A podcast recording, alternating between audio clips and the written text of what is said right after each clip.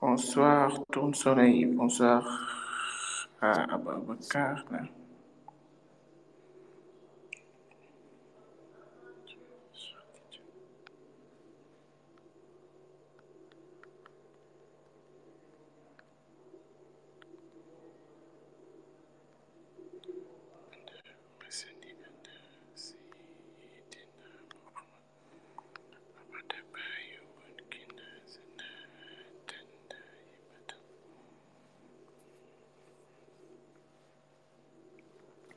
Cher, j'ai envoyé, j'ai envoyé le truc là. Voilà. Bonsoir, bonsoir aux autres. Sûrement, t'es en train de calculer quoi là? Hein? en train de calculer quoi? Non, non, je, je, je, je faisais un, un, un devis quoi. Comme au Sénégal, là, on se partage les, les millions qu'il nous reste avant 2024, quoi. Moi qui Sall est en train de... J'étais en train de calculer ma part. Ok, donc bonsoir à toutes et à tous. Normalement, c'était à, c'était à 21h. Hein 21 heures? ouais, 21h Non, c'était... moi, 20h GMT. Oui, il est 20 heures là. Ouais. GMT, il est 20 heures. Hein. Oui, on peut, on peut donc commencer. Hein. Oui, oui, sauf si au Sénégal, on ne fait pas moins 20 heures. Seulement qu'on devait euh, lancer un peu plus tôt que 20 heures, quoi, permettre aux autres de voir. Mais bon, les, les, les autres vont nous rejoindre hum, pour faire un tout petit peu poser le sujet. Peut-on être intellectuel sans être patriote? On en a parlé lors de notre dernier space que euh, certains ont pensé que c'était bien possible d'être bien intellectuel sans pour autant être, sans pour autant être patriote. D'autres, dont moi je fais partie, se sont dit là que ce sont, se sont dit que non, l'intellectuel ou la, capacité intellectuelle relève aussi de la capacité à être patriote. Voilà. Il est, on ne peut pas demander, on- une, personne ne peut pas être intellectuelle sans pour autant être patriote, parce que le sens même de l'intellectuel, c'est de servir son peuple, c'est de, de servir, euh, de servir sa population, c'est de,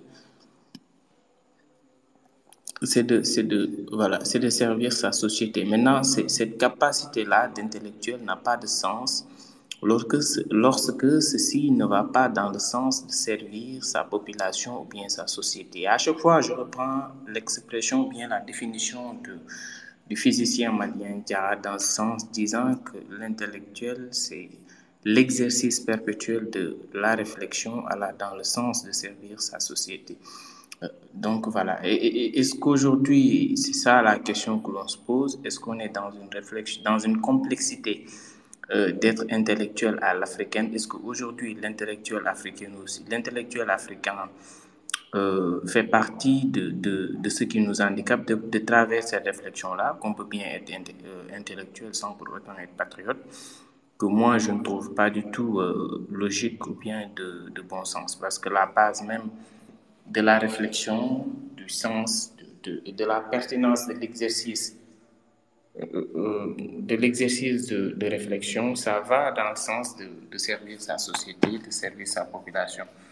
Voilà. Et comme euh, disait dernièrement Yves, je pense qu'il va me rejoindre tout à l'heure, qu'il il, il s'agirait en fait, l'intellectuel, de pouvoir faire une analyse sans pour autant être, je sais pas comment il l'a appelé, sans pour, sans pour autant dire des bêtises. Alors que moi, je pense lorsque euh, la réflexion ou bien lorsque l'analyse est dénuée de moralité ou est dénuée d'éthique, là, du coup, sur le champ, on parle de bêtises, et on raconte des bêtises. C'est ça la réalité. Et c'est ça qui se pose aussi en Afrique parce que la plupart du temps, dans les intellectuels, ils racontent des bêtises. Si aujourd'hui, la plupart des, des populations s'en sont rendus compte, c'est- parce que c'est eux-mêmes qui sont dénués d'éthique et de, de, morale. Voilà, moi je pense que pour euh, très rapidement, il s'agira de cela aujourd'hui, très rapidement que les autres vont nous rejoindre. Tout le moi je pense qu'on avait dit à 20h, pas à 21h. Voilà, un, euh, très rapidement, en quelques mots, c'était cela. Euh, il s'agira de, de cela aujourd'hui, de définir l'intellectuel, de dire quels sont, est-ce réellement possible d'être intellectuel sans pour autant être patriote Est-ce que les deux termes, bien est-ce que les deux mots sont indépendants Bien, euh, cela ne veut non plus dire que c'est vice-versa, que forcément le patriote peut être intellectuel, non. Mais ce qu'on veut dire que l'intellectuel, c'est un patriote déjà euh, engagé. Maintenant, le sens de l'engagement peut être défini. Parce qu'il ne s'agit pas de se dire que tout patriote, c'est celui-là qui est engagé sur le terrain politique ou autre ailleurs du tout. On peut être patriote de sa manière. Mais que l'intellectuel que l'on ressent de, lui, en fait, ce fil patriotique-là, de par ses écrits, sa pensée, sa réflexion, alla dans le sens, comme je l'ai dit tout à l'heure, de servir sa, société. Mais que tout patriote n'est pas, pas intellectuel. Cher, je pense qu'un en quelques minutes pour introduire c'était cela avant de pouvoir développer. Je te laisse dire ton bonsoir et puis on, on entre dans le, dans, le, dans le débat.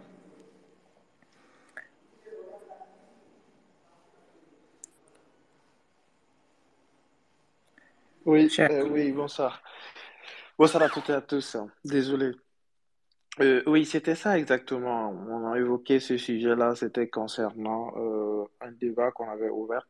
Et il y a eu ce débat concernant euh, les, intellectuels, particulièrement les intellectuels africains, euh, et le patriotisme, au fait. Parce que pour moi, ces deux choses vont euh, de pair, au fait. Je ne vais pas aller trop dans le détail, mais je vais expliquer seulement quelques mots.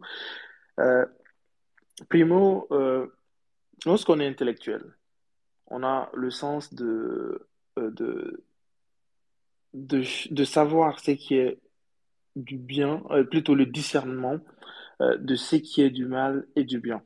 On peut analyser, on a la capacité d'analyser les choses et de choisir ce qui est mieux pour nous. Donc ça, c'est même un intellectuel parce que un intellectuel réfléchit beaucoup, donc il pourra définir ce qui est bien, ce qui est mal. De ce fait, on ne peut pas être intellectuel et vivre dans son pays et ne pas apporter sa pierre à l'édifice national. Pour moi, ce n'est pas du tout possible. Ces deux choses vont ensemble. On peut quand même être patriote sans être intellectuel, par exemple. Ça, c'est possible parce que de, nature, à la maison, on nous apprend à aimer notre patrie. Ça, ça arrive dans beaucoup de familles où on, dit à tout le monde de euh, notre pays, c'est le meilleur, c'est c'est cela. Donc là, on peut, euh, depuis à bas âge, on peut être patriote. Mais lorsque on n'a pas eu l'occasion ou on n'a pas eu cette éducation à la maison, et qu'on va à l'école, on a, une, on a certains bagages intellectuels, je pense que systématiquement, on devient patriote. Ça, c'est quelque chose euh, qui vont ensemble, au fait, selon moi. Ça, c'est moi, euh, euh, mon analyse sur la, sur la question, en fait, parce que, surtout concernant les binationaux, par exemple, en France, ici, la plupart des temps, ce qui concerne les Algériens, les politiques français de l'extrême droite se plaignent toujours de ce que les Algériens font pour leur pays d'origine, par exemple. En dehors même de, de, des intellectuels, les gens qui vivent en, en, France ici, qui sont binationaux, généralement, ils choisissent d'abord euh, l'Algérie. Lorsqu'il y a, il y, a, des, il y a des matchs de foot ou autres, ils défendent d'abord leur, leur, leur euh, pays d'origine ensuite vient euh, la France. Voilà. Et de ce fait, et aussi lorsque euh, les intellectuels algériens aussi, c'est la même chose. Même lorsque on discute avec eux, on sent qu'ils ont cet amour pour leur pays. Et même dans, dans le sens du développement aussi, lorsqu'on part en Algérie, on sent aussi que c'est les ingénieurs algériens qui travaillent plus dans leur domaine. Et sous Bouteflika, c'était le système qu'il avait restauré aussi, qui a fait que l'Algérie aujourd'hui est un pays qui, qui se défend au fait devant, c'est-à-dire euh, devant toute situation, elle est capable de se défendre à travers ses, ses intellectuels au fait, parce qu'ils ne sont pas complexés de, de s'exprimer, parce qu'un intellectuel qui n'est pas patriote, déjà, on va sentir le complexe dans ce qu'il fait parce qu'il va défendre certains idéaux qui vont à l'encontre même du développement de son pays. Et de là, c'est pas du tout possible au fait parce qu'on a quand même le sens de discernement. Donc, je ne vais pas aller trop dans le détail. Dans le débat, on peut, on peut approfondir, mais je voulais donner ces, euh, ces, ces quelques exemples-là. Parce que pourquoi j'ai choisi l'Algérie? Parce que même si l'Algérie ne joue pas au stade de foot, on voit quand même des Algériens avec le drapeau de l'Algérie. Donc, ils sont, ils sont partout, ils sont, qu'ils soient binationaux ou pas. Même lorsqu'on a posé la question à Karim Benzema, et, ça a fait un, tout un débat ici en France selon pourquoi Karim Benzema défend d'abord ses origines ou nanani nanana. Et il n'a pas eu honte de le dire au fait, parce que la plupart des intellectuels africains, lorsqu'ils viennent étudier euh, à l'étranger, ils ont certains bagages intellectuels et derrière le patriotisme, ça n'existe pas. D'où il y a plus de corruption chez nous, de vol, où nos intellectuels même contribuent des fois à, c'est-à-dire à, la destruction de nos pays, au pillage de nos pays. Parce que c'est eux qui, qui sont là, qui sont censés être les élites euh, de nos différents pays, qui devraient donner la ligne directrice pour le développement de nos pays. Mais généralement, ce n'est pas le cas. Et ne cherchent qu'à s'enrichir, à être bien vus par rapport à, à, beaucoup de choses, par rapport même à notre société.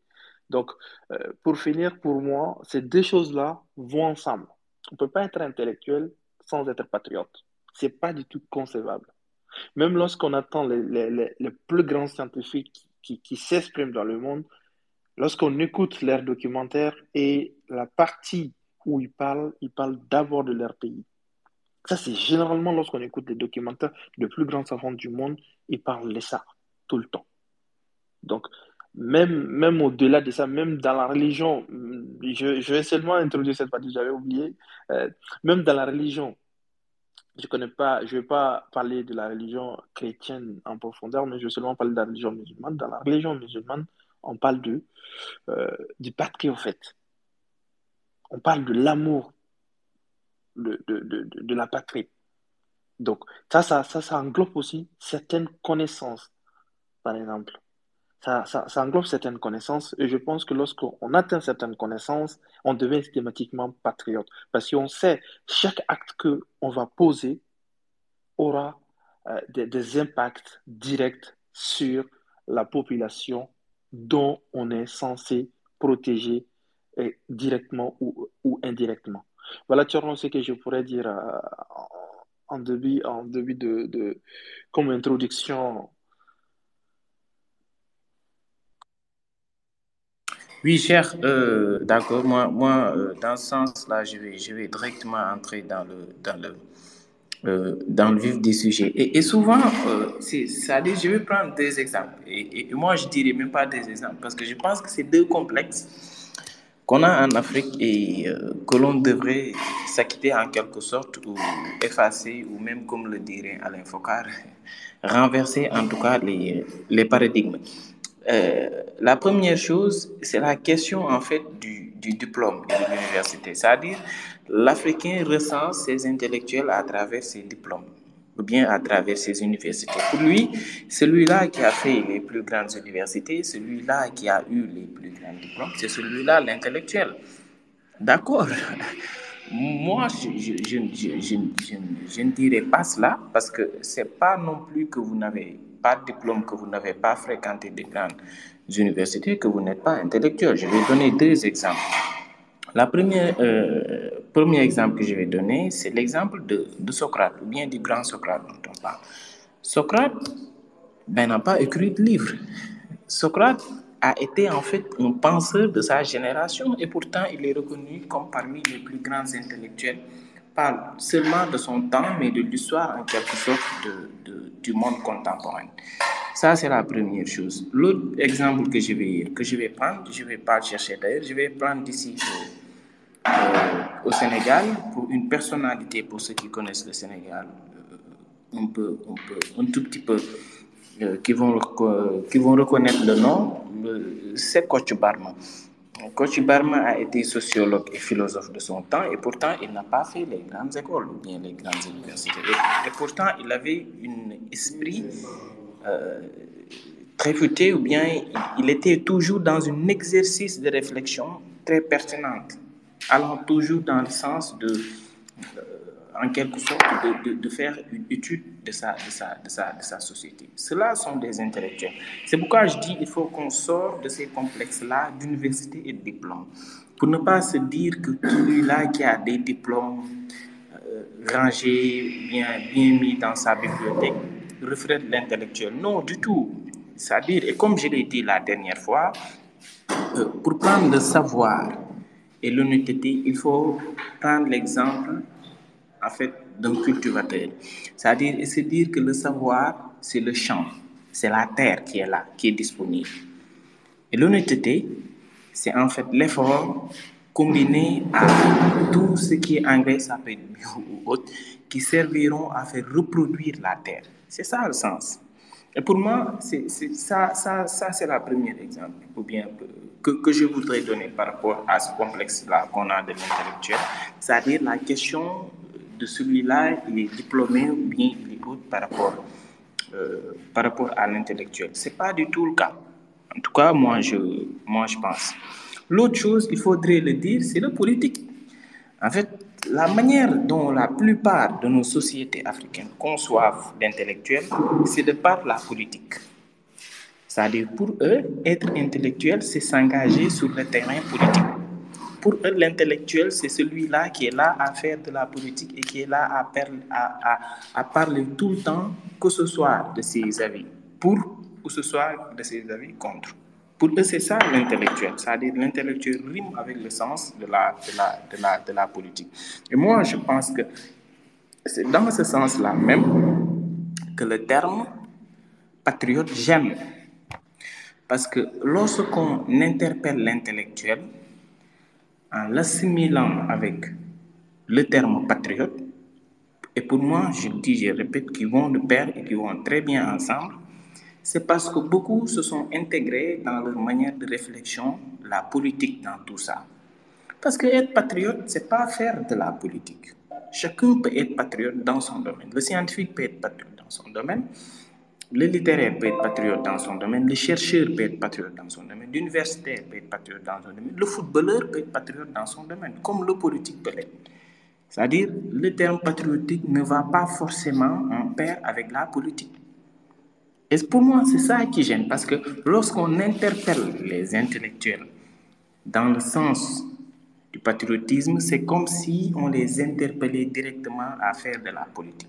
C'est ce qui pousse beaucoup à ne pas accepter, en tout cas, les deux mots. Parce que pour eux, le, le, le, terme patriotique va dans ce sens-là. Et pour moi, il faudrait que l'on sorte de ces deux complexes-là. Ça, premier complexe, complexe des diplômes, de ne pas se dire que celui qui n'a pas fait l'école, les grandes universités, qui n'a pas eu beaucoup de diplômes, ne peut pas être intellectuel. Ça, c'est faux. On peut avoir tous les diplômes du monde et ne pas s'en servir comme il le faut. D'autant plus qu'on est dans un monde libéral, bien libéralisé. Ça, c'est la première chose. La deuxième chose, c'est qu'on sort aussi de ces complexes-là de réflexion, en tout cas, euh, de se dire que euh, euh, le patriotisme va de pair avec la politique du tout. C'est cela qui bloque le plus souvent les, les, intellectuels. Et surtout en Afrique. Je me rappelle d'une quelque chose qui était extrêmement intéressant qu'un journaliste, Yirim, avait dit, dont lui-même, après, il en a fait acte pas malheureusement, malheureusement dommage en tout cas. C'était, je l'ai entendu parmi dans ses interviews dire ce qui est dommage dans ce pays-là, c'est que les, euh, les intellectuels, les sachants aussi, sortent de plus en plus du terrain social. Le CEP à des politiciens, ils refusent de s'exprimer tout simplement parce qu'on s'agace sur eux à chaque fois. C'est parce que les gens pensent que être patriote, c'est forcément être dans une logique politique. Et c'est ça qui est en même temps dangereux et dommage. Parce que l'intellectuel, ce n'est pas celui qui est de, de, de, de, euh, de babord ou non, mais c'est celui qui, qui, qui, est dans cette pertinence-là d'analyse, dans cet exercice-là de réflexion, dans un cadre social et mais aussi d'améliorer la société. Maintenant, si celui-là n'a plus les opportunités de le faire, et si à chaque fois que si à chaque fois qu'il le fait, vous essayez de claniser vers un parti politique ou bien vers l'autre parti politique, ben ça pose problème. Ils auront après eux-mêmes un problème de s'exprimer. Pas parce qu'ils ont peur de s'exprimer, mais parce qu'ils ont peur de faire réveiller d'autres intentions ou bien d'autres réflexions au sein de la société qui pourraient aller dans le mauvais sens. Pour moi, il est impératif Aujourd'hui, que l'on sort, nous, en tant qu'Africains, de ce cadre-là de réflexion bien de vision de l'intellectuel et du patriotisme. Ne pas se dire que c'est un jeu de diplôme ou de grande école du tout, mais non plus se dire que le patriotisme, c'est un jeu de politique et de politiciens, que l'intellectuel, avant tout, pour qu'on arrête de nous berner, parce que moi, je pense que c'est nous berner en nous faisant croire que on peut être intellectuel sans être patriotique. Parce que le sens même de service du savoir, c'est dans le bon sens.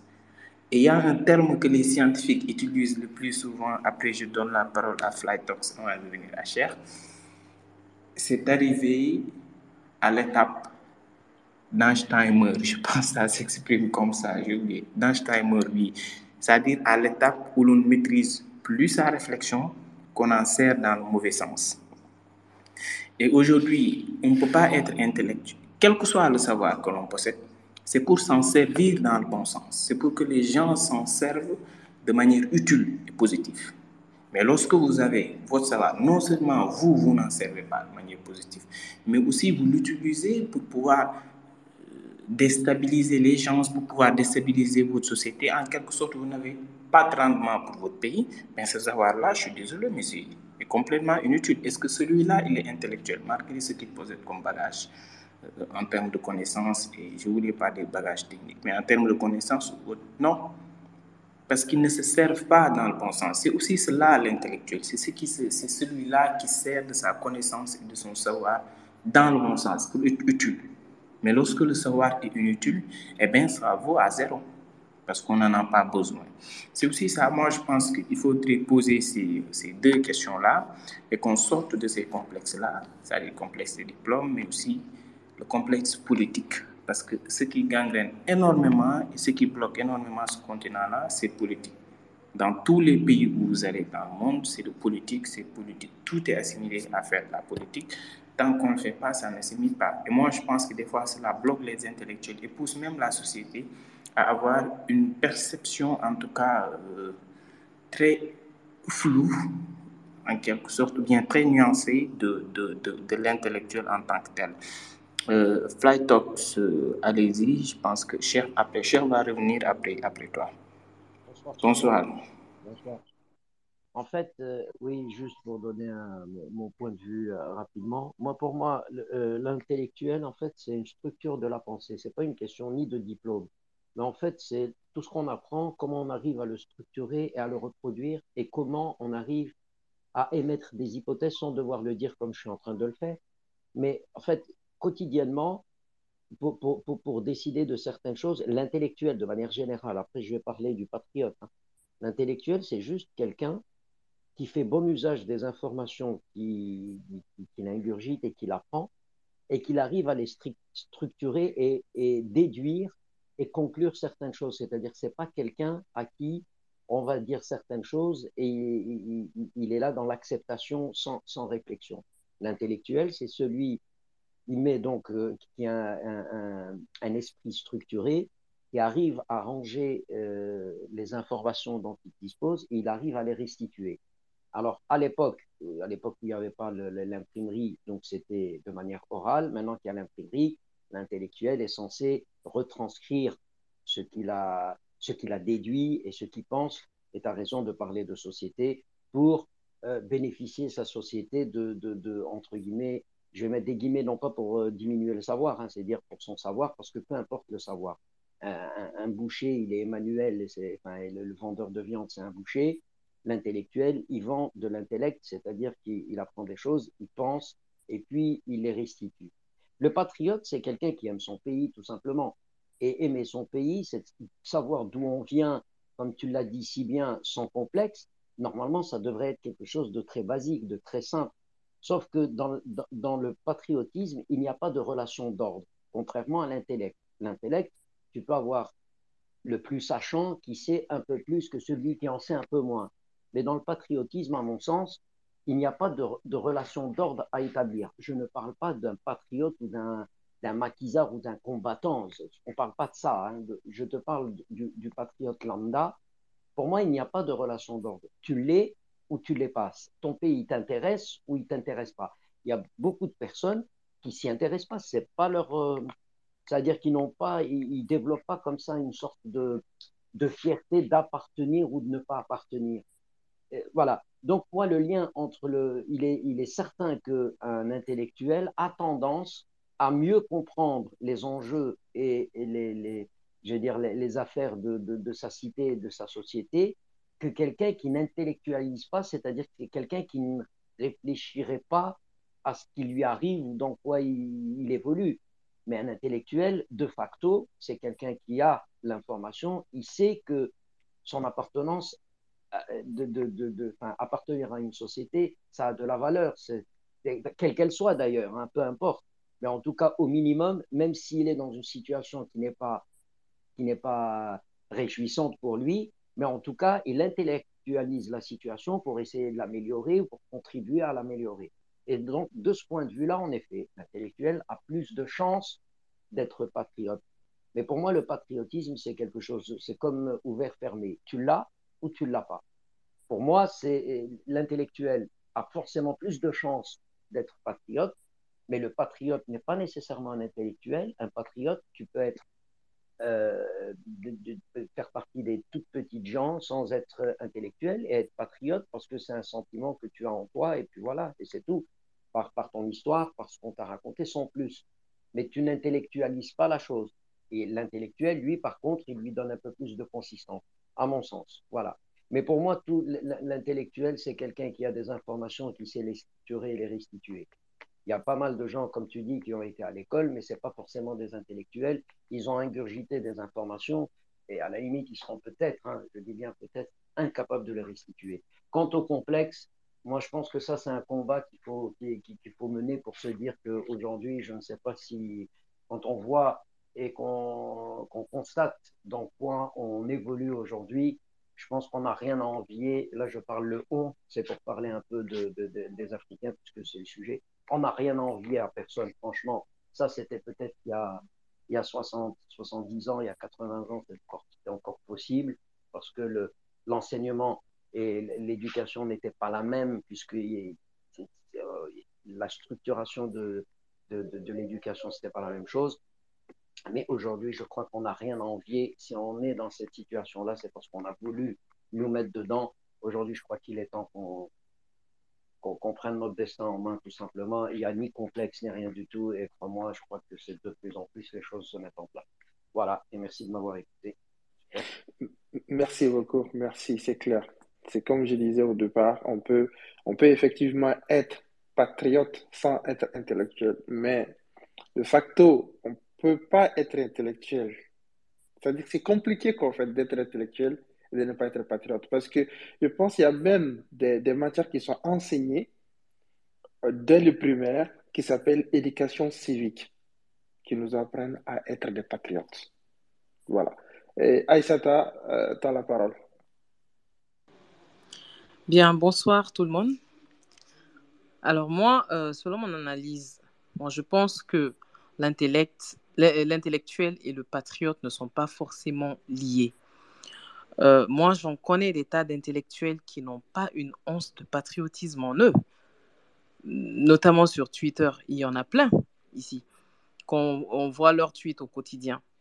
Et de la même manière, j'en connais des tonnes de citoyens qui n'ont pas une aussi grande capacité intellectuelle, mais qui donneraient tout pour leur pays. Et au quotidien, c'est des gens que je rencontre également. Et le patriote, c'est cette personne qui est dévouée et apte à se sacrifier pour défendre sa patrie. Et c'est d'ailleurs dans ce sens que, très généralement, je dis que nul ne peut être plus patriote qu'un militaire qui consent au sacrifice ultime pour son pays. Bien sûr, lorsque la tenue est portée pour euh, les bonnes raisons. Et ce n'est pas le cas pour tous les militaires. On est d'accord pour ça. Euh, l'intellectuel n'est pas forcément dans l'objectivité. Même si, euh, oui, il a une grande capacité d'analyse. Par contre, euh, je pense qu'il est juste de se dire qu'une personne mieux informée doit être plus à même de, de préserver les intérêts de son pays. Donc, euh, moi, je pense que l'intellectuel, euh, le patriotisme, l'intellectuel et le patriote, c'est pas forcément euh, quelque chose qui est lié. Voilà, on peut être intellectuel sans être patriote, comme on peut être patriote sans, sans forcément être intellectuel. Voilà. Mais quand même, je me dis que un, un, un intellectuel, c'est quand même une personne qui a quand même reçu euh, plus d'informations, qui a une certaine capacité d'analyse et qui doit vraiment être plus apte à promouvoir, à préserver les intérêts de, son propre pays. Merci de m'avoir écouté. Merci à toi. Euh, Yves, après, on va venir à Nyango pour, euh, pour qu'il puisse euh, faire son introduction.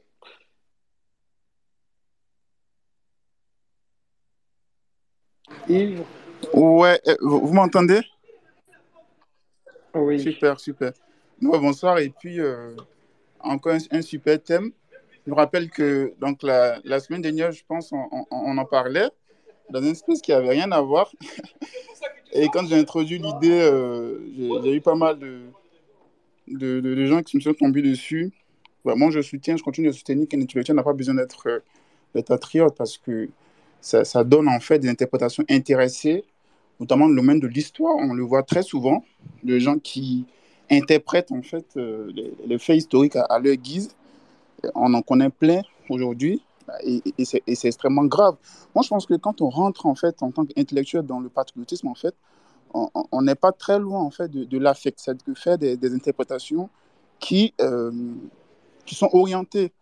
Et on sait très bien que dans le monde scientifique, dans le monde intellectuel, en fait, interpréter les choses, euh, avoir un développement qui est orienté vers un seul angle, notamment euh, vers le fait, par exemple, de, de, redorer euh, l'image, en fait, de son pays ou de... Voilà, ça, ça, ça c'est bien dans, le fond, mais en fait, ça, ça, limite, en fait, la réflexion, en, elle-même, la réflexion, en fait, intellectuelle. Donc, moi, je, persiste, en fait, sur le fait que, bah non, on ne peut pas forcément demander à un d'être... d'être d'être patriote. Et ça, pour le coup, euh, on aura le temps d'en discuter en profondeur euh, tout au long du space. Mais ça reste vraiment ma conviction qu'on n'a pas vraiment. Et, et, le fait, par exemple, pour un intellectuel de ne pas être, euh, être patriote, ça ne lui enlève en rien, en fait, son, son niveau intellectuel et tout ça. Voilà. Un intellectuel, et, et, ça, ça, ça m'amène, en fait, à, poser la, question de départ c'est qui un intellectuel, en fait? Parce que c'est par là, en fait, qu'on arrive à, démêler le, vrai du faux. C'est c'est qui un intellectuel? Intellectuel, c'est quelqu'un, et je le disais la fois dernière, c'est une personne, en fait, qui arrive à, s'exprimer sur plusieurs sujets sans dire de bêtises. Voilà, ça dit qu'il a, il a une expertise, en fait, qui, je peux le dire, qui est variée. Ça dit que sur plusieurs sujets, il arrive à s'exprimer sans dire des bêtises, sans donner des informations qui sont erronées. Voilà. Et ça, ça contribue à, à nourrir la réflexion euh, euh, collective. Pas forcément la réflexion d'un pays, pas forcément la réflexion de son pays, mais la réflexion collective. Et c'est en cela que les intellectuels sont importants pour notre société. Parce qu'ils arrivent à éclairer là où des gens peuvent, euh, euh, dans l'intention, par exemple, de, polémiquer, euh, orienter la réflexion. Lui, il vient avec les faits et il arrive à orienter avec un degré de nuance qui, qui, qui est assez exceptionnel. Et, c'est en cela qu'on reconnaît un intellectuel, pas forcément une personne qui, qui, qui, qui, qui, porte donc euh, des interprétations qui sont orientées. Et faire des interprétations qui sont orientées, c'est très grave, c'est du militantisme aussi. euh, et, et, et- et ça peut être très grave en fait. Voilà, ça peut être très grave parce que ça, ça, ça fait qu'on tombe dans le monde de l'affect. Et dans le monde de l'affect, en fait, euh, euh, on est très vite limité euh, en termes de raisonnement. Donc voilà, c'est c'est ce que j'avais à dire pour, pour commencer. On, on pourra entrer dans les détails par la suite. Merci. Ok, merci. Yango. Euh, bonsoir à tous. Oui, je suis un peu en retard, désolé. Euh, je serai in and out le space. Euh, bon, moi, mes, mes, mes- questions promises. Ok, euh, comme Yves l'a dit, comment on défend un intellectuel? On définit un intellectuel. Est-ce que c'est par rapport au, au livre qu'il a lu? si c'est par rapport au livre et l'éducation qu'il a eue, c'est-à-dire que tous ceux qui étaient nos ancêtres, ils n'étaient pas des intellectuels. Maintenant, si ce n'est pas par rapport au livre que tu as lu, la définition d'intellectuel, c'est par rapport à quoi? Par rapport à son environnement proche ou à, son, à, une conception générale de, de, des, des, sociétés et, et, le dynamisme dans ces sociétés-là.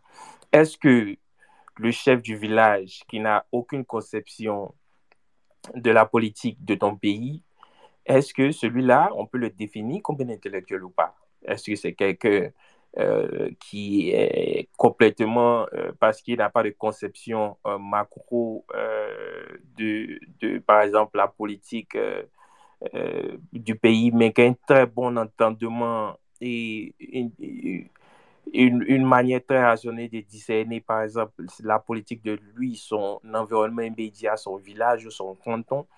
C'est celui-là, on va le traiter de, de quelqu'un qui n'est pas intellectuel. Donc, ça, ce sont des questions, d'abord, il faut poser. De deux, qu'est-ce qu'on appelle patriotisme? Euh, Le patriotisme, c'est quoi? C'est comment on l'entend surtout dans nos sociétés. Euh, comment on le définit euh, et comment on le met en relation avec l'intellectuel. Parce que si on définit l'intellectuel par celui-là qui a lu les livres, bon, ça c'est un peu compliqué. Et puis aussi, comment nos sociétés ont été régies par cette conception d'intellectuel-là qui est, qui, est supposé dire la vérité ou ne pas se tromper alors qu'on sait que l'absolu n'existe pas. Voilà, tout le monde se trompe. Euh, quel que soit ton diplôme, quel que soit ton degré de savoir, si tu ne te trompes pas, c'est que tu n'es pas un humain. Hmm? même les ordinateurs qu'on a créés qui sont supposés ne pas se tromper, ils se trompent souvent. Donc, euh, ça aussi, euh, ce sont des trucs qu'on doit se demander. Et maintenant qu'on va rentrer dans le débat, moi, je vais donner ma position. Mais je pense qu'il faut vraiment élargir certains horizons d'entendement avant de d'essayer de, de, de, définir euh, l'intellectualisme, le patriotisme et la relation entre les deux. Ok, moi je vais introduire un troisième mot. Ça, c'est technocrate, en fait. Je, je, vais introduire ça aussi parce qu'il va parler, je l'ai écouté. Il y a, y a ce qu'on appelle aussi euh, les personnes qui sont technocrates. Donc, je pense qu'on pourra introduire ça aussi dans ce débat-là, en fait. Parce que des fois, il y a des nuances entre entre ces, ces, ces, trois choses-là qui, qui, sont là. Et on a beaucoup de choses à dire sur ça. Algérie, vous avez la parole. Oui, bonsoir mes, mes amis. Euh, je voulais dire deux choses. En fait, je suis un cocotaillé, je suis un daron, je suis un vieux monsieur. Et je voulais dire deux choses. La première des choses, c'est intellectuel, c'est quoi? C'est un monsieur qui a été adoubé et qu'on a mis en avant pour reprendre la doxa du pouvoir. Un patriote, c'est quoi? C'est un monsieur qui a baissé son froc pour le pouvoir en place. La preuve, regardez, tous les agriculteurs sont euh, patriotes, mais on ne les compte pas. À la limite, dès qu'ils parlent, on les met en prison. Regardez, tous les étudiants tous les gens qui font le pays, dans tous les pays du monde, hein, je ne parle pas d'Afrique, dans tous les pays du monde, tous les gens qui font tourner les galériens, qui font tourner ça, à partir du moment où ils ne baissent pas leur froc devant le pouvoir, ils vont au placard, en prison. Et on les traite, ah, t'es pas patriote, tu es ennemi. L'intellectuel, c'est quoi? L'intellectuel, c'est un monsieur qui a été adoubé par le pouvoir en place, qu'on met en avant. On lui donne des. Puisqu'il reprend la doxa du pouvoir en place, on lui donne des tribunes dans les journaux, dans les trucs. Dès qu'il commence à emmerder ou être borderline, il est au placard. Il devient plus intellectuel. Il commence par la petite case opposant, ça c'est pour faire plaisir euh, à ceux du Nord, et puis après, doucement, on commence à lui coller des casseroles. C'était tout ce que je voulais dire. Merci. Ok, merci. Roland, vous avez la parole.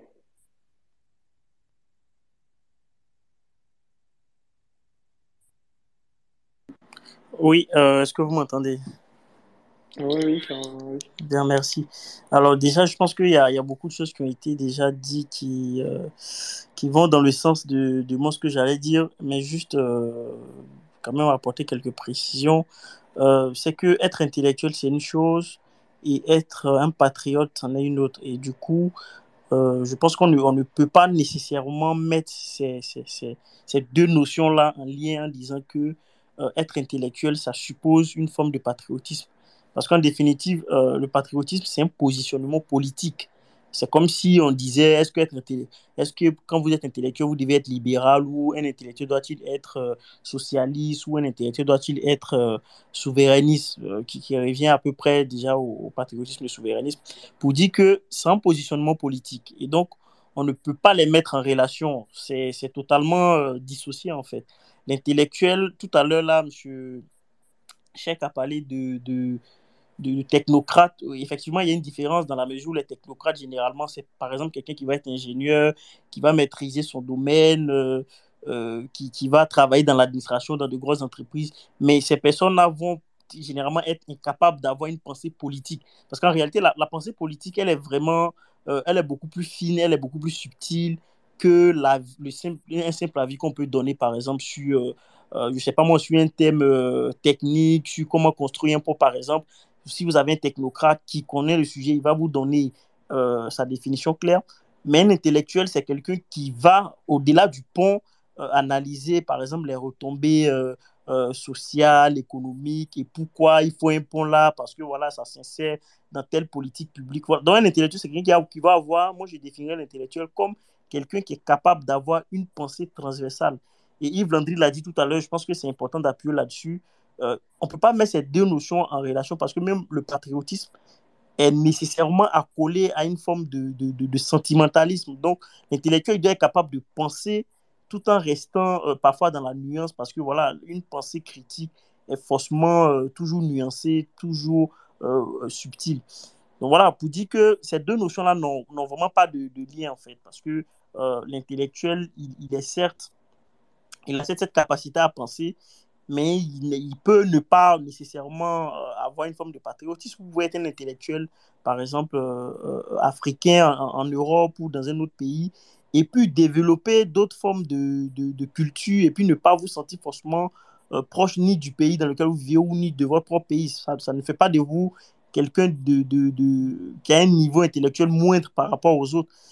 Par contre, vous avez quelqu'un qui vit dans son pays, qui vit les réalités, qui connaît les réalités, même s'il n'a pas le niveau social, le niveau euh, intellectuel, le niveau scolaire qu'il faut, cette personne peut développer un certain amour pour son pays. Et quelqu'un a cité l'exemple des militaires. Euh, je pense que c'est un très bon exemple. Je ne dis pas qu'aucun militaire n'est intellectuel. On a de très grands généraux qui ont une très grande capacité à penser les choses de façon transversale. Mais ces gens-là, ils développent un amour de façon directe pour leur nation parce qu'ils sont au contact du terrain, parce qu'ils donnent leur vie. Donc, c'est deux choses à séparer, en fait. Je pense que ça n'a vraiment pas de lien. Après, si on veut, par exemple, disserter sur les intellectuels patriotes, voilà, on peut interroger cela. Qui sont nos intellectuels patriotes actuellement? On peut essayer d'interroger leurs pensées, voir un peu ce qu'ils disent, mais on ne peut pas opposer le fait que est-ce qu'un intellectuel doit être patriote nécessairement. Je pense que les deux notions n'ont absolument rien de, de, de, de, commun. Voilà, voilà ce que je voulais dire. Mais, Et- mais, mais, mais Roland, je vais Oui. juste te poser, te, te poser un- une question. Bien sûr, bien sûr, bien sûr. Voilà. Une ou deux, Roland. Pourquoi euh, la définition, si tu pouvais me définir en fait, ce qui est, ce qui est réellement le patriote? Ça, c'est la première question. Pourquoi, après, deuxièmement, pourquoi mhm. l'on essaie toujours d'assimiler le patriote à une fonction politique? Bien, c'est intéressant. Alors, le patriote, c'est qui? Le patriote, c'est quelqu'un qui a un amour, on va dire, inconditionnel pour sa nation. Et je vais donner un exemple très précis pour que vous compreniez ça. En Côte d'Ivoire, euh, dans les années 2000, euh, 2010, par là, alors c'est une histoire un peu sombre, mais il y avait un groupe qu'on appelait des jeunes patriotes. C'est peut-être pas le meilleur exemple, mais ces gens-là, ils se sont opposés de façon euh, à nue à, l'armée française, etc. Il y a eu même des morts, etc. Et dans ces gens-là, c'était des jeunes. On disait que oui, ils étaient endoctrinés, etc. Bon, ça, ça, c'est le commentaire qu'on fait là-dessus. Mais la vérité, c'est que ces gens-là, ils disaient qu'ils défendaient la nation. Et parmi eux, c'était des étudiants, c'était des gens qui avaient, qui, qui peut-être pas de niveau tellement supérieur, mais ils avaient compris un certain, ils avaient un sens du devoir en fait. Et Monsieur, Monsieur Cheikh a parlé de, l'éducation civique. Je pense que l'éducation civique ne nous, nous enseigne pas nécessairement euh, à, être, euh, à être patriote, mais ça développe en nous, dans un premier temps, ce sens civique-là. Et c'est ça qui, plus tard, quand on grandit et qu'on essaie de vivre les réalités de son pays, amène les gens à développer ça. Donc le patriote, c'est ça, c'est quelqu'un qui a un amour inconditionnel pour son pays. Et quand j'ai fini de dire ça, la deuxième question, c'était quoi, si vous pouvez me rappeler rapidement Non, non, je, je, je disais, bon, d'après même ta définition, parce que...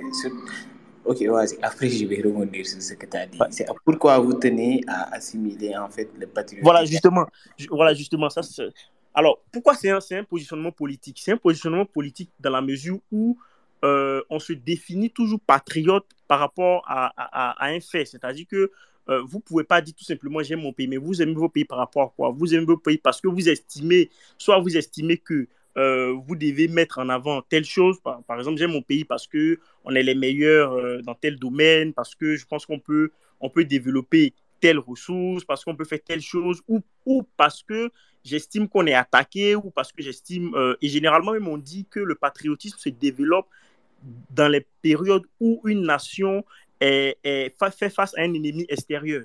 Voilà. Donc, quand vous avez par exemple l'exemple du Mali, aujourd'hui, l'exemple le plus frappant même, c'est l'Ukraine. L'Ukraine était une nation plus ou moins euh, avec beaucoup plus de avec beaucoup plus de, d'hétérogénéité que ce qu'on connaît. Mais depuis qu'il y a eu euh, la guerre en Ukraine, on retrouve une nation qui est soudée autour d'un leader. Enfin, on est d'accord après ou pas, mais les faits sont comme ça. Donc, généralement, le patriotisme se développe dans les moments, dans les périodes où une nation fait face à des menaces extérieures.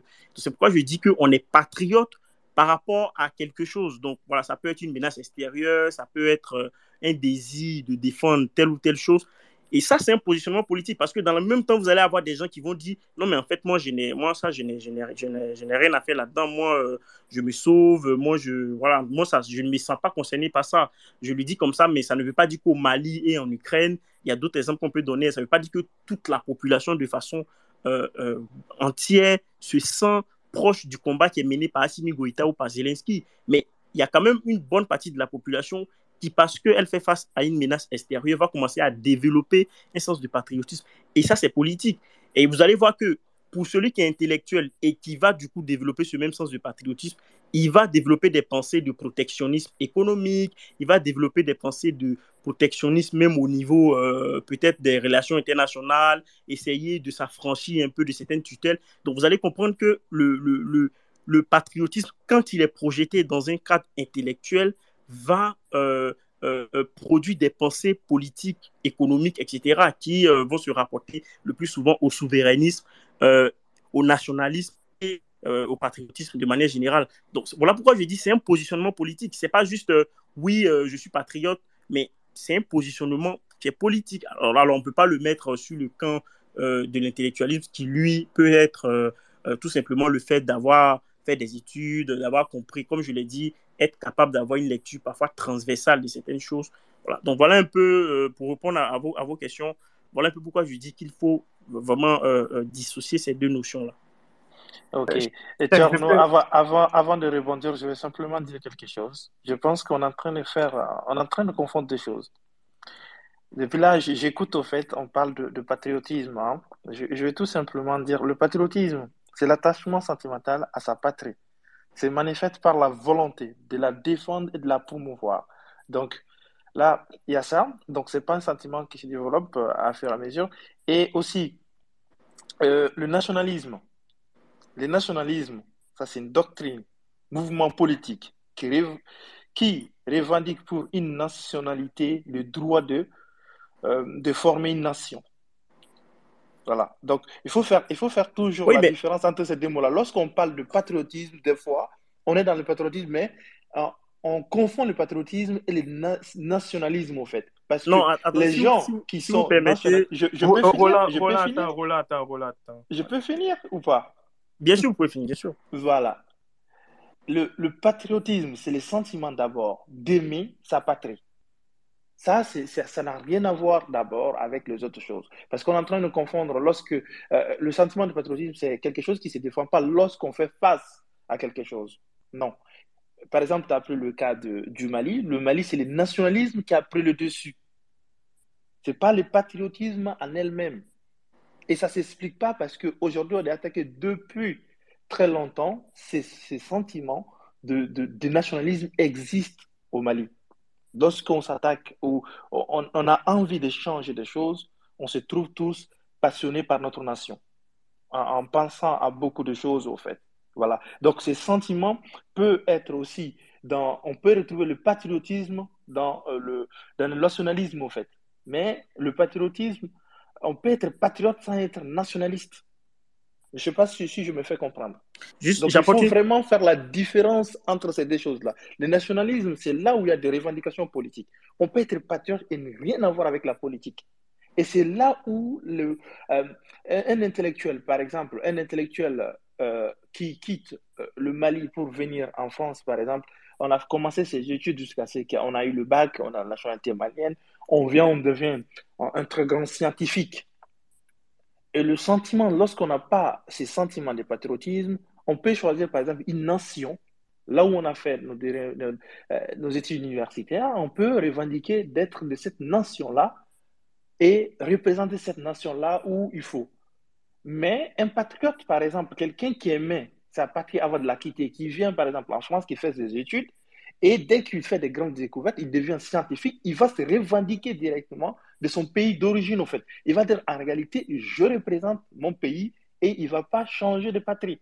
C'est-à-dire qu'il y, a une nuance euh, absolue qu'il faudra faire euh, entre la politique et le patriotisme. Ça n'a rien à voir, en fait. Déjà, et, et c'est ce que je disais au début pour finir, quelqu'un qui n'a jamais été à l'école, il s'intéresse jamais à la politique, du tout. Dans la famille, le simple fait de dire euh, des choses que on a eu ceci dans notre histoire, on a fait cela dans notre histoire, et ceci, cela, ainsi de suite, ainsi de suite, l'enfant commence déjà à aimer sa patrie. C'est comme l'amour qu'on ressent pour une maman, par exemple. C'est ça, en fait, le sentiment du patriotisme. On peut la comparer, comparer par exemple, le sentiment qu'on ressent pour, euh, pour nos parents, en fait. C'est ça, en quelque sorte. Mais le sentiment qu'on ressent pour nos parents, on ne peut pas la comparer, par exemple, à, des sentiments politiques. Ce n'est pas politique. C'est ça, il y a les soucis, euh, au fait, avec euh, le patriotisme, la comparer à la politique ou la lier directement à la politique. Je pense qu'on a parlé aussi lorsque un, intellectuel devient patriote, il va parler de, de, faire quelque chose national. Je ne pense pas du tout. Je ne pense pas. Il va se battre d'abord à promouvoir ce qui est chez lui, à essayer de développer des idées pour développer son pays. Ça, c'est ça d'abord la base même d'être intellectuel pour moi. Parce qu'un intellectuel ne peut pas avoir d'autres idées que ça, en fait. Comment faciliter la vie dans mon pays? Comment faire ceci pour faire briller mon pays, au fait? Et dans, dans la plupart des pays aussi développés qu'on le voit aujourd'hui, lorsqu'on va dans leur histoire, c'est ces sentiments de patriotisme qui les a poussés à créer, à réfléchir plus, à aller de l'avant, c'est-à-dire à se surpasser. Parce qu'il y, a eu un, y a eu un moment dans l'histoire de, de, l'humanité où tout le monde voulait avoir quelque chose euh, de, de, de, grandiose chez lui. Et c'est ce qui a donné naissance même à la Tour Eiffel aujourd'hui que tout le monde en parle. C'est des choses qui sont là en fait. Donc je veux m'arrêter là. Yango, euh, oui, je veux, je, veux, je veux dire quelque chose rapidement avant que tu, tu passes la parole à. C'est ce qui était là, euh, Véchance, ou bien je ne sais pas si c'est l'Union africaine. Oui. Je, je pourrais peut-être apporter une petite précision. Euh, oui, de... il y a, y a, y a... non, on revient, on revient après. On, fait, revient hein, à toi. Voilà, euh, il faut que tout le monde donne d'abord ses premières impressions. Oui, faisons attention, hein, ok? Le, la, les, les, les, idéologies politiques le, et par exemple les mouvements, euh, les idéologies politiques, mouvements politiques ou encore sentiments euh, de sont totalement différents. Ok, euh, le nationalisme et le patriotisme, c'est deux trucs différents. Merci de l'avoir bien expliqué. Et euh, j'aimerais savoir, euh, au prochain intervenant, pourquoi on adosse toujours l'intellectualisme au diplôme? Pour moi, c'est quelque chose que je ne comprends pas. Et bon, les, les, les intervenants passés ont attaché directement l'intellectualisme au diplôme. Euh, J'ai entendu, non, euh, si tu viens en Europe euh, et que tu as fait certaines études, tu es plus intellectuel. mais l'autre qu'en Afrique. C'est-à-dire qu'il y a une, comment on une catégorisation de l'intellectualisme qui est très souvent portée de l'extérieur vers l'intérieur, surtout dans nos cas. C'est-à-dire, on voit très souvent lui qui vit hors du côté africain intellectuel.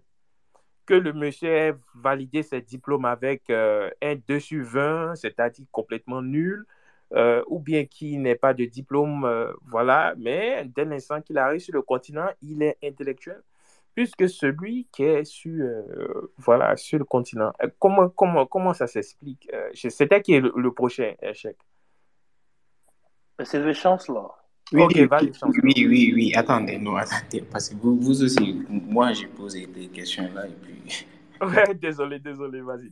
oui, oui, oui, oui, d'accord. Sur la plupart, je pense des choses que vous avez bien fait, même d'éclaircir. Et de, je pense d'avoir bien fait de remettre les points quand même sur les, sur les, sur les i. Je pense que la réflexion, je ne sais pas qu'est-ce que le titre donne en lisant, parce que beaucoup viennent intervenir comme si que on disait qu'être intellectuel c'est être patriotique, euh, c'est être patriotique et vice versa. Qu'être patriotique c'est être intellectuel. Du tout. La réflexion n'a du tout été dans ce sens-là. Mais moi, ce que j'aime pas, et je pense que c'est l'erreur que l'on fait. C'est un complexe, il faut le dire. En Afrique, pourquoi on pense tout le temps que pour être patriotique, il faut que ça se reflète de par la politique? En fait, moi, je m'assois à ma table. Moi, je ne fais pas de la politique. Je ne suis pas dans la politique. Je suis très loin de la politique. Mais à la manière dont j'exerce le travail que je fais dans mon pays, je suis patriotique dans cela. Disons-nous la vérité. C'est-à-dire tu peux être patriotique dans même ton boulot que tu fais, soit dans ton... à la manière de servir ton pays, c'est-à-dire l'amour qu'il y a. Je suis désolé, des fois j'entends des gens parler de l'amour, du patriotisme, c'est comme s'ils faisaient référence à l'amour qu'on prône chez une fille. C'est pas la même chose. Cet amour de la femme, on ne peut pas la prendre et dire que c'est ce même amour-là. Avec un pays, c'est différent. C'est des sacrifices.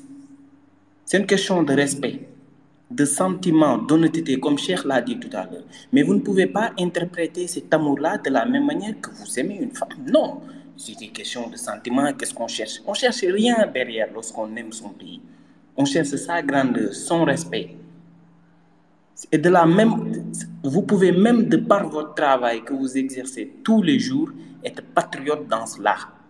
Le fait d'être patriotique, c'est pas de, de, de, faire de la politique, c'est pas de, de, je sais pas, d'être là dans les... Non, l'engagement, on peut le faire personnellement. Comme le disait l'autre, on ne peut pas tout faire euh, en grand, mais on fait de petites choses avec grandeur. Et c'est cela même le sens du patriotisme. Sortons de ces complexes-là à définir certaines choses par rapport à des activités. C'est trop banal, moi je pense, c'est trop banal le fait de vouloir tant des choses, de les, voilà quoi, de les mettre par rapport à des activités. il faudrait qu'on sorte de ces complexes-là et que chaque Africain de, n'importe quel pays qu'il soit peut se dire je peux être patriotique dans mon coin, je peux être patriotique de manière individuelle, je peux être patriotique dans mon travail. Et cela, c'est pas forcément que je dois le faire, euh, euh, euh, que je dois le montrer en faisant de la politique. Non, du tout. Ça, c'est pas vrai. Il faut qu'on sorte de ces paradigmes-là. C'est pas du tout vrai. Je tenais à préciser cela parce qu'il y en a trop. On, est trop, je sais pas, embourbé dans ces, dans ces réflexions-là. L'autre, Normalement, tu vas avoir la parole, t'inquiète. Ici, l'habitude, c'est qu'on ne coupe personne. Même lorsque je t'ai coupé, tenais posé des questions, on ne t'a pas coupé. L'autre chose, c'est euh, la réflexion par rapport à l'intellectuel. On nous parle de bagage technique, on nous parle de connaissance, celui qui, est, euh, euh, qui a une capacité d'analyse supérieure par rapport aux autres. Mais ce n'est pas parce que vous avez une capacité d'analyse par rapport aux autres que vous êtes censé être leurs intellectuels. Ça, c'est pas la première chose. Du tout. Ça, c'est pas vrai. Vous êtes technocrate, on peut dire. Vous êtes connaisseur, on peut dire. Mais ce n'est pas parce que vous possédez une capacité euh, supérieur aux autres, que ce soit intellectuel ou pas, que vous êtes leur intellectuel. Non. C'est-à-dire aussi, moi, des fois, et c'est ce que je disais tout à l'heure, c'est ces complexes-là qu'on a, en fait, de l'apprentissage, de la connaissance des diplômes et des universités. Mais une personne peut ne pas être à l'université, peut ne pas être passée dans les grandes universités, et pourtant avoir un exercice de réflexion sociale plus pertinente que les autres. Celui-là, il ne peut pas l'avoir dans tous les domaines, mais il est tout le temps dans un exercice de réflexion sur comment faire percer sa société. Mais on ne peut pas, il faut se dire la chose, et il faut se dire les choses honnêtement. C'est-à-dire, soit il faut qu'on donne euh, à chaque terme son sens. C'est qui le technocrate? C'est qui le connaisseur? Et c'est qui l'intellectuel? C'est-à-dire, lorsqu'on n'aura pas fait la distinction entre ces trois-là, on sera toujours dans un débat de je ne sais quoi. Parce que pour moi, on ne peut pas faire émerger et faire percer sa société en étant contre lui et en ne pas, euh, euh, comment je dis, et pour autant ne pas être patriotique. C'est impossible pour moi. Ça, c'est pas du tout possible. Maintenant, tant que vous aurez maintenant cette perception du, du patriotisme, c'est-à-dire de la vision politique, de l'engagement politique, ça ne marchera pas. Voilà, pour, pour ne pas être long, cher, je pense que tu peux, tu peux faire le suivant. Oui, c'est Véchancellor. Après Véchancellor, c'est Union africaine. Après Youssouf. Ok, euh, salut tout le monde. J'espère que vous allez bien. J'allais dire que euh, quand tu es patriote, je suis d'accord avec vous. Hein. le patriotisme n'est pas forcément un positionnement politique. Parce que le fait de se...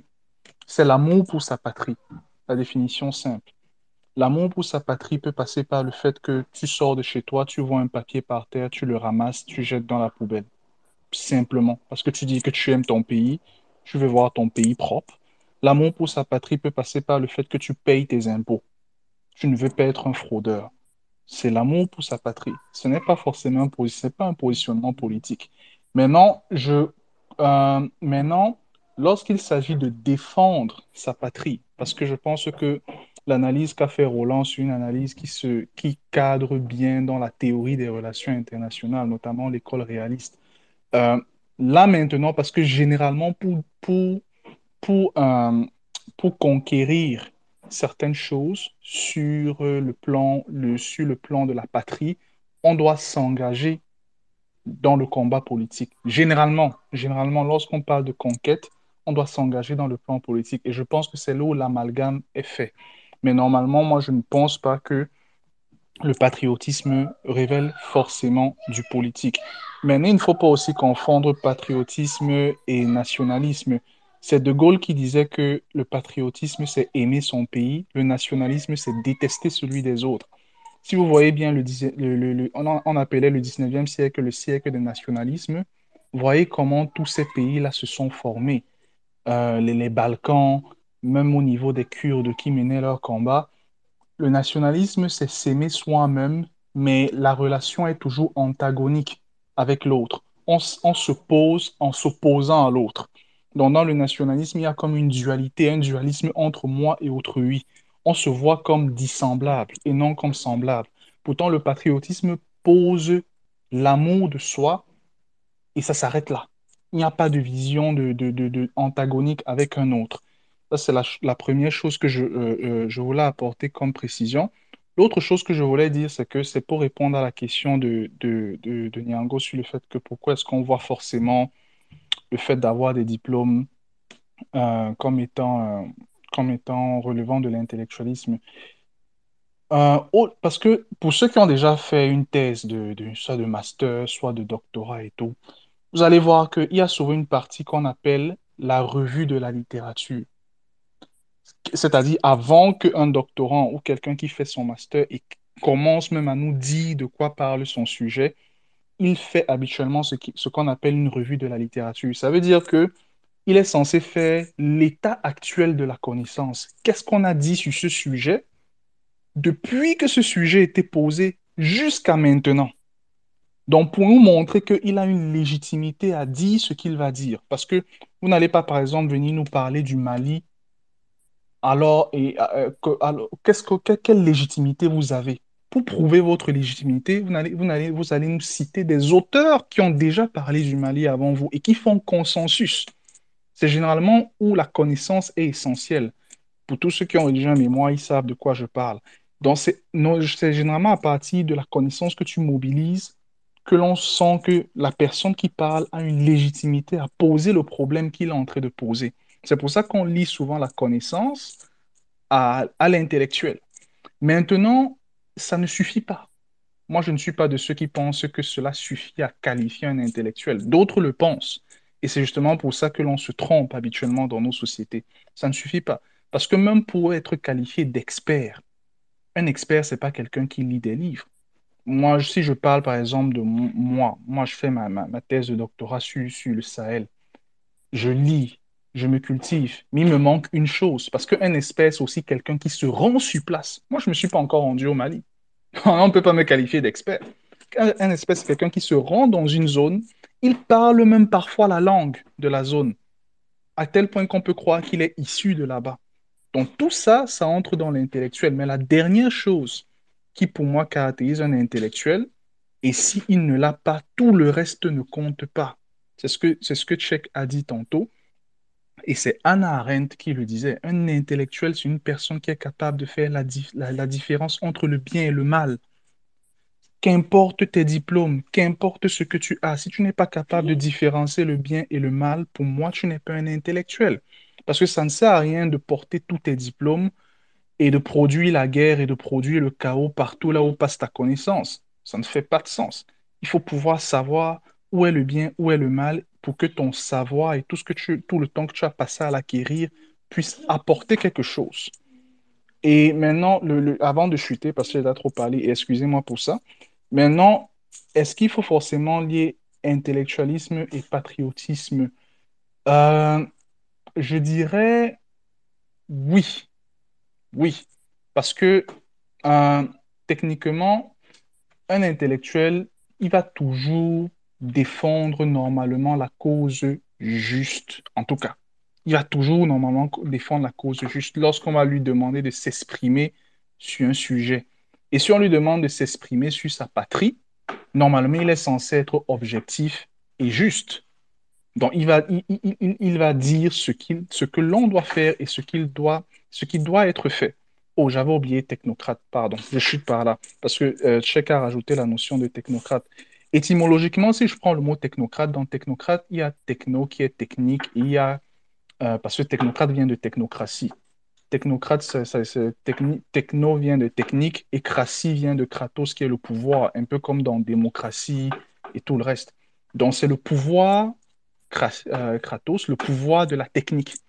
Donc, ça veut techniquement dire que ce sont des personnes qui pensent que parce qu'ils sont techniciens, ils ont le primat sur toutes les questions et généralement négligent tous les autres aspects, notamment l'humain.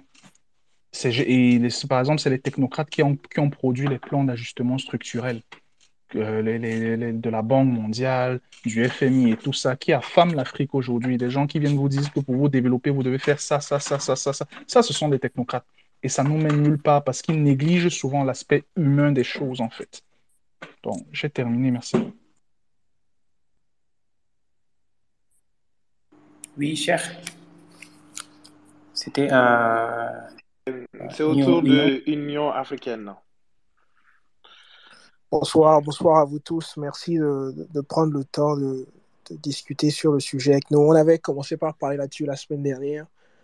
Et euh, bizarrement, c'est la première fois depuis que euh, qu'on échange que euh, moi et vous, je veux parler de Tierno et Chèque, non pas nécessairement, euh, ne, partage, ne partageons pas la, même, la même vision des choses. Et c'est une bonne chose. C'est la preuve même que nous avons en commun, je dirais, le, le panafricanisme, l'amour de l'Afrique, mais il ne faut pas suivre pour suivre. Il faut à un moment je sais pas, avoir son propre non, non, non, il faut dire, Yves, que c'est la preuve qu'on n'est pas le laboratoire des fake news. Voilà, voilà. Donc, euh, donc euh, il ne faut pas suivre, poursuivre.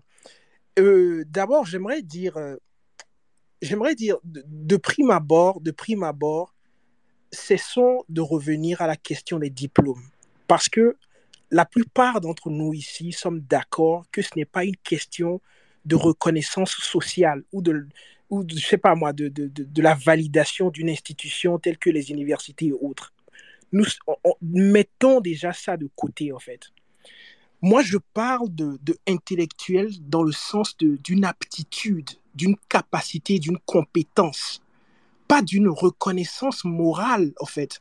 Pas, pas le fait que, d'abord, permettez-moi même de- d'utiliser mon, mon, mon, mon raisonnement à la définition même de Chancellor. Chancellor définit l'intellectuel comme quelqu'un qui est capable de faire la différence entre le bien et le mal. À aucun moment, cela ne, parle du fait que mettre en application cette connaissance enlève le titre d'intellectuel. Je veux dire, je reprends. Faire la différence entre le bien et le mal et le savoir, le connaître, mais ne pas agir ne, ne vous enlève pas en aucun cas le titre d'intellectuel. Je l'avais dit la semaine dernière. Le titre, je, je, parle d'intellectuel, pas dans le sens des diplômes, comme j'ai dit. D'autres l'ont défini comme étant euh, la, euh, la, la, la, la, possibilité de pouvoir euh, avoir des, des, des, des de, je sais pas moi, une pensée approfondie sur quelque chose. Et quelqu'un a dit quelque chose qui m'a qui, qui m'a vraiment interpellé, qui m'a marqué, c'est Roland. Et Roland a dit au fait que être intellectuel, même des fois, vous impose d'être détaché, donc de ne pas avoir de, parti pris, en fait.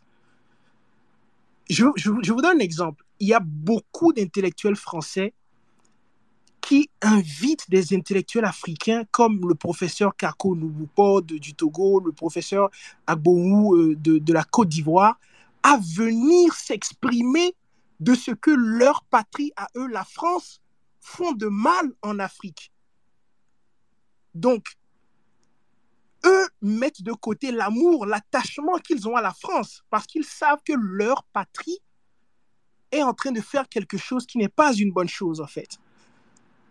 Ils restent dans, la, dans, cette lignée d'être un intellectuel et donnent la voix à d'autres personnes à venir dans leur pays s'exprimer contre ce que leur pays font de mal ailleurs. Et euh, euh, euh, je, vais chuter sur, sur ceci, en fait. Savoir ce qui est bien et ce qui est mal, n'est-ce pas, que, que, nous sommes en train de définir ici comme étant intellectuel, et décider d'agir avec cette compétence-là qu'on possède n'est pas la même chose. Et la semaine dernière, j'ai donné l'exemple de certains intellectuels qui sont corrompus, donc qui, au fait, ont, cette capacité, ont cette connaissance, ils, sont, ils ont l'aptitude, mais décident volontairement de se mettre du mauvais côté de la chose. Donc, on ne peut pas dire que, on ne peut pas leur retirer ce, titre-là, en fait, cette compétence, parce qu'ils ont, décidé de, se mettre du mauvais côté de la chose. Parce que si, si avec le temps, ils décident de revenir du bon côté, vous allez dire subitement que maintenant, ils sont intellectuels parce qu'ils ont changé de camp. Donc, c'est ça ce que le, le, là où je, j'en disconviens avec Tierno, en fait. Mais bon, on aura le temps d'en de, de, parler en long et en large. Merci. Je peux, je peux poser une question à Tierno avant que Algérie... Ah, chose à Union africaine. Oui, vas-y, Niango, je t'écoute. Voilà. Est-ce que, est que euh, la définition d'intellectuel pour toi est dynamique ou bien elle est statique?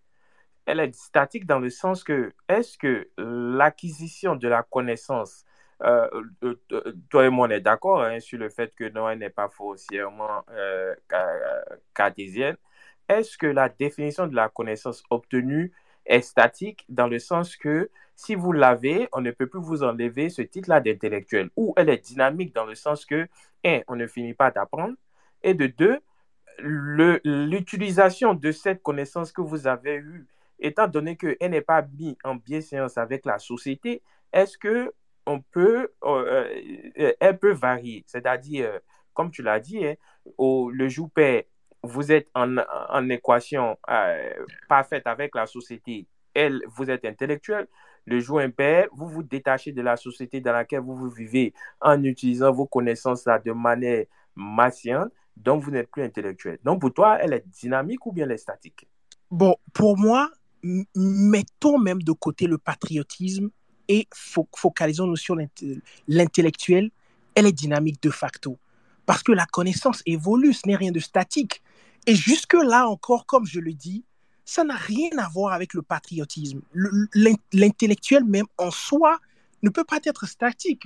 Enfin, je pense que c'est une absurdité de dire que l'intellectuel est quelque chose de statique. Non, mais non, j'ai demandé ça parce que tu dis, euh, tu dis, pour moi, elle est, si tu n'es pas en adéquation avec ta société aujourd'hui, et demain, aujourd'hui, si tu n'es pas en adéquation avec ta société, je ne peux pas t'appeler intellectuel parce que pour moi, un intellectuel, c'est lui qui est en adéquation avec sa société. Le chef du village qui est en adéquation avec sa société, pour moi, c'est un intellectuel. Dès l'instant qu'il n'est plus à ce niveau-là, il devient quelque chose d'autre. Donc, bon, pour moi, euh, les titres dans, dans la vie, dans la société, les, ces titres-là sont dynamiques. Ce n'est pas parce qu'aujourd'hui, euh, tu as, euh, tu, aujourd'hui, tu es le chef, demain, tu ne peux plus être le chef. Bon, ouais, bon, oh, fini. Je vais, je, non, je continue, vais continue, continue, euh, oui, je, je vais continuer. juste. Union, Union africaine, en fait, tu peux attendre et revenir après parce qu'il y a Roland qui attend depuis longtemps pour répondre. Donc, si tu as déjà répondu à la bon, question, bon, oui, check, Permets-moi de répondre à Nyongo parce qu'il m'a posé une question du moins. Oui, oui, oui. je pense que tu as déjà répondu à la question, c'est pourquoi il a répondu sur la. Ouais, sur ta réponse. Vas-y, Roland. Non, vous en faites pas. Oui.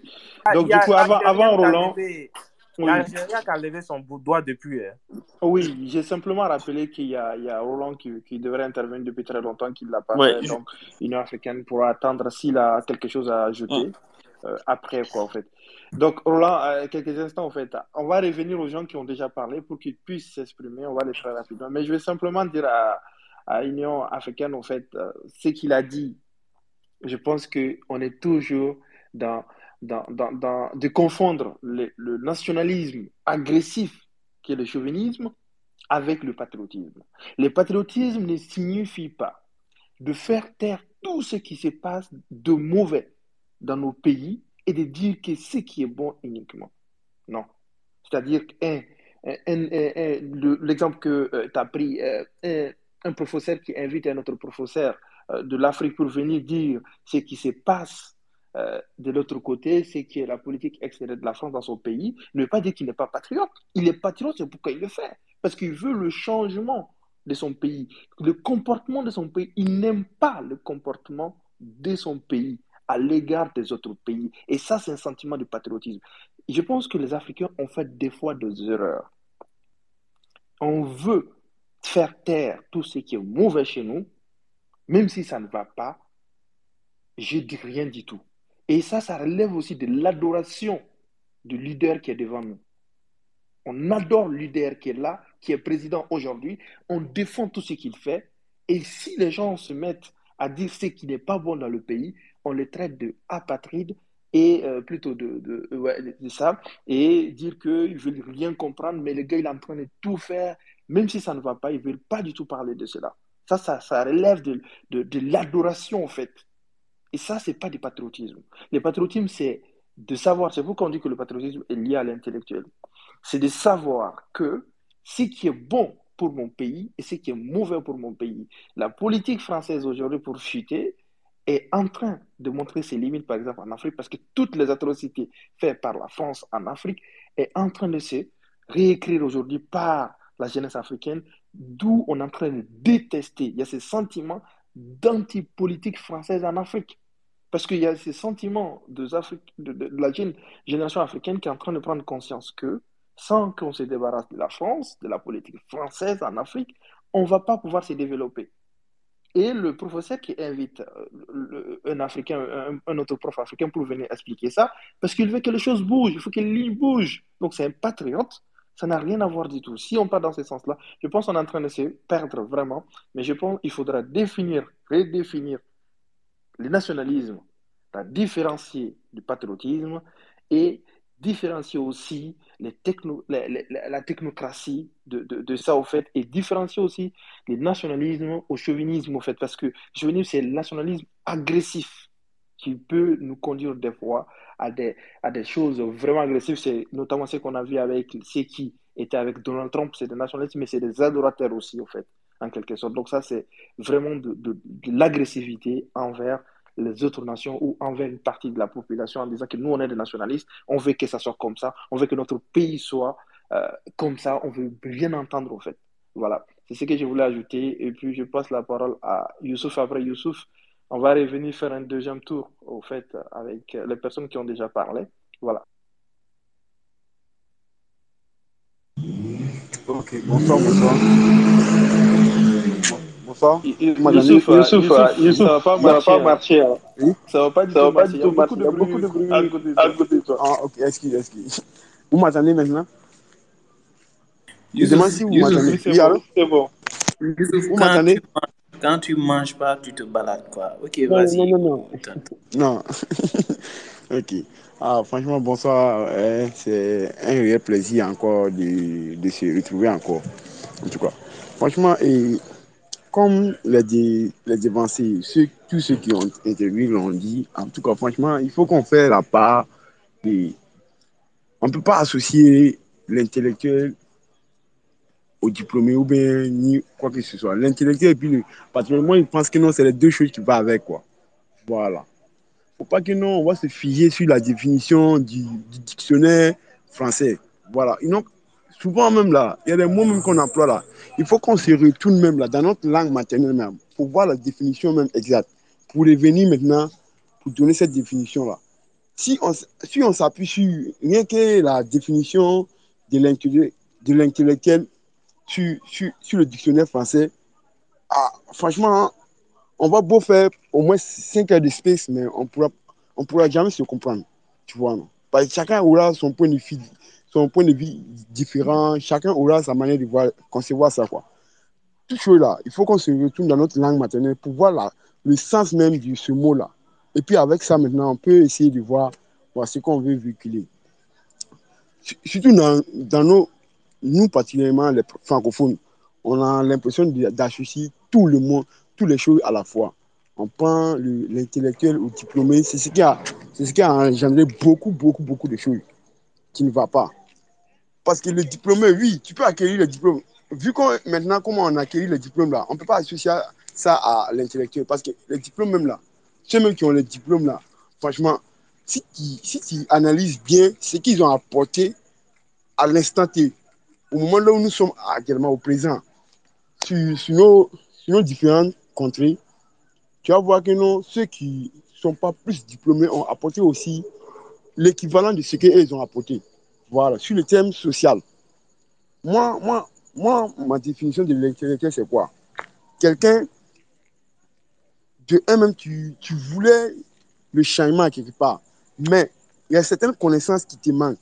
Maintenant, en, parcourant le chemin à la recherche de, ce- de cette connaissance, tu as un, certain minimum de, ces connaissances.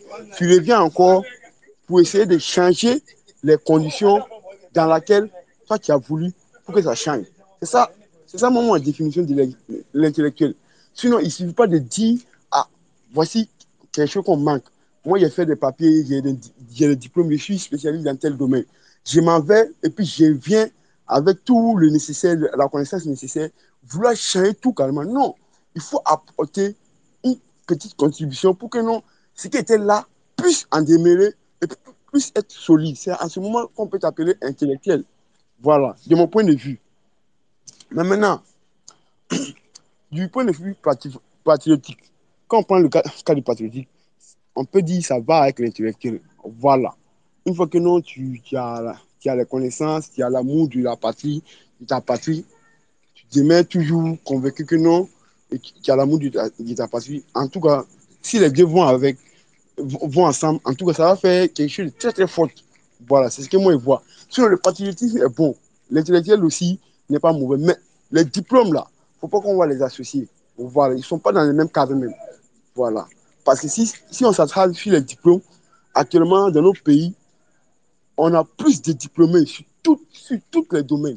Sur tous les domaines de la science, sur tous les domaines. Quand tu prends le cas du Mali, il y a des gens qui sont un expert de sécurité du Sahel, quoi, quoi. Quand tu prends le cas du Burkina, c'est comme ça. Mais franchement, il ne peut même pas trouver une solution même là, adéquate pour que non, quelque chose change. Donc à ce moment-là, à quoi c'est de, se revendiquer intellectuel? Ça n'a pas de sens. Peu importe le nombre de livres, le nombre de trucs, documents que tu auras écrits, il faut que toi-même tu contribues sur le terrain pour qu'on sente que non, ton action sur le terrain là apporte du bénéfice. C'est en ce moment maintenant que tu peux te revendiquer ou bien on peut t'appeler intellectuel. Si c'est si pour s'asseoir, pour, pour, prendre, pour prendre les mêmes, les mêmes cheminements de l'autre côté, pour, vou- pour vouloir venir ici, ah, pour qu'on fasse le même système, ça ne va pas changer parce que les contextes ne sont pas les mêmes, et puis on n'a pas les mêmes manières, les mêmes, la même société. C'est ça qui fait que nous, il y a toujours une différence. Moi, quand je vois des jeunes comme le CNE Investis du Mali, le petit Kanté, je vois des jeunes comme ça, moi, je les appelle des patriotes intellectuels. Selon moi, peu importe le niveau qu'il a, même s'il a un niveau CP1, un niveau euh, première année, moi, je m'en fous de son niveau. Mais moi, je l'appelle du patriote intellectuel parce qu'il apporte un plus à la société malienne. Voilà, c'est du moment qu'il apporte un plus, à, sur moi, il est intellectuel. Quand moi, je vois des gens qui ont des doctorats, qui se pavent sur les, des plateaux télé, franchement, on, on veut tout parler, mais qui se pavent sur les euh, plateaux télé avec leurs doctorats, sur, sur des domaines même de l'agriculture. Mais ils sont, ils sont, le minimum, là, quand on s'en va en Europe pour acquérir la connaissance, ou bien on, s'en va dans les grandes écoles pour acquérir la connaissance, c'est pour tisser des liens aussi. C'est pour tisser des liens, pour pouvoir apporter un plus à, à, à la langue. Mais si on, on, a fait nos études en Europe, on a des doctorats, spécialités en, en agriculture, modernité, mécanique, tout, on vient sur, sur nos un petit village même là, de 1000 habitants, on n'arrive même pas à essayer de démontrer de quoi on a acquis comme connaissance. À ce moment-là, tu es un diplômé, mais tu n'es pas un intellectuel. Il faut qu'on qu se le dise. Tu es un diplômé, mais tu n'es pas un intellectuel. Par, par, contre, que non, du moment que non, on voit que non, c'est les touristes. On prend exemple, les touristes, je vais, je vais chuter. On prend exemple, tu vas voir que non, dans nos contrées, tu vas voir que non, tu peux arriver dans un village, tu vas voir que non, c'est un expatrié européen qui vient, souvent même là, il n'a pas le diplôme même que nos, nos parents ont, ou bien nos grands-frères, ou bien nos, nos, nos parents ont, nos, nos, anciens ont, mais il apporte un plus à cette communauté, en tout cas, à cette communauté villageoise. Du moment que non, il apporte là, on, on peut l'appeler intellectuel, peu importe, on peut ne pas dire que non, il n'est pas patriote parce que c'est différent, mais on peut l'appeler intellectuel parce qu'il apporte une contribution à cette société-là. Voilà. Mais pour dire que non, on est diplômé, quand on est diplômé, on est intellectuel, ah là, c'est ce que, les, les Français ont voulu. C'est que nous, on interprète ça comme ça. Donc, moi, à mon côté, en tout cas, peu importe tes diplômes, si du moment que non, dans ton propre village même là, tu n'apportes pas une petite contribution même là, ah, qu'est-ce qu'on qu qu va dire? Voilà, il faut que nous, il faut qu'on on fait la différence. Parce qu'il ne suffit pas de dire non, diplômé à intellectuel. Non, c'est différent. Dans les autres communautés, ce n'est pas le cas. Voilà, tous ceux qui ont révolutionné ce monde-là, quand on, va prendre la majeure partie là, c'est la majeure partie n'avait pas de doctorat comme aujourd'hui on, on en croise. On en croise des doctorats partout, dans tous les domaines. Si c'est en matière de diplôme, nous en Afrique ici, sur l'espace francophone, on a tout. Toutes on a des spécialistes sur tous les plans, sur tous les plans, mais rien ne va. Rien ne va. Donc à ce moment, ce n'est pas des intellectuels qu'on a, mais on a des diplômés. Voilà. C'est mon point de vue okay. moi personnellement. Ok, merci. Ok, on dit de ne pas faire redoubler, par exemple, je ne vais pas donner des niveaux en France ici, par exemple, de ne pas faire redoubler euh, des élèves parce que ça coûte trop cher de le faire redoubler en masse. Donc voilà, on, on, on, veut seulement que les gens apprennent à écrire et puis et tout. Voilà, donc je pense qu'on a fait le tour. Euh, euh, on va essayer de Tchorno, Yango, si vous avez rien à dire, on va refaire le tour de, de oui, table. Oui, oui, on, va, on va refaire le tour. Oui, ne confondons pas idéologie politique, euh, droite-gauche et mouvements politiques. Les mouvements politiques nationalisme, conservateurs, de gauche, journalistes, les, les marxistes et consorts. Euh, il, faut, il faut vraiment faire la différence entre tout ça. Euh, je, pensais que, je pense que euh, au Roland, et puis après Roland, c'est Algérie, si je ne me trompe pas. Non, c'est Yves qui est le premier à intervenir. Après Yves, ça serait Roland. Après Roland, ça serait Algérie. Donc, je ne vois pas d'autres mais Chancellor et après Julien.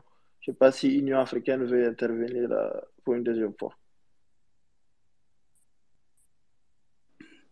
Oui, euh, vous m'entendez? Oui, vas-y. D'accord. Euh, mais franchement, le, le, space est super, malgré les contradictions. Il est vraiment super, en fait. Mais, j'ai peur, en fait, qu'on qu tombe, en fait, dans, dans un jeu de définition et on ne va pas s'en sortir, en fait. Voilà. Et c'est pour ça que moi, quand je parle, en fait, d'un intellectuel en tant qu'une personne qui a une connaissance très vaste, en fait, qui, qui, arrive, en fait, à être pluridisciplinaire, ça permet de se départir la définition de l'expert, qui est lui qui est très spécialisé, Ça permet d'éviter de, de, pas mal d'amalgames et tout ça, et, un jeu de définition. Voilà. Et tout à l'heure, en fait, il y avait une question, euh, je pense que sur, sur, le fait que est-ce qu'un intellectuel, il peut changer d'avis, est-ce qu'il est qu'il est a une pensée figée et tout ça? Bah Justement, c'est ce qui différencie un intellectuel d'un patriote. Un patriote, tout à l'heure, euh, je pense que euh, tout le monde l'a bien dit, c'est quelqu'un qui aime son pays. C'est quoi qu'il arrive, toi, ton, ton, si, on doit l'exprimer en, des mots, tu aimes ton pays, quoi qu'il arrive. Un intellectuel, c'est une personne qui apporte un avis ou des avis sur un sujet précis, en se, battant, en se basant justement sur l'état de l'art sur le sujet. Tout à l'heure, euh, il y, a, une africaine qui a parlé de, de revue de littérature.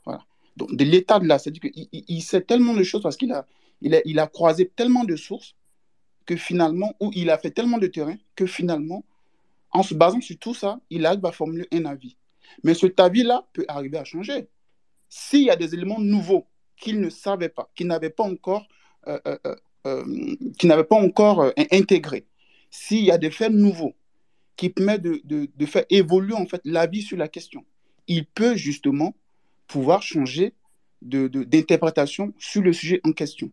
Mais toujours est-il que il est le plus souvent à la recherche du, du, meilleur consensus qui permet en fait de ne pas dire, et, je, le répète, de ne pas dire n'importe quoi, de ne pas avancer des chiffres qui sont erronés, de ne pas se faire prendre, prendre au mot par un expert, par exemple, qui lui, euh, il se cantonne à, sa spécialité, il est spécialisé, et du coup, un intellectuel s'exprime, bah, lui, en fait, il, arrive en fait à jauger, parce que très souvent, quand, quand un intellectuel s'exprime, il peut aller de la géographie à l'histoire, il peut puiser dans la sociologie. Et quand tu t'exprimes comme ça, ça demande une rigueur scientifique qui fait que bah, euh, tu n'arrives pas très souvent à, te, à, te, faire prendre au, mot par quelqu'un qui est très spécialisé. Et c'est en cela qu'on a un vrai intellectuel. Et, ça, je pense que c'est très important. Le fait de pouvoir s'exprimer sur des sujets variés qui permettent de se différencier d'un expert. Voilà.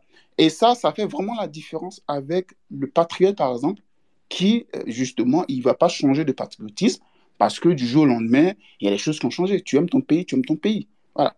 Et, donc, ça, je pense que ça permet de ne pas trop sortir du cadre et puis rester dans, le débat. Et, et, ça permet aussi de ne pas, en fait, euh, faire un jeu de mots, un jeu de définition parce qu'on ne s'en sort pas. Et, on, on, sait très bien en, quoi est-ce que consistent les, les, débats qui consistent à, à, faire des définitions, des définitions, et, ça finit pas. Donc voilà, c'est ça que je... mais Yves, je pense qu'on n'a jamais dit ici qu'il faut être patriote. Euh, euh, du moment qu'on est patriote, on est intellectuel. Hein. Moi, nous, on est allé dans, dans... Bah non, du moment on est patriote, on n'est pas forcément intellectuel. Bah non. Désolé, tout à l'heure, tout à l'heure, il y a Roland qui a pris l'exemple en fait de la Côte d'Ivoire, où il fait un moment de l'histoire où on avait en fait euh, face à, à, à, un contexte géopolitique, on a eu un regain. Donc là, pour le coup, c'est la manifestation euh, euh, euh, collective d'un certain patriotisme. En fait, là, du coup, on a vu que de façon collective, en fait, il y a eu la manifestation d'un certain patriotisme. Il y a des gens qui se sont dit, bah, nous, on aime notre pays. tout à fait prendre au mot. voilà. voilà. Et, et, et, là, pour le coup, ça, c'était la manifestation collective, en fait, de, aux, aux, yeux du monde d'un certain patriotisme. Mais tous ces jeunes qui sont sortis dans les rues, bah, ce n'étaient pas des intellectuels. C'était des jeunes qui souvent étaient dans l'affect. Ils avaient souvent des machettes. Voilà. Ils n'étaient pas des intellectuels. Je suis désolé. Donc, tu ne peux pas dire que euh, du monde, tu es, patriote, tu, es patriote, en même temps, tu, tu, tu, Et, et c'est là le piège, en fait. Le fait de vouloir relier euh, forcément euh, l'intellectuel, les connaissances des gens, au fait que, bah ouais, il dit ça, mais c'est quel est son bord? Est-ce qu'il est patriote ou pas? Ouais, mais il dit ça, mais en fait, il n'est pas de chez nous. Ouais, il dit ça, mais du coup, peu importe le fait que ce soit vrai, enfin, peu importe le niveau de rigueur, du moment où il ne parle pas en notre faveur, nous, on n'est pas d'accord. Et je le disais la fois d'hier, un intellectuel, si tu tombes sur un scientifique qui te parle, en fait, tu ne vas pas venir lui, opposer, en fait, euh, sa nationalité. Quand, un, quand un scientifique parle, tu lui opposes des faits aussi scientifiques. Si tu n'es pas d'accord, tu dis pas non, moi je suis malien, donc ce que tu dis est faux. Ben non. Si tu n'es pas d'accord, tu opposes des faits scientifiques qui relève aussi de ton travail intellectuel. Et ça, pour le coup, à chaque fois qu'on s'éloigne de cela, en fait, on entre justement dans des, des, des, débats de définition, dans des débats qui, qui, qui, finissent pas, en fait. Voilà. Après, on peut être engagé. On peut s'engager sur, tous les sujets, un peu, voilà, selon euh, euh, euh, la quête de sens, finalement. Et, et, et, ça, pour le coup, ça, ça peut faire changer en fait, en fait le, sujet. Mais en vrai, la, la recherche du sens, en fait, ça, ça, ça, ça c'est étudié même en sociologie et tout ça. C'est-à-dire qu'à un moment donné, tu as beau faire des études, tu as beau être intellectuel, tu as beau rechercher, en fait, voilà, à te réaliser justement, voilà. Tu as beau être technocrate, il arrive un moment de ton âge où tu te poses la question, ouais, j'ai fait tout ça, mais ça, a donné quoi? Voilà, ça, a donné quoi? Et c'est dans le ça a donné quoi que souvent vient l'engagement. Les gens s'engagent dans des associations. Le gars, il, prend la décision, par exemple, de ne plus donner de conférences dans des endroits un peu partout. Il, essaie en fait de commencer à travailler sur un sujet peut-être social et tout ça pour donner un sens à, son, travail intellectuel. Mais, là, en fait, il y en a qui peuvent, ne pas faire ça, mais rester toujours des intellectuels. Voilà. Donc, c'est ce qui fait la différence. Et moi, je pense que pour, revenir, c'est fondamental de, de, de dire qu'en partant sur vos définitions et de, de nos définitions tout à l'heure, de se dire, du moment où on est d'accord qu'un un patriote, c'est une personne qui aime son pays, ça, ça ne change pas. Ben, un intellectuel, par exemple, bah oui, ça peut changer. Parce qu'il y a des faits nouveaux. Parce que dans l'état de l'art, en fait, il y a des éléments qu'on n'avait pas pris en compte. Oui, Eratom. Et, voilà. Donc, or, on ne peut jamais dire Eratom, ouais, j'étais patriote, mais je j'aime plus mon pays. Bah, c'est insensé. Donc, c'est sur ça que je voulais chuter. Et puis, bah, s'il euh, si y a d'autres éléments, je, je, je, vais revenir là-dessus. Merci beaucoup. Merci. Comme Roland va prendre la parole, je vais, je vais, je vais seulement répondre au fait. Dans, dans, je pense qu'il y a toujours un problème de compréhension de ce qu'on est en train de dire, au fait. On n'a pas dit que tu peux pas être intellectuel du tout, du tout, du tout, sans être patriote. Bon, après, c'est-à-dire une composante. Peux je peux finir Je veux pas te couper, mais en fait, quand tu dis on, faut, faut, faut, faut savoir, je sais pas, dans le on, tu mets qui? Parce que là, tout à l'heure, Tiano, il a dit un truc qui était totalement faux en disant, ouais, un, un patriote, il est intellectuel. Donc là, pour le coup, je sais pas si tu es, es, de connivence avec lui ou pas. Enfin, je, non, mais il faut, que... faut, il, faut, il faut, faut, faut, faut, le laisser développer. Voilà, faut le laisser ouais, mais il dit on. Non, mais, non, mais il faut le laisser développer. Au nom du panel et tout. T'inquiète, on, on, est on, est, on, est, on est dans un débat ouais. intellectuel. Il faut le laisser développer. Non, non, non, non, Yves, Yves, Yves, ouais. Yves, Yves qu'est-ce que, qu'est-ce que j'ai dit Tu as dit là?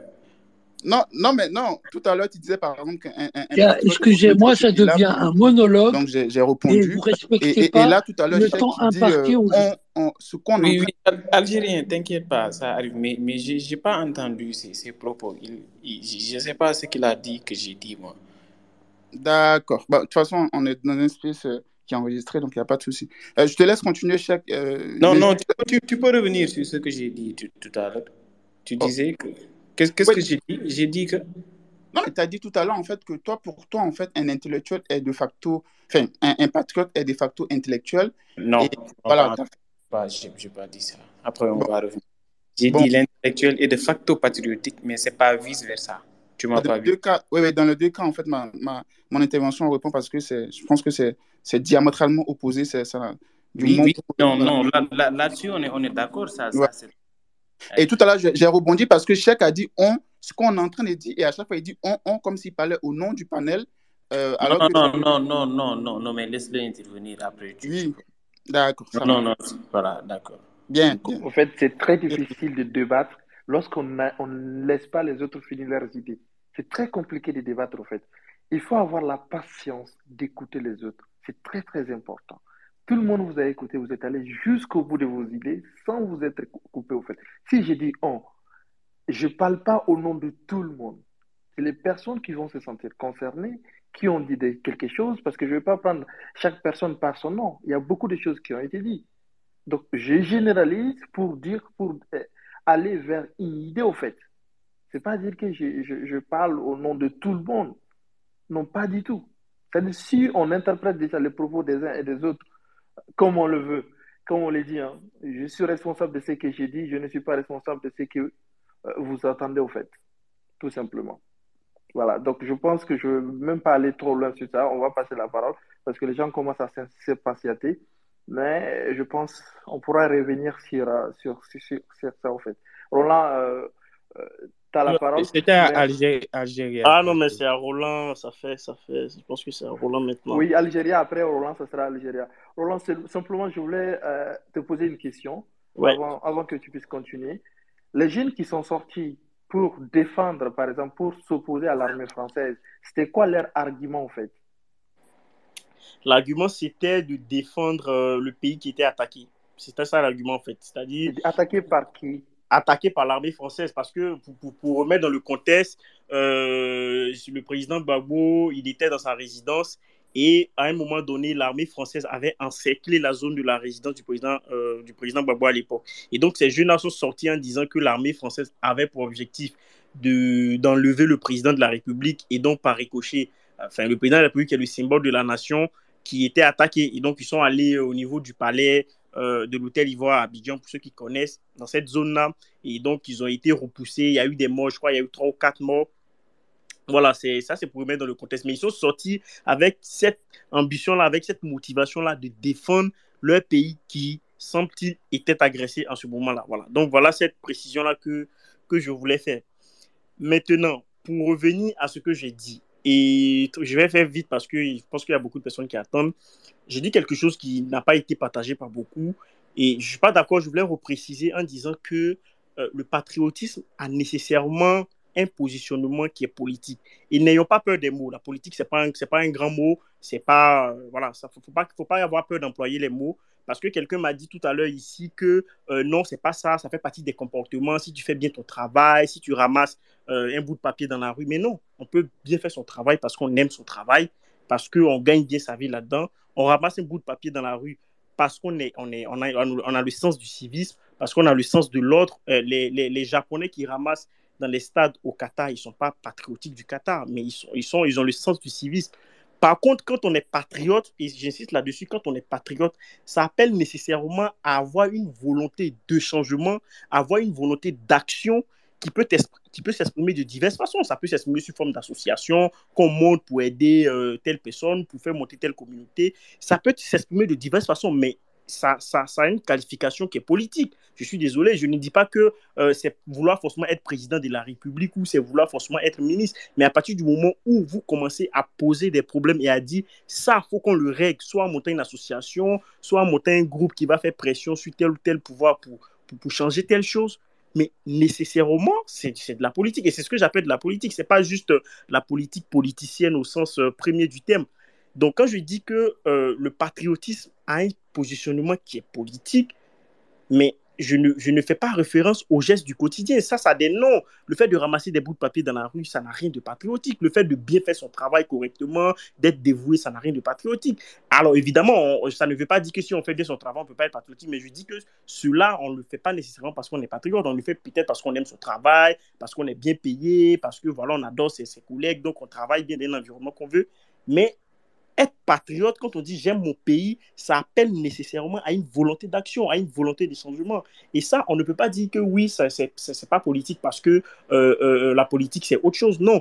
Et c'est là où j'ai dit, c'est là où j'ai dit quelque chose qui a, qui, donc, avec lequel Tchèque n'était pas d'accord. J'ai dit que un intellectuel, lorsqu'il est patriote, et ça, il faut bien l'écouter parce que la nuance et les détails, un intellectuel, lorsqu'il est patriote, il va nécessairement développer des pensées politiques qui, parfois, euh, peuvent être, par exemple, le nationalisme. Donc, je n'ai pas dit que les, les, les, les, notions sont pareilles. Je dis simplement qu'un intellectuel qui est patriote, c'est-à-dire qui aime son pays et qui a une volonté de, de changement et d'action, il va nécessairement, parce qu'il est intellectuel et qu'il ne va pas peut-être aller dans le quartier le plus bas pour essayer de faire des actions, il va vouloir le changer au grand niveau, il va développer dans son action politique des pensées qui peuvent parfois être alliées au nationalisme. Et c'est là que j'ai évoqué ces notions-là. Donc attention, je n'ai pas fait de confusion entre les thèmes. Simplement, moi, je pense, et encore une fois, peut-être que vous n'êtes pas d'accord, je peux le comprendre, mais je pense que les actions du quotidien, comme ramasser des bouts de papier dans la rue, c'est pas nécessaire. On le fait pas nécessairement parce qu'on est patriote. On le fait nécessairement soit parce qu'on a un rapport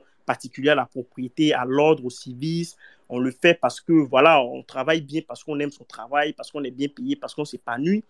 Et puis voilà, c'est pas parce, qu'on est patriote qu'on fait ça. Le patriotisme, c'est un positionnement politique. Et encore une fois, il ne faut pas avoir peur des mots, parce que ça appelle à une volonté d'action et de changement. Et cette volonté d'action et de changement-là, très souvent, ça s'exprime de diverses manières. Ça peut être dans une association, ça peut être une ONG concrète, ça peut être même un engagement beaucoup plus frontal dans des systèmes politiques, parce qu'on veut porter une pensée. Mais il y a toujours une volonté d'action et de changement derrière qui ne peut s'exprimer autrement que dans un cadre politique. Voilà ce que je voulais dire. Et merci à vous de, de m'avoir donné la parole après quand même une longue attente. Voilà. Ok, merci Roland. Je pense que c'est Algérie. Rouya. Fantina Rabia. Non, non, non, non, non, non. On parle en français. On... Euh, je m'appelle Mourad et je suis africain. Alors, euh, ni Rouya ni pas Rouya. On est, la langue de chez nous, là, on est en francophone. Simple. Bon, je, vais y aller direct. Euh, excusez-moi, je vais être tranchant. Euh, le premier point, je vais reprendre le dernier mot qu'il a dit sur les histoires de euh, les gens, ils jettent les poubelles, ils ramassent pas, etc. Je me suis posé la question dans mon pays, pourquoi les gens jetaient, ils en avaient rien à foutre. In fine, à la fin, tu sais, je, en fait, j'utilise la, je mets la bouche en cœur. Hein. In fine, je fais l'intellectuel. In fine, j'ai un peu trouvé une, une réponse. Eh ben, c'est pour faire chier le gouvernement qui les fait chier. Non seulement il leur donne pas des médecins, non seulement les routes sont défoncées, non seulement ils volent, et en plus ils voudraient qu'on ramasse les papiers. Ils vont se faire foutre. C'est, c'est une résistance passive. Passons sur ça. Maintenant, après, on va passer à autre chose.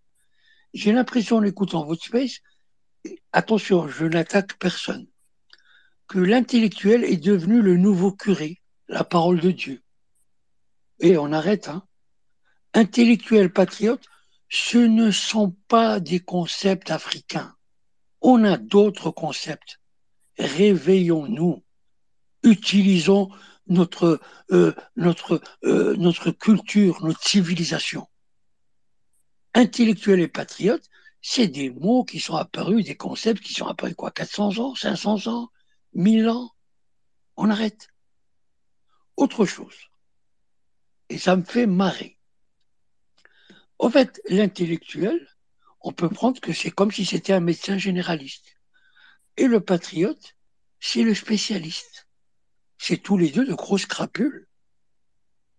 Simple. Autre chose. Intellectuel et patriote, en vérité, c'est des commodities. Et comme à la bourse, comme les commodities, il y a certains facteurs qui font que ça monte leur valeur et leur valeur descend. Un autre point, et je pense à mon avis, il y a des gens qui vont pouvoir réfléchir à ça. Euh, Federico Garcia Lorca, c'est un intellectuel ou c'est un patriote? Welbeck, c'est un intellectuel ou c'est un patriote? Maintenant, on va parler du patriote en Afrique, chez nous. Tu, moi, pour moi, le patriote en Afrique, c'est le boulanger du coin. C'est le chauffeur du bus emmène les gens à l'heure. Il essaie de faire le maximum, d'emmener tout le monde pour que tout le monde soit à l'heure, pour que tout le monde soit à son boulot.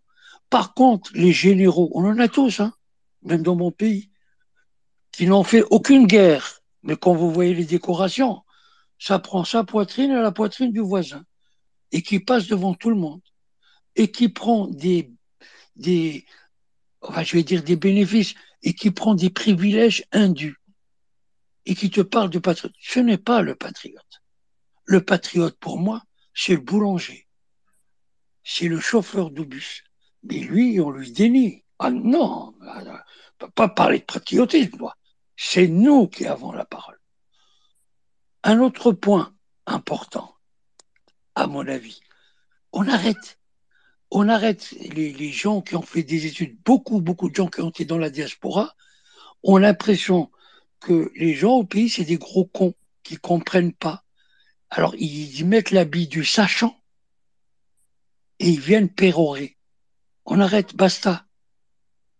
Utilisons les mêmes concepts. Voilà, c'était tout ce que je veux dire. Je m'excuse si j'étais un peu virulent. Je vous aime tous. Vive l'Afrique. Non, grand frère Géria, t'inquiète, tu n'as pas été euh, virulent, pas, pas, du tout. Euh, je, veux, je veux revenir à quelque chose. Ouais, je suis d'accord avec euh, ce que le doyen a dit, le, patriote. On ne peut pas assimiler le patriote à la politique c'est pas pas du tout normal le civisme fait partie du patriotisme c'est pourquoi dans beaucoup de pays aux États-Unis par exemple la plupart des écoles publiques ont fait l'allégeance au drapeau américain chaque matin c'est du civisme. Parce qu'on veut vous montrer que la patrie est importante. Pour moi, et euh, je veux retoquer un peu sur ce que Yves a dit, oui, nous sommes dans un jeu de définition parce qu'en tant qu'Africains, il y a trop d'amalgame dans nos définitions. Il faut qu'on sache exactement qu'est-ce que fait quoi et qu'est-ce que dit quoi. Je suis d'accord avec euh, ce que Youssouf a dit. Il faut qu'on revienne un peu à cette définition-là dans nos langues maternelles et langues natales pour voir exactement ce que cette définition veut dire. Parce que je, suis un peu perdu. Lorsqu'on fait beaucoup d'amalgame, le civisme fait partie du patriotisme. C'est un des éléments et un des, des composants du patriotisme. Parce qu'avec le civisme, on vous apprend à respecter votre société dans laquelle vous vivez. C'est pourquoi dans le civisme, on vous dit, quand vous êtes petit à l'école, il faut respecter votre drapeau. Euh, comme je l'ai dit aux États-Unis, les enfants ici, chaque matin, quand ils arrivent à l'école, dans les écoles publiques, ils récitent l'allégeance au drapeau américain. Ça, c'est le civisme. On leur dit que, par exemple, voici les pères fondateurs des États-Unis, voici ce qu'ils ont fait pour vous, voici ce qu'ils n'ont pas fait pour vous. Voilà. Ça, c'est du civisme. Donc, il ne faut pas dissocier certains trucs. Ça, c'est. Et de deux, il faut qu'on arrête de que on mène le patriotisme à la politique politicienne. Les jeunes qui sont partis à l'hôtel Ivoire, mais c'est parce qu'ils ont eu des informations sur lesquelles ils se sont reposés pour pouvoir faire ce qu'ils voulaient faire. Et ça aussi, ça fait partie de quoi? Des, des, des, informations intellectuelles. C'est pourquoi, pourquoi j'ai un peu souri quand Cheikh a posé la question, parce que Cheikh, dans la question, il y avait la réponse. Ils ne sont pas levés parce qu'ils étaient naïfs. Ils ne sont pas levés parce qu'on leur a dit levez-vous aller. C'est parce qu'ils ont reçu des informations. Ils ont analysé ces informations et ils ont procédé à ces informations. Et c'est maintenant, ils ont eu un regain de patriotisme à partir de ces informations qui ont été divulguées qui disait que l'armée française a partait en partie enlever Gbagbo. C'est pourquoi moi je m'insurge quand j'entends que non, un intellectuel doit avoir un certain bagage de données. Ce n'est pas forcément vrai. L'intellectuel, c'est plusieurs niveaux, c'est plusieurs, plusieurs catégories. C'est pour ça que j'ai beaucoup donné l'exemple, par exemple, du chef du village. Est-ce que le chef du village n'a aucune conception, par exemple, de comment l'État fonctionne, est-ce que vous n'êtes pas le définir comme intellectuel? Alors que dans son canton, par exemple, où il vit, dans sa communauté, il a les informations et il sait comment naviguer ces informations-là et comment utiliser ces, informations dans sa communauté. On a beaucoup d'amalgame par rapport à certains mots et à certaines définitions. Et oui, c'est pour ça que nous sommes dans ce space-là. Je vais donner un exemple et je finis. Par exemple, les pères de l'indépendance en Afrique de l'Ouest, ce qu'on appelle les pères de la négritude on les a levés au rang d'intellectuels. Parce qu'on s'est dit que non, ce sont des gens qui avaient des certains diplômes, des certaines connaissances. Mais est-ce que ces gens-là, aujourd'hui, au jour d'aujourd'hui, avec toute la connaissance historique que nous avons, pouvons-nous les appeler encore intellectuels avec tout ce qu'ils ont fait dans nos pays? Mais c'est pourquoi cette notion d'intellectuel, nous, Africains, on doit redéfinir ça. Cette notion de patriotisme, on doit redéfinir ça. Et penser que le patriotisme est forcément un concept politique qui est utilisé dans, un, dans des contextes bien donnés, moi, pour moi, vraiment, c'est, ça me gêne un peu. Voilà, c'est tout ce que j'avais à dire. Merci. Ok, merci. On va essayer de donner la parole à ceux qui n'ont pas encore parlé. Euh, non, euh, Chancellor, pour finir, euh, tour de table. Après, ça serait euh, Black 24.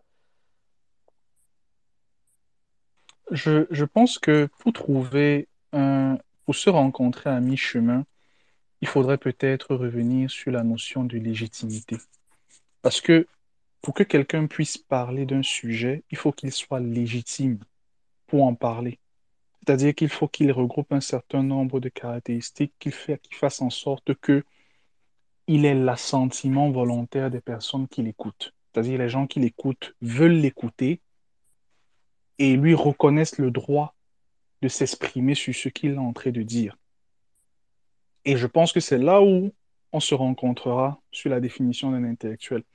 Parce que euh, je comprends l'exemple de Nyango qui dit que le chef du village n'a pas forcément euh, des diplômes, mais il est capable de s'exprimer sur les problèmes de son village. Et il a raison. Et le chef du village a ce qu'on appelle une légitimité à s'exprimer sur les problèmes de son village, parce qu'il est justement né là, il a grandi là, il sait tout ce qui se passe, il a peut-être dirigé son village pendant des années, donc du coup, il a une légitimité. Et d'ailleurs, Max Weber a, défini trois sortes de, légitimité. L'une d'elles est la légitimité traditionnelle. Donc, le chef de village, quand il s'exprime, ou bien nos locaux, nos, locaux africains, lorsqu'ils s'expriment, je sais pas moi, ça peut être un griot ou que sais-je encore, euh, le fait que leurs paroles soient paroles de sagesse découle de la légitimité qu'ils ont à se prononcer par rapport aux problèmes qu'ils observent. Donc moi, je pense que euh, l'intellectuel va beaucoup avec aussi la notion de légitimité. Parce qu'on ne peut pas, on ne peut pas écouter quelqu'un qui n'a pas le droit de s'exprimer ou bien qui n'a pas les qualifications nécessaires pour s'exprimer sur un sujet. Et c'est là où généralement la notion de connaissance est importante. Moi, je vois ça comme un checklist. C'est un ensemble de listes, un ensemble de cases que vous êtes censé cocher. C'est moi qui ai parlé tantôt de, de, revue de la littérature. Comme je, vais un peu, ça, ça- va un peu être redondant car j'ai déjà, déjà un peu dit ce que j'ai dit tout à l'heure, mais je dis bien que pour ceux qui ont fait des thèses, soit de master, soit de doctorat, on te dit toujours de faire ta revue de la littérature. Tu es censé nous dire tout ce qui a été dit sur ce sujet jusqu'à maintenant.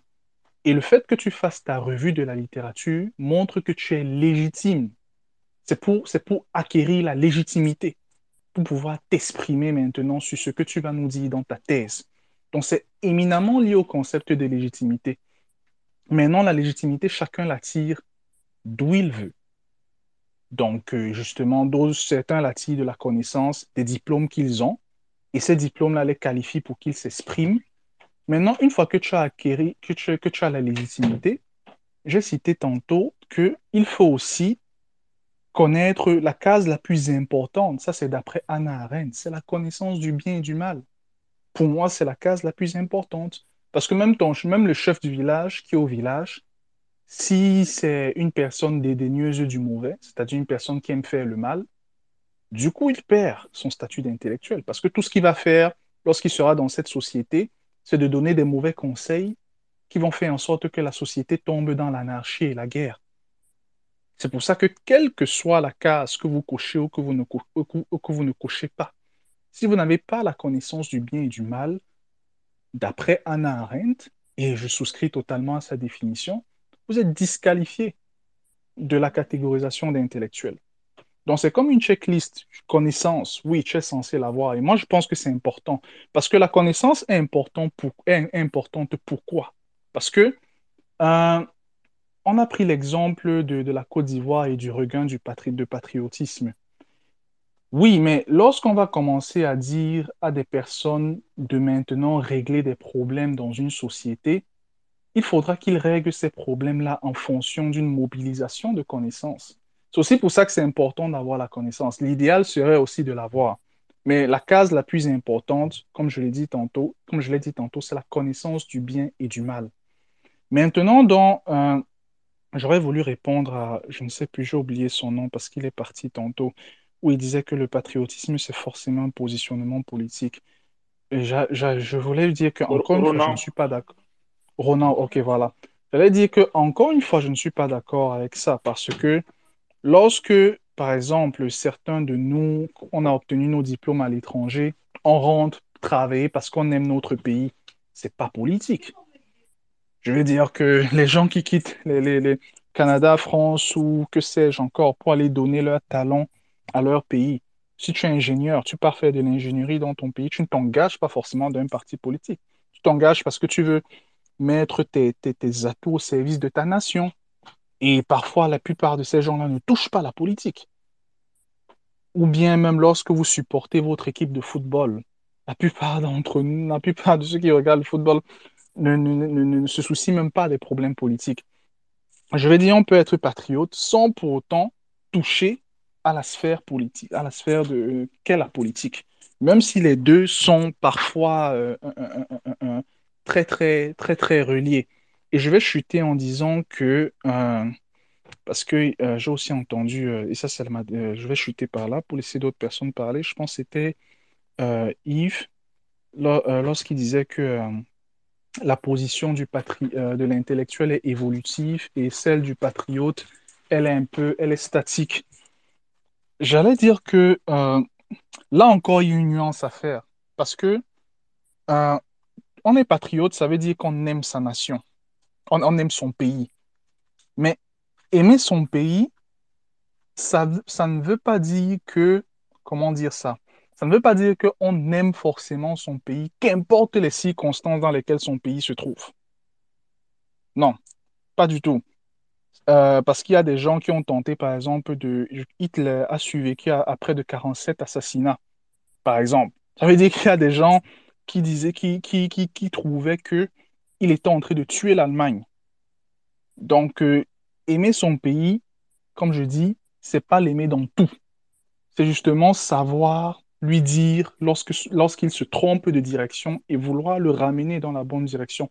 Dans ce sens, je dirais aussi que le patriotisme peut aussi être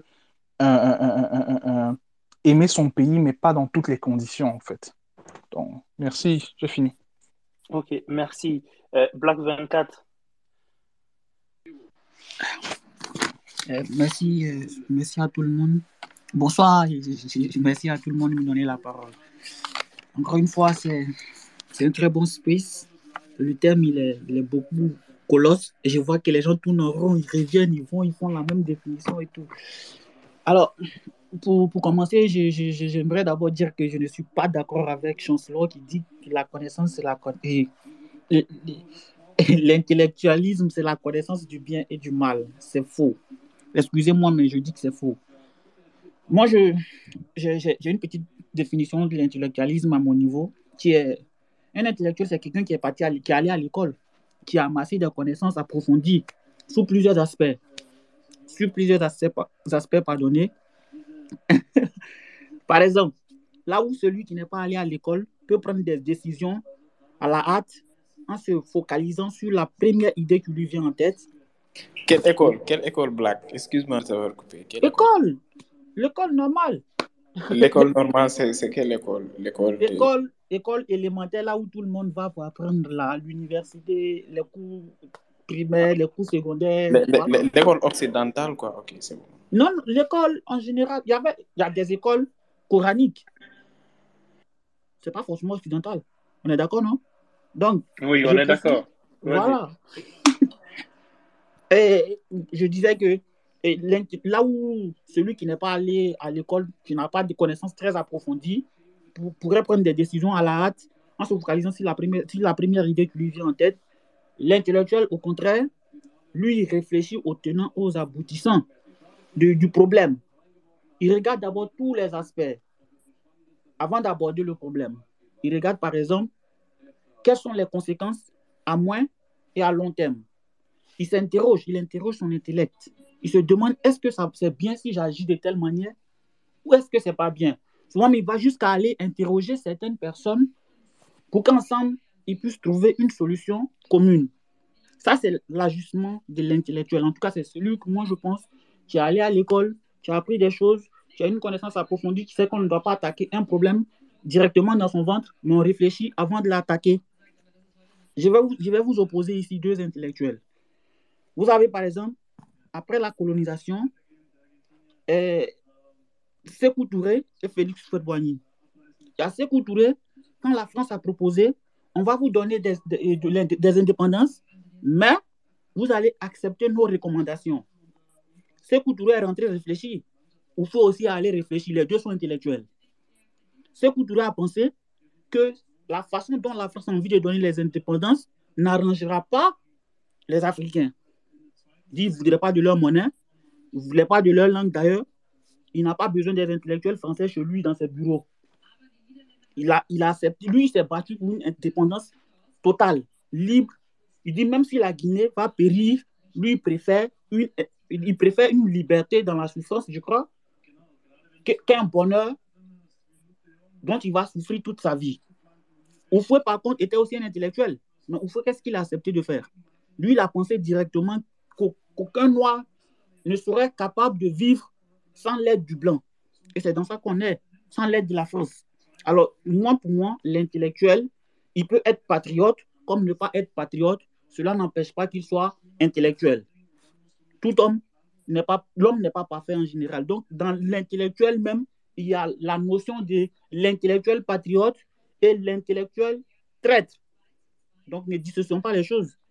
On peut être intellectuel et être patriote, tout comme on peut être intellectuel et ne pas être patriote. Ça, c'était le cas d'Oufoué, il n'était pas patriote du tout. Moi, je suis de ceux qui pensent qu'Oufoué n'était pas patriote. Et Sekou Tunkara, et pardon, Sekou euh, connaît, Ah, Sekou apparemment, Touré- apparemment, tu suis trop Sekou Toukara. Il faut faire attention. non, je mélange les termes. Sékou Touré, lui, c'est c'est un intellectuel aguerri qui réfléchissait, qui pensait au bien-être de son peuple. Donc, moi, je pense, ne mélangeons pas le débat en disant l'intellectuel, c'est celui qui a la connaissance du bien et du mal. Souvent aussi là, l'intellectuel dont je parle comme Félix Houphouët-Boigny, sa solution peut être une bonne solution pour le peuple. hein. Ça ne veut pas forcément dire qu'il était traître. Il a pensé, il a réfléchi. C'est la solution qu'il a trouvée qui était là. L'autre intellectuel qui est Sékou Touré aussi, il a réfléchi. Il a trouvé une solution. C'est la solution que lui aussi il avait pour la Guinée. Entre les deux, Oufo pouvait marcher. Et pour Sékou Touré n'allait pas marcher. De toute façon, ils ont pris des décisions.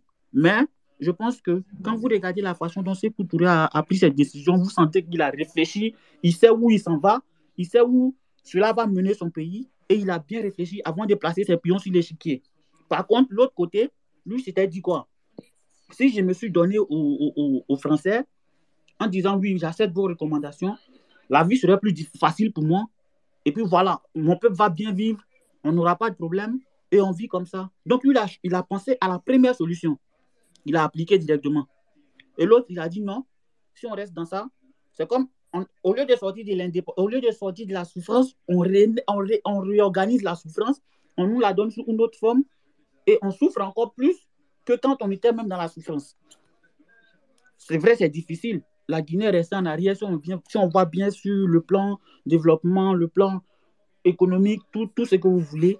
Mais la Guinée a sa propre monnaie aujourd'hui. Et autant de Sékou Touré, il faut le dire, il était beaucoup compétent. Comme il n'est pas éternel, il est parti. Et ceux qui sont restés derrière lui n'ont pas réussi à garder la ligne de Sékou Touré. C'est ce qui a fait que l'intellectuel patriote, il a vraiment réussi, mais il n'a pas réussi entièrement. L'autre côté, il y a un intellectuel qui n'était pas patriote, qui pensait qu'on ne pouvait rien faire de nous-mêmes. Il fallait compter sur l'aide des autres. Et c'est dans cette aide-là qu'on est toujours aujourd'hui. Donc, les deux sont intellectuels, mais il y a intellectuel patriote et intellectuel qui n'est pas patriote. C'est possible. On peut être intellectuel patriote. On peut être intellectuel pas patriote. On peut même ne pas être intellectuel et être patriote. C'est comme ça. Ok, Black, Black, Black 24. Donc, selon toi, en résumé de tout ce Oui. que tu as dit, il y a, il y a intellectuel patriote il y a intellectuel traître.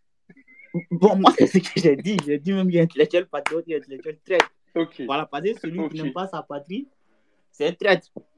Donc, va excusez-moi, mais va bon, je on ne voulais va pas pas dire ce ouvrir, terme-là. on va pas ouvrir un autre débat sur le traître Non, non, on va mais pas ouvrir va le débat. Il y a, il y a Voilà. Est Alors donc, là, vous Sako, voyez même que je réponds au sujet. Peut-on être intellectuel sans être patriote? Oui, on peut être intellectuel sans être oui, patriote, en quelques secondes, hein, parce qu'on va, on va évoluer. Voilà. Donc, je vais chuter là sur facile. Ok, merci. Et grande sœur, tu as la parole. Sako. Bonsoir à tous. C'est- Ça va, être très difficile, ça va être très difficile de prendre la parole avec, à- après autant de fusion de connaissances. Alors, c'est quoi un intellectuel? Je, je pense qu'aujourd'hui, pour essayer en Afrique hein, de, d'en finir avec ce débat, même pas d'en finir avec ce débat, je, pense que je n'irai pas dans tous les sens, je vais, je vais embrayer juste sur la notion de légitimité. Et en argumentant premièrement sur, euh, je vais vous inviter à lire un grand intellectuel africain, Amadou Ampateba, euh, aspect de la civilisation africaine. On n'ira pas dans les thèses de Shenkata Diop, etc., qui nous semblent très érudits et ça va être très, euh, très complexe d'accès. Mais ceux qui, ont déjà lu les deux euh, sauront de quoi je, parle. Qui est intellectuel? Pour moi. Déjà, euh, il y a un prédécesseur qui parlait de légitimité. De cette légitimité, je mettrais juste un petit égal entre légitimité et reconnaissance conventionnelle.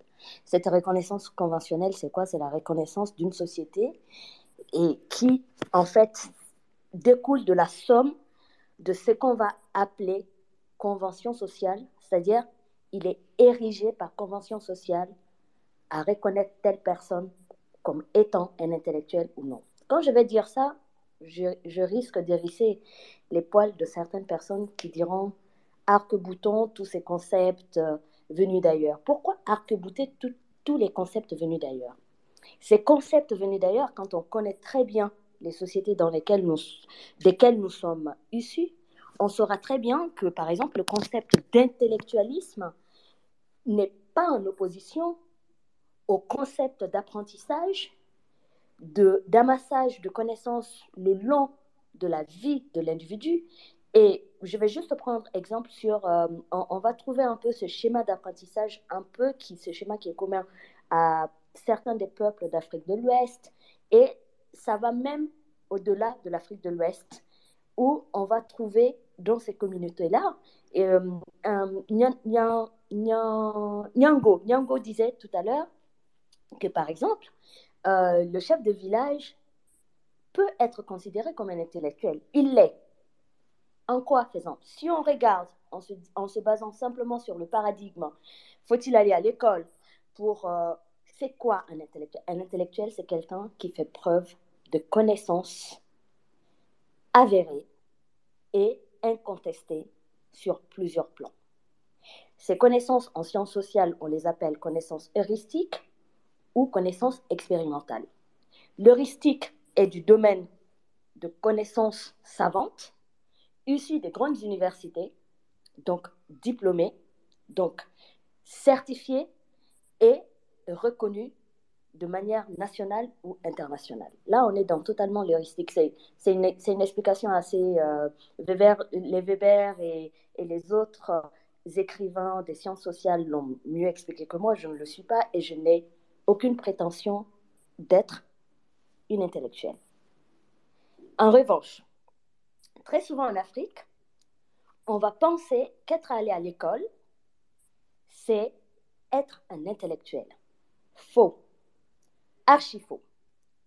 Et on peut être intellectuel sans être allé à l'école. Je vous réfère encore une fois aux données qui ont été documentées et largement documentées par un grand écrivain malien, un grand écrivain africain, Amadou Ampateba, qui, de sa place d'intellectuel justement, redescend sur Terre dans nos connaissances ancestrales et nous dit, OK, des connaissances qui nous ont été données, on nous dit pour être intellectuel, il faut avoir fait les grandes écoles. Si on, réveille les Aristotes, on réveille les, euh, les grands philosophes que, que, Grèce, Égypte, enfin toutes les civilisations vont connaître, est-ce qu'ils avaient des diplômes? Pourtant, les grands intellectuels les étudient aujourd'hui. Donc c'est en ces termes-là que moi je positionnerai débat. Non, n'est pas intellectuel toutes les personnes qui sont allées à l'école. Dans les théories démographiques, euh, dans les théories démographiques, on va d'ailleurs estimer qu'un pays arrive à une démographie épanouie, c'est-à-dire on parle de prospérité et de production de richesse, quand on va, euh, à un moment donné, trouver euh, on atteint 45 à 50% d'une population ayant obtenu le baccalauréat ou l'équivalent du baccalauréat. Cet équivalent existe dans nos sociétés. Ça va être très long que j'entre dans les, dans les détails. Renseignez-vous dans, dans vos communautés d'origine et vous verrez que ce que je suis en train de dire, il y avait l'école chez nous, le civisme. Déjà, le civisme était enseigné. L'école était enseignée, par exemple, aujourd'hui, c'est de, prendre des, de prendre des concepts. Moi, je nous inviterais plutôt à prendre des concepts et de regarder quels sont dans nos connaissances ancestrales, euh, qui sont léguées, les équivalents possibles euh, entre tel concept et telle pratique sociale ou telle pratique euh, sociétale. Donc, est-ce que Sékou était un intellectuel? C'est là où j'ai pris aussi des notes en me disant que euh, par exemple, tous les premiers intellectuels africains, quand je, moi-même je fais l'absus, hein, d'ailleurs, rigoler, tous les premiers qui sont allés à l'école en Afrique ne sont pas forcément des intellectuels et tous nos leaders politiques de l'époque ne sont pas forcément des intellectuels. Il y avait quelques intellectuels parmi eux, ils ne le sont pas tous. Et pour finir, je dirais qu'un intellectuel, c'est quoi un intellectuel? C'est quelqu'un qui sait prendre du recul et c'est ce qui va le mettre en porte-à-faux, en fait, avec le patriote. L'intellectuel ne valide pas constamment et spontanément tout, par exemple, tout ce qu'un patriote va déblatérer. Je vais utiliser le mot déblatérer, euh, j'ai étudié dans la langue française, euh, master de lettres, donc je sais pourquoi j'utilise les mots. Pourquoi j'utiliserais ce mot déblatéré Parce que le patriote, quand je vais faire courir mon principe patriotique sur une problématique donnée, j'ai décidé d'occulter ma part d'esprit. D'ailleurs, quand on parle d'intellectuel, on parle d'esprit, on parle de connaissance. Et je vais faire consciemment exprès d'occulter ma part d'esprit donc, je vais écouter le mot qui fâche toute l'Afrique très souvent. Je veux beaucoup plus écouter mes émotions. Ce sont là mes émotions qui sont en branle. Et c'est bien là que les politiques, qui ne sont pas forcément des intellectuels, qui sont là, sinon il n'y aurait, y aurait pas des politélogues, et là je parle de vrais politélogues, quelqu'un qui a appris, et dans nos communautés il y a eu des politologues, il y a eu des spécialistes. Est tout chez nous? Est littérature? Est environnement? L'environnement n'est pas un concept importé d'ailleurs. L'environnement est un concept existant dans toutes les civilisations du monde. La sauvegarde de l'environnement, et, je vais juste vous, vous, citer une classe au Mali qu'on appelle les donso. Les donsos, ce sont des chasseurs. N'allez pas, si vous allez lire donso chasseur, vous allez voir toute une autre littérature aujourd'hui liée à l'insécurité du Mali. Je, parle pas de, je ne parle pas de ça. Je parle du vrai donso, le chasseur. Il est un spécialiste de l'environnement, quelqu'un en charge. Donc son sens patriotique et intellectuel va être aiguisé dans le sens de la protection de l'environnement et son sens patriotique aussi par bien de billets euh, schématiques qui vont lui permettre d'être de facto quelqu'un qui soit profondément inquiet et qui soit profondément un garant de la l'environnement autour de lui. Et d'ailleurs, beaucoup de nos mythes sont liés, la préservation de beaucoup de nos mythes, hein, mythes, face, euh, mythes de l'eau, les mythes liés à la forêt, les mythes liés à beaucoup de choses sont liés à la préservation de l'environnement. Ce que je dis n'est pas parole d'évangile. Je ne suis absolument pas une intellectuelle, je ne suis qu'une petite auteure curieuse qui s'intéresse, qui fait une lecture dialectique des deux mondes qui m'ont été donnés par l'EG. Pourquoi je dis par l'EG bah, Je ne peux pas contester du fait que j'ai étudié dans la langue française. Donc, ce qui fait de moi légataire de la langue française comme toutes les communautés de la francophonie. Ce n'est pas une fierté quand je le dis. Et je ne dis pas non plus que, ce n'est, que ce je n'en suis pas fière. Parce que souvent, la, la dialectique voudrait que quand on parle en Afrique, il faut expliquer un peu les concepts qu'on donne. Donc, l'autre monde qui m'est été donné aussi par mes ancêtres, qui est le monde africain, avec l'ensemble de son patrimoine intellectuel. Donc, je ne mettrai pas en opposition monde, moderne versus monde ancien. Ça, c'est l'invitation de Amin Malouf, je sortirai dessus, qui nous appelle à mettre en cohérence tous les petits terroirs de nos, de nos identités. Il parlera même pas en parlant d'une personne, d'une seule identité, mais de nos identités. Parce qu'un seul être peut être des fragments identitaires de plusieurs civilisations, voire de plusieurs peuples. Donc, c'est quoi un intellectuel? Je nous renvoie au dictionnaire pour pas monopoliser la parole et nous inviter à surtout pas mettre en opposition les concepts. La démocratie est née en Afrique. Quand je vais le dire, beaucoup de personnes vont se dire, mais comment la démocratie est née en Afrique?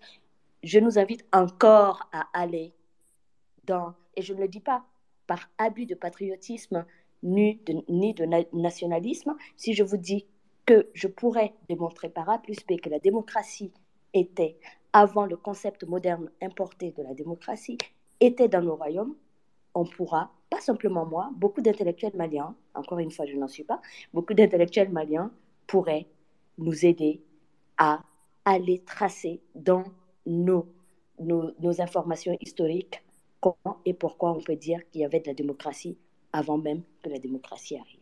L'environnement, idem. Tout concept que nous allons prendre et que nous allons mettre en opposition, si nous le regardons de l'autre côté du miroir, juste en regardant dans les concepts, on comprendra que, en fait, rien ne nous a été inventé. Tout existait déjà. Et que, bah, euh, oui, aussi pour dire que euh, les pères de la négritude étaient des intellectuels. Si on regarde la convention des universités et comment le schéma, euh, le schéma, même de la négritude, en allant de l'afro-renaissance à afro-renaissance, Harlem, puis quartier latin, vous vous rendrez compte que oui, cela était la négritude, je parle bien de Senghor, Césaire, Damas, etc., étaient des intellectuels telles que les conventions universalistes définissaient. Après, je ne suis pas sûre que tous nos anciens présidents étaient des intellectuels. Je vous remercie. Merci pour ce cours. Euh, comme on dit, euh, je ne sais pas, hein, c'est magistral ou quelque chose, mais c'était vraiment instructif. C'était vraiment instructif. Merci. Merci, grande sœur. Euh, merci beaucoup. Je vais tout simplement revenir au fait sur le concept même de, de, de, l'intellectuel au fait. Donc, selon euh, Pascal Orly et Jean-François, au fait, un intellectuel est un homme du culture, créateur ou médiateur, mis en, mise en situation d'homme du politique, production et consommateur d'idéologie, c'est-à-dire producteur et consommateur d'idéologie. Donc, je, vais répéter, au fait, c'était, c'était un homme du culture, euh, créateur ou médiateur, mise en situation d'homme du politique, producteur ou consommateur d'idéologie. Donc là, on voit, on voit ici que ça, ça, selon cette définition, un intellectuel est renvoyé aussi à la politique mais après qui a été contesté aussi par, euh, par d'autres personnes aussi, par d'autres euh, intellectuels et scientifiques ont dit non, pas forcément une personne euh, du politique ou quelque chose d'autre, mais uniquement quelqu'un qui réfléchit ou quelqu'un qui n'est pas producteur d'idéologie ou consommateur d'idéologie.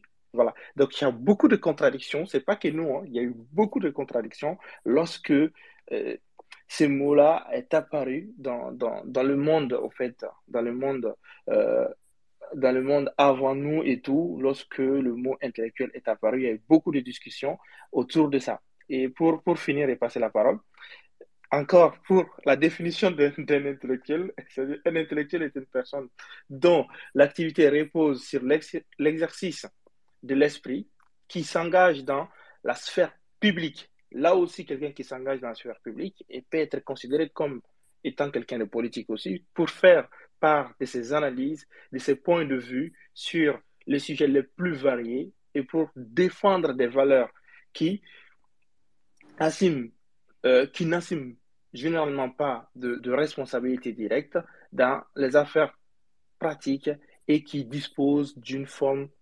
d'autorité. L'intellectuel est une figure contemporaine distinguée, euh, distincte de celle le plus ancienne du philosophe qui mène sa réflexion dans un cadre conceptuel. Donc là aussi, on a d'autres définitions, mais en général, en général, au fait, le patriotisme, la politique, tout ça rentre au fait dans, dans, dans, dans quelqu'un qui est intellectuel. Par exemple, je pense que la grande elle a parlé de, de, de Ampateba. Elle a parlé aussi, elle ne voulait pas rentrer dans les détails avec euh, Cheikh Anta Diop et d'autres, Aimé Césaire et tout. Ce sont des, des, des concepts. Par exemple, la, la, négritude. J'ai eu l'occasion de discuter avec, parce que à Amiens, lorsque j'étais à Amiens, il y a les gens qui gardent au fait, la négritude là-bas. J'ai rencontré les personnes aujourd'hui qui, qui, font tout pour garder ces traces-là de, de, la négritude qui, et continuent à écrire aussi sur la négritude. Donc, euh, lorsqu'ils nous expliquent le concept même de la négritude, comment c'est venu, c'est-à-dire ça découle même du patriotisme, au fait, en quelque sorte. Pas aimer seulement euh, des, des différentes patries, parce que être noir et aimer ce qu'on est, utiliser les mots qui sont utilisés contre nous pour l'utiliser, pour que les autres puissent employer ces mots-là facilement et qu'on ne soit pas irrité lorsqu'on nous dit nègre. Donc, c'est de là qu'ils ont mis euh, en place le concept de, de, la négritude et aller ainsi de suite, ainsi de suite. Donc, tout ça découle au fait. Un intellectuel n'est pas seulement quelqu'un qui sait écrire, lire, faire des longues exposés, faire des calculs mathématiques, faire des choses ingénieuses. Non. Tout ça fait partie de l'intellectuel. Donc, c'est l'ensemble des bagages, au fait, et des connaissances qu'une personne peut accumuler durant euh, toute sa vie, au fait. Durant toute sa vie. Donc, y compris des sentiments. Ben, si on dit qu'un intellectuel qui est patriote peut aller euh, à l'offensive, peut devenir intégriste, on a des, savants fous. On a connu des savants fous. On a connu des gens, des intellectuels qui sont allés jusqu'à l'extrême, mais qui n'étaient pas du tout patriotes qui n'avaient rien à voir avec leur pays. Ils voulaient même détruire leur pays parce que à un moment donné, de, de, de l'esprit devient tellement. Lorsqu'on accumule beaucoup de connaissances, des fois on dit qu'on devient fou. Des gens qui se sont pris pour Dieu, qui voulaient tout exterminer et reconstruire. Ça arrive. Mais ça, ce n'est pas du patriotisme. Ce n'est pas du nationalisme. C'est l'effet de devenir fou par la connaissance qu'on devient automatiquement quelqu'un qui est considéré comme nationaliste ou autre. Et pour finir, J'aimerais poser la question à, Roland qui est parti, et puis je ne sais pas si Yves est toujours dans le space. Je posais la question pourquoi ces jeunes-là sont partis euh, pour, pour s'opposer à l'armée, à française, au fait, lorsqu'ils ont vu que leur pays était en danger. C'est-à-dire, je dis toujours, on fait l'erreur entre des choses.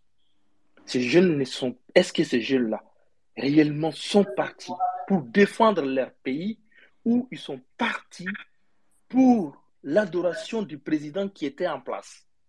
Où ces jeunes-là sont partis parce qu'ils voulaient affronter euh, ces, militaires-là avec des machettes et autres. C'est ça qu'il faut. Il faut toujours voir la nuance au fait avec le patriotisme. Parce qu'en Afrique, ou même dans, dans le monde euh, de l'autre côté, en, Amérique, les gens, il y a beaucoup de gens, des gens euh, qui sont généralement, je veux dire le mot racistes, qui sont retrouvés ils se sont appelés à un moment donné des patriotes. Les gens qui voulaient reconstruire l'Amérique, il y a eu de ces gens-là aussi, qui se sont donné le nom de patriotes.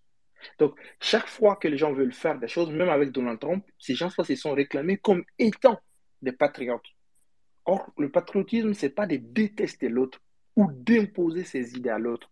C'est plutôt d'aimer et de chercher à changer et à améliorer, au fait, ce qu'on a chez nous. C'est ça aussi le, patriote. C'est pourquoi on parle de promouvoir son pays. Donc, je vais m'arrêter là pour ne pas être très long, mais euh, voilà. Oui, euh, cher, moi, je, pense que je vais, poser une question. C'est-à-dire, au-delà des termes, parce que moi, je pense qu'il faudrait qu'on sorte là, c'est-à-dire euh, de ces termes étymologiques de dictionnaires ou autres qui nous définissent euh, les mots ou bien les expressions.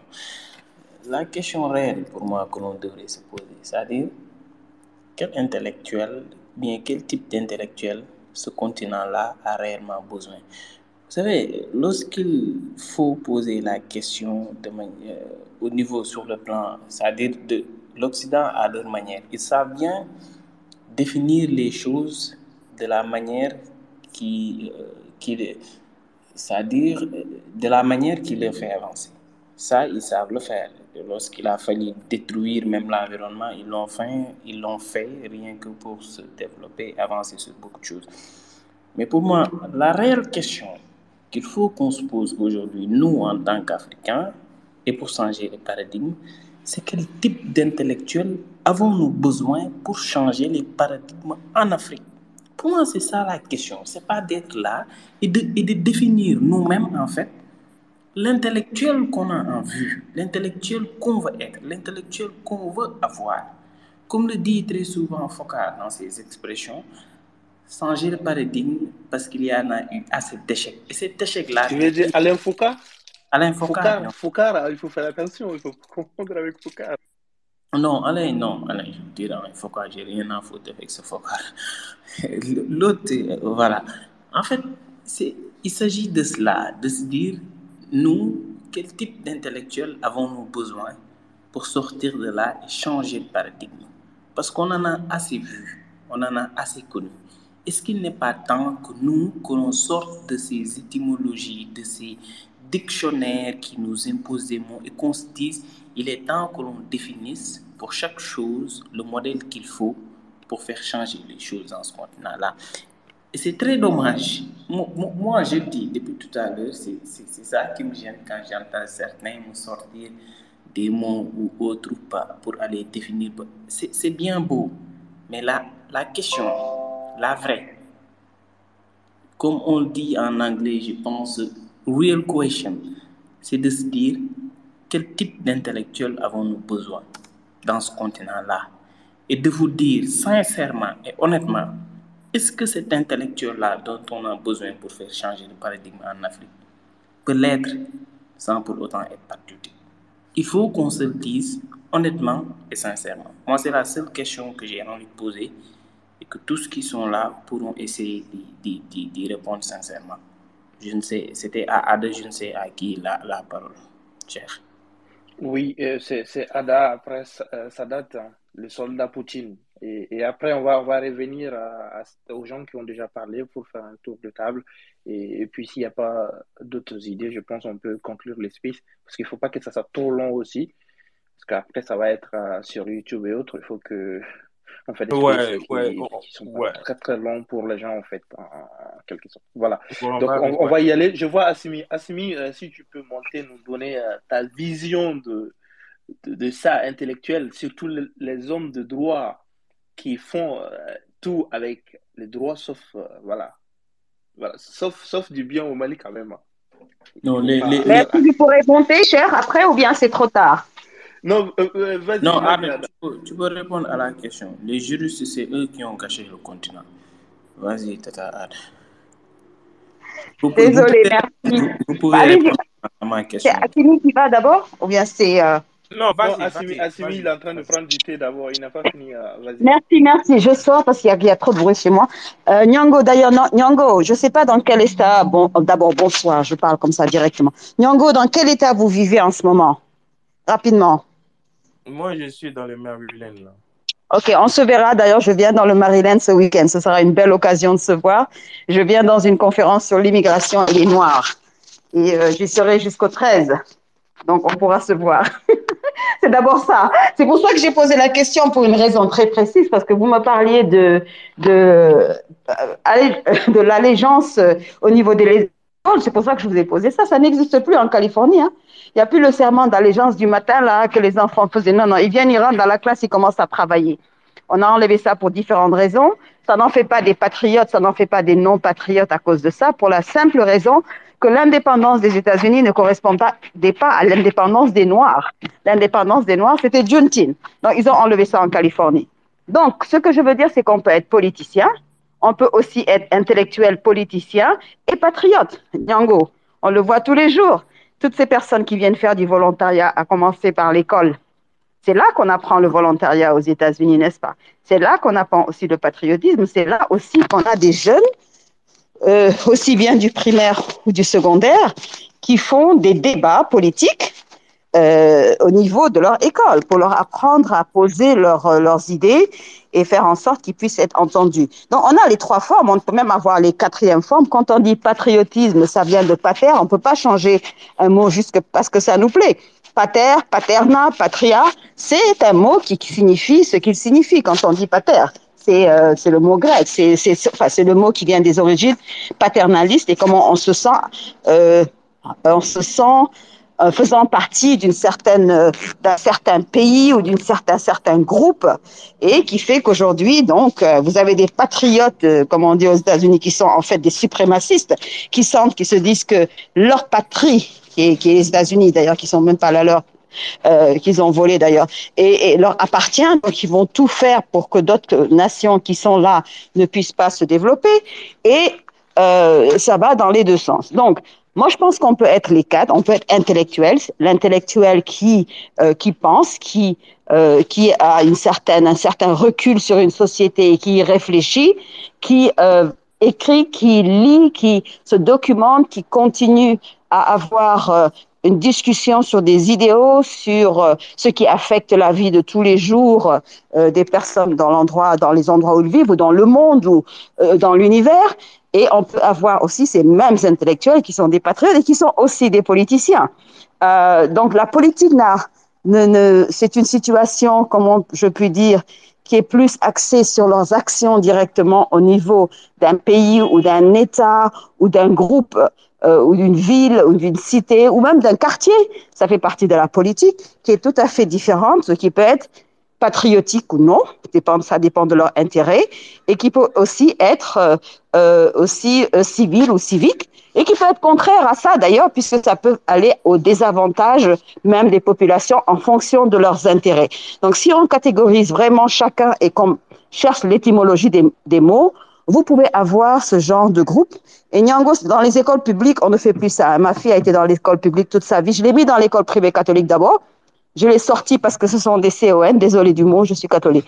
Mais je l'ai sorti de là parce que je trouvais justement que c'était très politique et que c'était axé justement sur une politique qui ne me plaisait pas de discrimination, euh, aussi bien au niveau financier, etc. Je l'ai mise dans une école publique et c'est là qu'elle a été dans l'équipe de, qu'elle a été classée Magnet avec Gift Kid. Donc, il y a vraiment spécifiquement une certaine, un, certain, un certain esprit par rapport à ça, un certain esprit qu'on amène par rapport à, à éduquer, élever, faire du volontariat. Moi, je- nous, on fait du volontariat civiquement, on est des intellectuels aussi, nous sommes des politiciens aussi, mais on est souvent dans la rue et vous ne voyez pas, vous ne les voyez pas.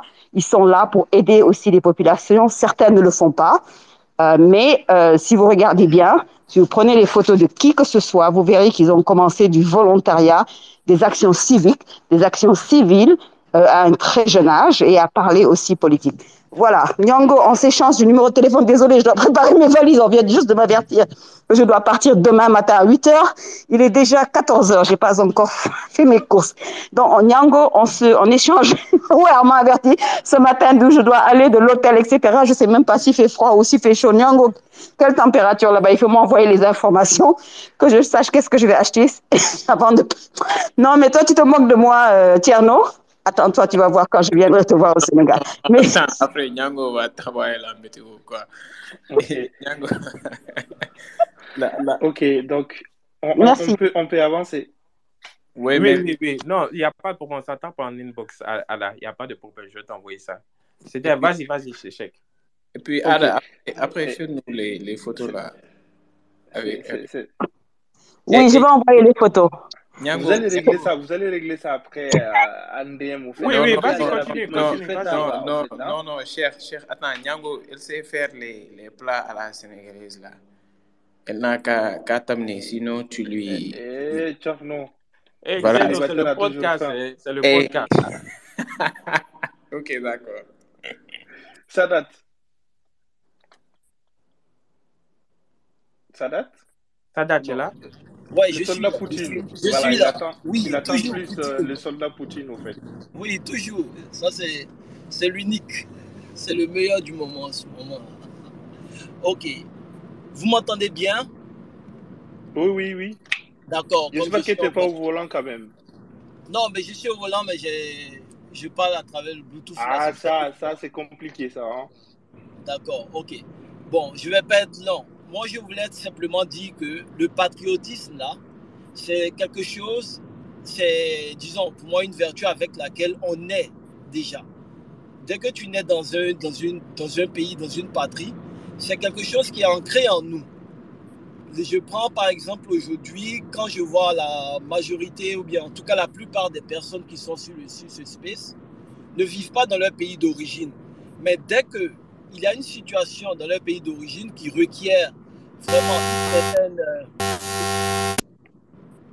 ok, qui, re- qui requiert une certaine solidarité, on voit tout de suite que des gens mènent des actions patriotiques, même hors de leur pays, comme par exemple ce space qu'on est en train de faire, ou bien la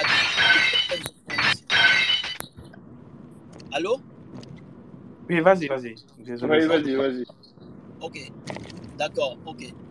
Donc, euh, je disais que c'est quelque chose, c'est une vertu avec laquelle on est maintenant qui se fait sentir ou bien qui est mise en valeur suite à certaines situations qui requièrent, comme je disais, une certaine solidarité, une, cer- un certain, certaines, actions qui font qu'on est obligé de démontrer vraiment l'amour pour notre patrie d'origine. Quelquefois, il y a des gens qui, avec bon courage, réussissent à faire sortir ça. Et c'est pas seulement à travers des actions vraiment fortes, violentes ou bien des actions vraiment qui, ont, qui ont pour objectif euh, de, de, de, de, se faire, de se faire sentir ou se faire connaître à travers des actions violentes. Mais ça peut être aussi des choses euh, comme l'espèce qu'on fait en ce moment. Dès qu'il y a un souci dans un pays majeur, surtout en Afrique, on voit que quand on organise le space, il y a plusieurs personnes qui, font, qui, sont, qui sont de ce pays-là, même s'ils n'y sont pas, démontrent une certaine patrie en intervenant, en donnant des, en faisant certaines analyses suivies de certaines propositions. Maintenant, le côté intellectuel, pour moi, c'est un atout. C'est un atout, pas pour dire que le côté manuel c'est mauvais, mais c'est un atout parce que à travers plusieurs connaissances qu'on acquiert, à travers plusieurs compétences, on développe une certaine capacité de réflexion, d'esprit et d'arbitraire qui font que vraiment en tant qu'intellectuel, on peut faire face à plusieurs situations, qu'elles soient nationales ou internationales, et contribuer vraiment d'une part, à développer de façon intellectuelle certaines patries. Donc, l'intellectuel, il peut décider d'être patriote s'il le décide, s'il a vraiment envie de faire ressortir ce côté patriotique-là qui est en lui dès la naissance, comme il peut ne pas vouloir le développer. Mais c'est quelque chose pour lequel on est appelé un beau jour, parce que quand ta patrie est touchée, quel que soit Alpha, tu auras un beau jour, un mot à dire. Donc, euh, pour moi, c'est quelque chose de vraiment. C'est pas qu'on ne peut pas être intellectuel sans être patriote ou pas, mais c'est qu'on a appelé un beau jour à démontrer notre patriotisme, que, si on- que ce soit qu'on soit intellectuel ou pas. Merci. Ok, ok, me- merci Sadat. Donc on va, on va refaire le tour. On va commencer par, euh, par la grande sœur. Euh, Sako, vous avez la parole. Après, ça serait Véchancellor. Al- Alors, bonsoir à nouveau. Oui, et, évidemment, en, en fait, j'ai adoré la question de Tcherno, qui était en, fait, une fois qu'on aura défini en fait pour nous ce que euh, ce que c'est que d'être, parce que je pense que ça passe par là, euh, avant de, de définir en fait les principes euh, qui va définir en fait les actions qui suivront. il faut d'abord, pour moi, hein, pour ma part, il faut d'abord définir les concepts, être d'accord sur les concepts qu'on va utiliser. Parce que là, ce qu'on est en train de faire, c'est une sorte de convention que nous sommes en train de mettre en place, qui est que euh, toutes ces personnes qui vont participer à, à ce space vont être euh, mis d'accord ou pas à la fin de ce débat euh, sur le terme de patriotisme et le terme, et, et- le terme intellectuel. Et sachant que ben, dès qu'on prend un concept, et c'est le propre des, des grandes universités européennes, enfin, quelqu'un l'a l'a mentionné, dès qu'on va prendre en fait une thématique, il va y avoir euh, des écoles. On parlera même plus de, de groupes de réflexion, etc. C'est des écoles de réflexion sur les, sur les thématiques données. Je vais revenir sur mon invitation qui était de, de poser ces concepts-là dans nos contextes, dans le contexte socio-dit, euh, nous en Afrique, quelle définition du mot intellectuel nous nous faisons? Et bien, si on part sur euh, ces paradigmes existants et ces pratiques sociales existantes, forcément, on ne sera pas dans les mêmes définitions que dans les grandes écoles euh, en Europe. En revanche, même chez nous, l'autre information que j'ai omis de, de dire ou que j'ai pas eu le temps de dire, Il y a eu, euh, par exemple, quand on dit assemblée, il y, a eu des, assemblées consultatives dans nos communautés. Pourquoi aujourd'hui tous les États modernes africains ont été obligés, après euh, les vagues d'indépendance et les vagues de démocratisation, de revenir sur les concepts d'autorité communautaire? Ce n'est pas fait pour rien. Parce que nous nous sommes rendus compte que nous avons pris en train, sans tenir compte de, quelque chose de fondamental dans nos communautés et qu'il fallait rebrousser chemin avant qu'il ne soit trop tard. Il est d'ailleurs trop tard dans beaucoup de, dans beaucoup de nos pays, avant qu'il ne soit trop tard pour raccrocher en fait ces vaisseaux qu'on a décollés euh, et qu'il fallait les raccrocher en fait euh, au grand vaisseau spatial du pays euh, qui était en mouvement. Donc, quel intellectuel pour l'Afrique? Ben, C'est là où on va on n'ira pas en opposition des deux concepts et que les deux concepts iront très bien ensemble parce que c'est contextuel, c'est euh, même sécuritaire. C'est-à-dire, aujourd'hui, quand on regarde les grandes fragilités, moi, j'app- je n'appellerai pas ça fragilité parce que je, déteste le pessimisme. Soyons optimistes. Les mutations. Je pense que c'est un mot qui va convenir à, à- à- à ce que je vais dérouler. Les grandes mutations auxquelles nous, nous faisons face, c'est il est de notre rôle aujourd'hui, en tant que jeunes Africains, Africains tout court, de se définir quels sont ces principes qui feront. Et ça ne veut pas dire que euh, c'est de la doxa, c'est-à-dire que euh, quelques personnes ont réfléchi sur cela et ont dit que l'intellectuel africain aujourd'hui doit être ça. Oui, l'intellectuel africain doit être patriote.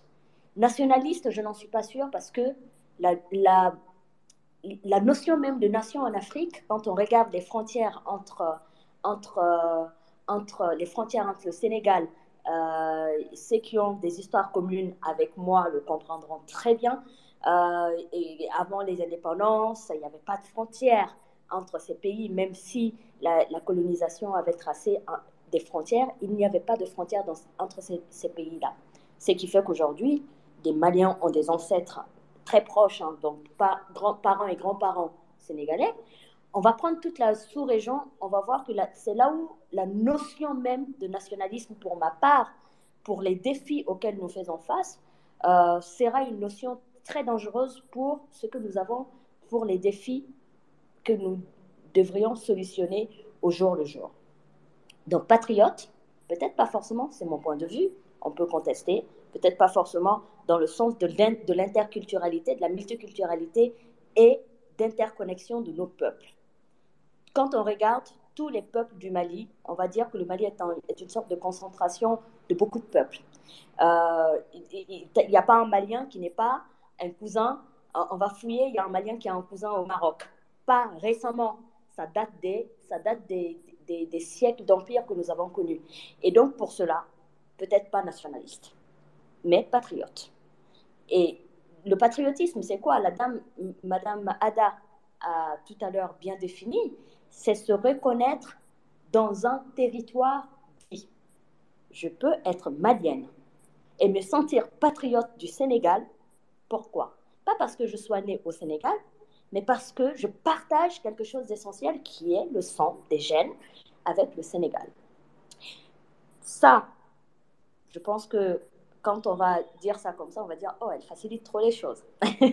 Mais je pense que les défis auxquels nous faisons face méritent évidemment cela. Donc, un intellectuel africain, pour ma part, d'aujourd'hui, qu'est-ce que l'Afrique a besoin comme intellectuel? Ce sont des personnes réfléchies qui vont poser, et ça, l'école nous l'apprend très bien, hein. la rédaction, la base de la rédaction. On t'apprend d'abord à formuler une thèse, ensuite on t'apprend à formuler une antithèse, et après on t'apprend à formuler une synthèse. Et je nous réfère à nos communautés.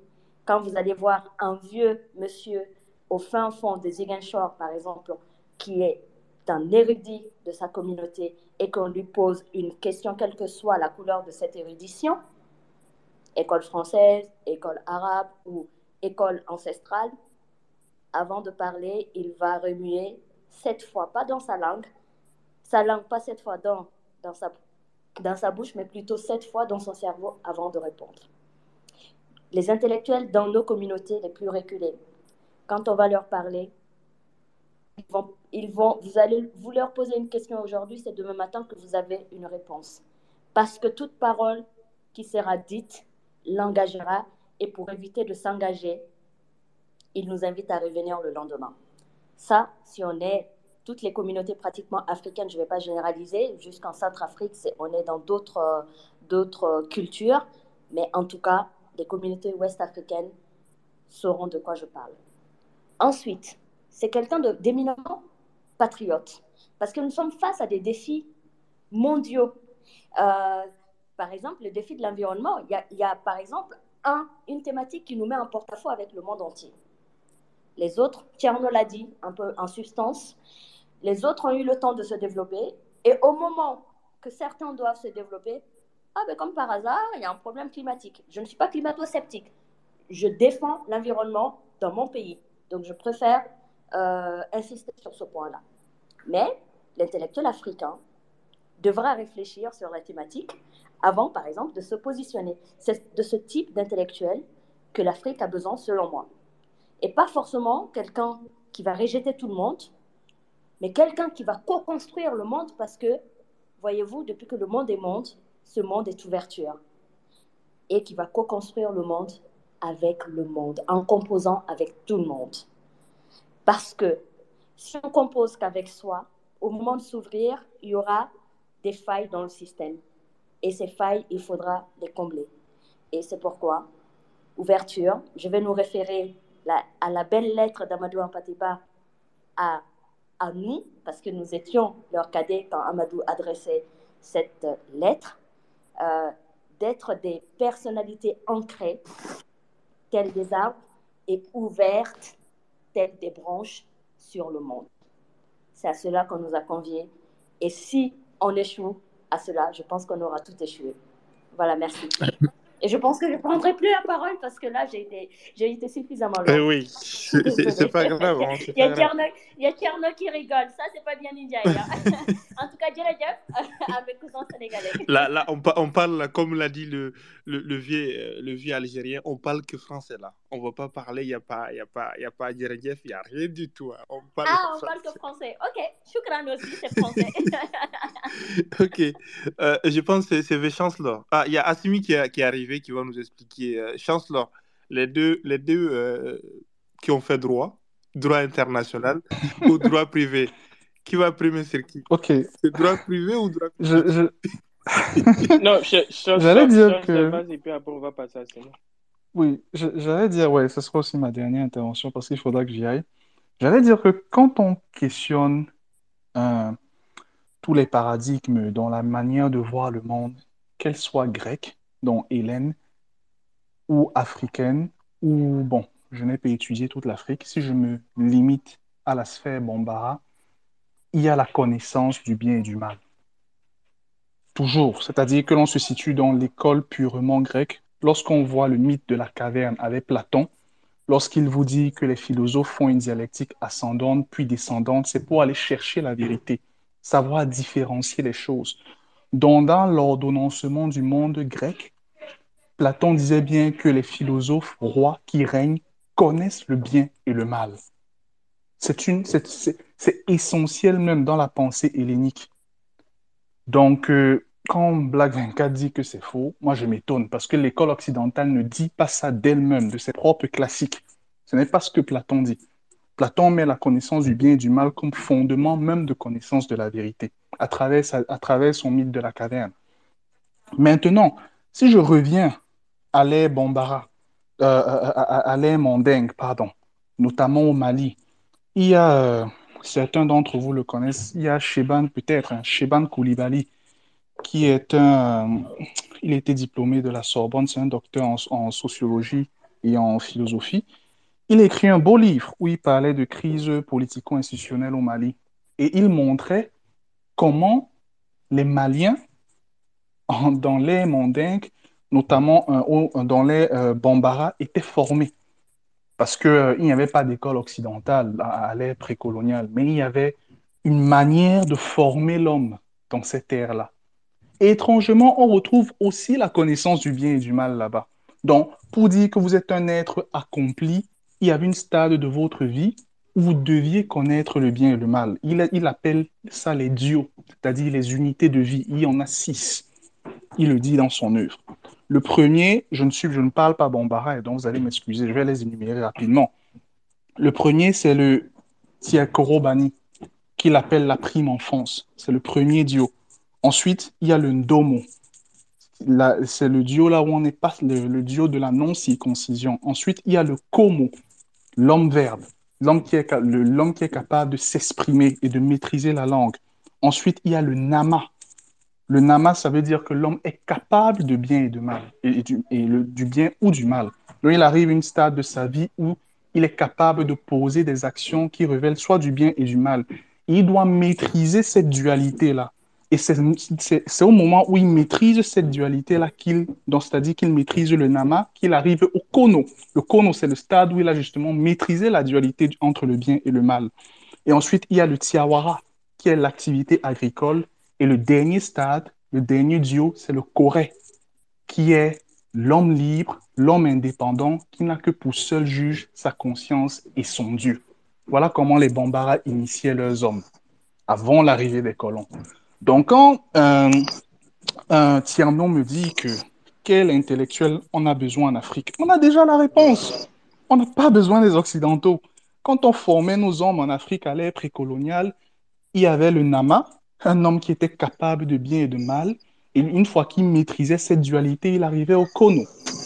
C'est déjà, déjà là. Donc, euh, on n'a pas euh, cette définition qui nous vient de, l'école occidentale où tu puises des connaissances, mais tu arrives, on te demande de construire une société, tu, vas dans tous les sens parce que tu ne distingues pas le bien et le mal. C'est nul. On n'avait pas cette, manière de, on n'avait pas cette cosmogonie là, ce paradigme là, cette manière de voir le monde et de s'inventer le monde. Donc, euh, c'est juste ça que je voulais apporter comme précision. Euh, passe une bonne soirée. Euh, merci. Chancellor, comment tu as fait pour connaître tout ça de notre... De, de... Moi, je suis Bambara. Comment tu as fait pour connaître tout ça, Chancellor? C'est dans les livres. Peut-être que, je fais mon... Peut que je fais ma thèse de doctorat sur le Mali, non Je fais ma thèse de doctorat dessus. Et Joe, tu vas devoir nous expliquer ça. Comment tu as fait C'est dans les livres. C'est dans les livres. Et regardez les livres des anglophones aussi, c'est dedans.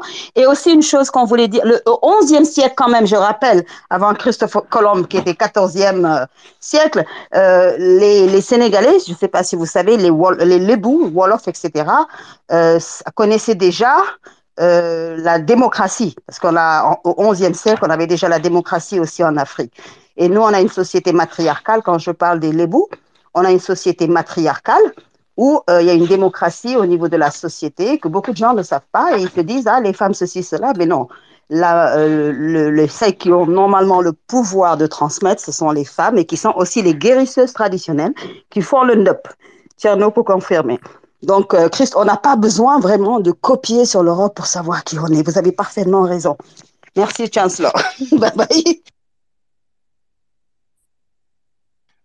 Merci, Chancellor. Euh, une fois que si tu vas au Mali, n'oublie pas, je vais te montrer les comment et les trucs là. là. C'est très, très important. On a toujours, dans, dans le village de mes arrière-grands-parents, ils ont toujours cette culture là-bas chez eux. Je, je, Ah, je, ah. je vais t'amener pour t'initier. C'est très, très important. Ah, peut-être qu'on ira ensemble, parce que pour compléter ma thèse, justement, je dois m'y rendre. En tout cas, je te, je te tiendrai informé ici. Ok. Je, devrais normalement aller avec quelqu'un qui, qui connaît le Mali pour qu'il m'arrive rien, parce que je connais pas la culture. Ah, non, si si c'est si c'est dans les villages profonds, je pourrais t'y amener. Que je suis villageois. Donc, il n'y a pas de souci. Ok, et Asmi? Oui, bonsoir. Eh, je Chancellor, voilà, moi quand même je suis au Mali, donc si tu viens, tu me fais signe. Je suis au pas il n'est pas monté. Il n'est Si, que simple audit- auditeur. Non, Assimi est là. Vas-y, Assimi. Vas-y, Assimi, on t'attend. Ah, ok. Je, je disais, eh, Cheikh, il faut lui dire, donne-moi comment on a bolta là. Quand on rentre dans le comment, on se replie. Hein. Ça, c'est important de, de le Et, et, préciser. et puis même, et puis même Dontoro de Fanaba là, il faut le dire. Ah, voilà. Ça, c'est important. De Non, ça, je, je, je, je vous allez aussi m'apprendre votre langue. Je sais déjà que Kor- Koro veut dire grand, c'est ça, non? Eh, ça Non, va. On n'a qu'à parler en français. Allons-y. ok. Donc, reven- revenons à nos mots. Et, et Mais il y a tout ça, Tierno, il y a ça aussi dans la culture euh, euh, dans la culture et dans la culture en Casamance. On a ça aussi au niveau des Lebou et des Wolof, on a perdu. Mais en Casamance, vous avez ce, village, ce bois sacré où les jeunes rentrent dans le bois sacré et quand ils ressortent, ils sont des hommes. Ils doivent tous passer bois sacré là. Donc on a, on a les mêmes cultures, mais on n'arrive pas à les valoriser. C'est ça le, c'est ça le souci. Honnêtement. Je Ok, merci Tata Dabambou. Maintenant, pour revenir à, la question, à la question posée, peut-on être intellectuel sans être euh, patriote? Donc, prime abord, on doit d'abord on doit savoir la, la, la, notion, les notions de ces deux mots. Donc, patriotisme, quand on, lit un peu euh, le philosophe américain Alaxter, on se rend compte de sa définition sur le, patriotisme. Il dit c'est une espèce, une espèce de loyauté à une nation déterminée qui peuvent afficher ceux-là qui président en propre cette nationalité spécifique. Il part encore plus loin en disant le patriotisme se définit généralement et spécifiquement par une attention particulière portée non seulement à sa propre nation, mais également aux caractéristiques, aux mérites, aux exploits de sa propre nation. C'est notre, notre attachement particulier à une, à une nation ou à notre nation. Maintenant, l'intellectuel, c'est quelqu'un qui a une qualité, euh, pardon, qui, a une formation et une connaissance aiguisée dans un, dans un domaine spécifique. Maintenant, pour répondre à, la question, peut-on être intellectuel sans être patriote? Évidemment, je dirais oui. Parce que euh, le, patriotisme, c'est une qualité, c'est une éthique que chacun d'entre nous a à se reconnaître dans un pays ou à un patrie, alors que l'intellectuel ne se reconnaît pas parfois même dans un patrie. On a vu des, grands intellectuels qui travaillent pour d'autres patrie. L'exemple, c'est qu'on prend chez nous actuellement au Mali. Notre pays, nous sommes confrontés à quelque chose où l'intellectuel s'est tu, on a laissé les personnes parler, les médiocres entre griffes parler. Et que cet intellectuel aussi n'a pas ce amour pour son pays ou ce amour envers, envers son pays, dans la mesure où, lorsqu'on est patriote, on ne vole pas l'État, on ne triche pas l'État, on respecte les principes sacro-saints que l'État s'est fixés. Alors que on se rend compte actuellement nos gens ne respectent même pas ces principes qu'on s'est fixés. Tu ne voles pas, tu ne voles point, la corruption, j'en passe. Maintenant, l'intellectuel n'est pas forcément un patriote et un patriote n'est pas forcément un intellectuel. Même si vous, vous insultez les juristes. Merci. Merci, mais un juriste peut être patriote? Non, parce que quand je, je, vous écoutais quand j'étais dans la, dans la circulation maintenant, le problème du juriste, c'est quoi? Surtout nous, on a une, façon de prendre les lois. Ce n'est pas forcément les juristes qui font la loi. Les juristes ne font qu'appliquer la loi. Dans cette perspective, on se rend compte que c'est le législateur qui fait la loi. Et le législateur, c'est qui? Ce n'est pas forcément quelqu'un qui est juriste, même s'il a quelqu'un qui travaille auprès de lui, qui doit être, ou bien qui est censé être quelqu'un qui connaît les, les rouages de la loi. Mais dans notre pays, surtout ici au Mali, les députés n'ont pas ces personnes et on se rend compte qu'il y a des intellectuels même qui ne sont pas instruits. Donc, c'est pourquoi il faut aussi faire la nuance. Parce qu'il y a le juriste qui applique la loi, il y a le juriste qui fait la loi, et il y a le juriste qui ne fait ni la loi, qui applique ni la loi, mais qui théorise sur la loi. Donc, quand vous dites les juristes ont, mis le pays à genoux, parfois j'en rigole parce que personnellement, moi je suis juriste théoricien, je ne suis pas dans la pratique. Je ne suis ni avocat ni magistrat, je ne suis ni législateur. Je prends la loi, je critique j'ai des idées critiques sur certaines parties de la loi. Et c'est ces critiques qu'il faut porter la loi, sur la loi pour pouvoir sortir des, des, nuances de la loi. Parce que la loi, elle n'est jamais parfaite. La loi, elle n'est jamais parfaite, elle ne peut jamais être parfaite. Quelle que soit la beauté d'une loi, il faut savoir que c'est les hommes qui appliquent la loi. Et si l'homme n'a pas ce patriotisme requis, comment est-ce qu'il peut appliquer la loi? On prend l'exemple au Mali sur les magistrats, même si bah, malgré les, difficultés qu'ils ont dans l'application de la loi, on se rend compte parfois, c'est les magistrats même eux-mêmes qui sont euh, ces, mauvaises personnes qui n'appliquent pas la loi. Je donne un exemple. J'ai eu à commenter un arrêt. Dans cet arrêt, le juge a, rompu le mariage d'un couple sur un fondement d'une absurdité inouïe. Il dit, vu que le mariage est fondé sur l'amour, alors que dans les causes de divorce au Mali, le manque d'amour n'est pas cause de divorce. Ou encore, j'ai vu des juges qui appliquent une loi qui est abrogée.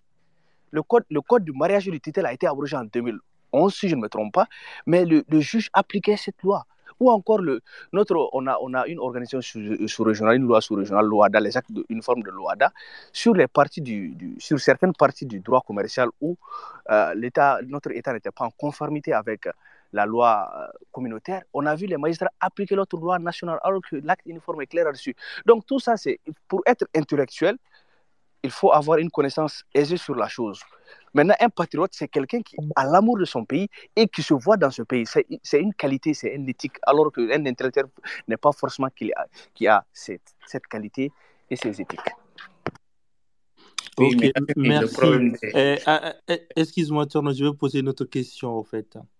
Et lorsque euh, on, on, arrête une personne pour des détournements de fonds, par exemple au Mali, on a arrêté quelqu'un pour des détournements de fonds et euh, on veut que les gens partent euh, en grève parce que leur responsable a été arrêté pour détournement de fonds. Ben, que, dit la loi sur ce genre de, grève, au fait, par exemple à Simi? Parce que ça concerne euh, le secteur privé. Oui, tu sais, euh, le plus grand problème de notre pays, on a, on a eu à discuter avec ça avec du sens c'est la gabegie financière, le détournement de deniers publics. L'État, avec le pôle économique, on, en a eu au privé, le, pôle économique, l'OCLEI, euh, l'Office de quoi contre la, lutte contre et l'enrichissement illicite, on a le bureau du vérificateur général. Toutes ces trois institutions à part le pôle économique, aucune des institutions n'a cette compétence judiciaire ou juridictionnelle de poursuivre quelqu'un. Maintenant, c'est au pôle économique de le faire. Mais quand tu te rends compte que lorsque le pôle économique appelle quelqu'un et que cette personne part répondre et que les motifs de leur entreprise ou de leur organisation, c'est de libérer la personne parce que voilà, ils n'ont pas, ils ont arrêté la personne sur certains motifs que eux ils estiment injustes. Je pense que c'est l'absurdité.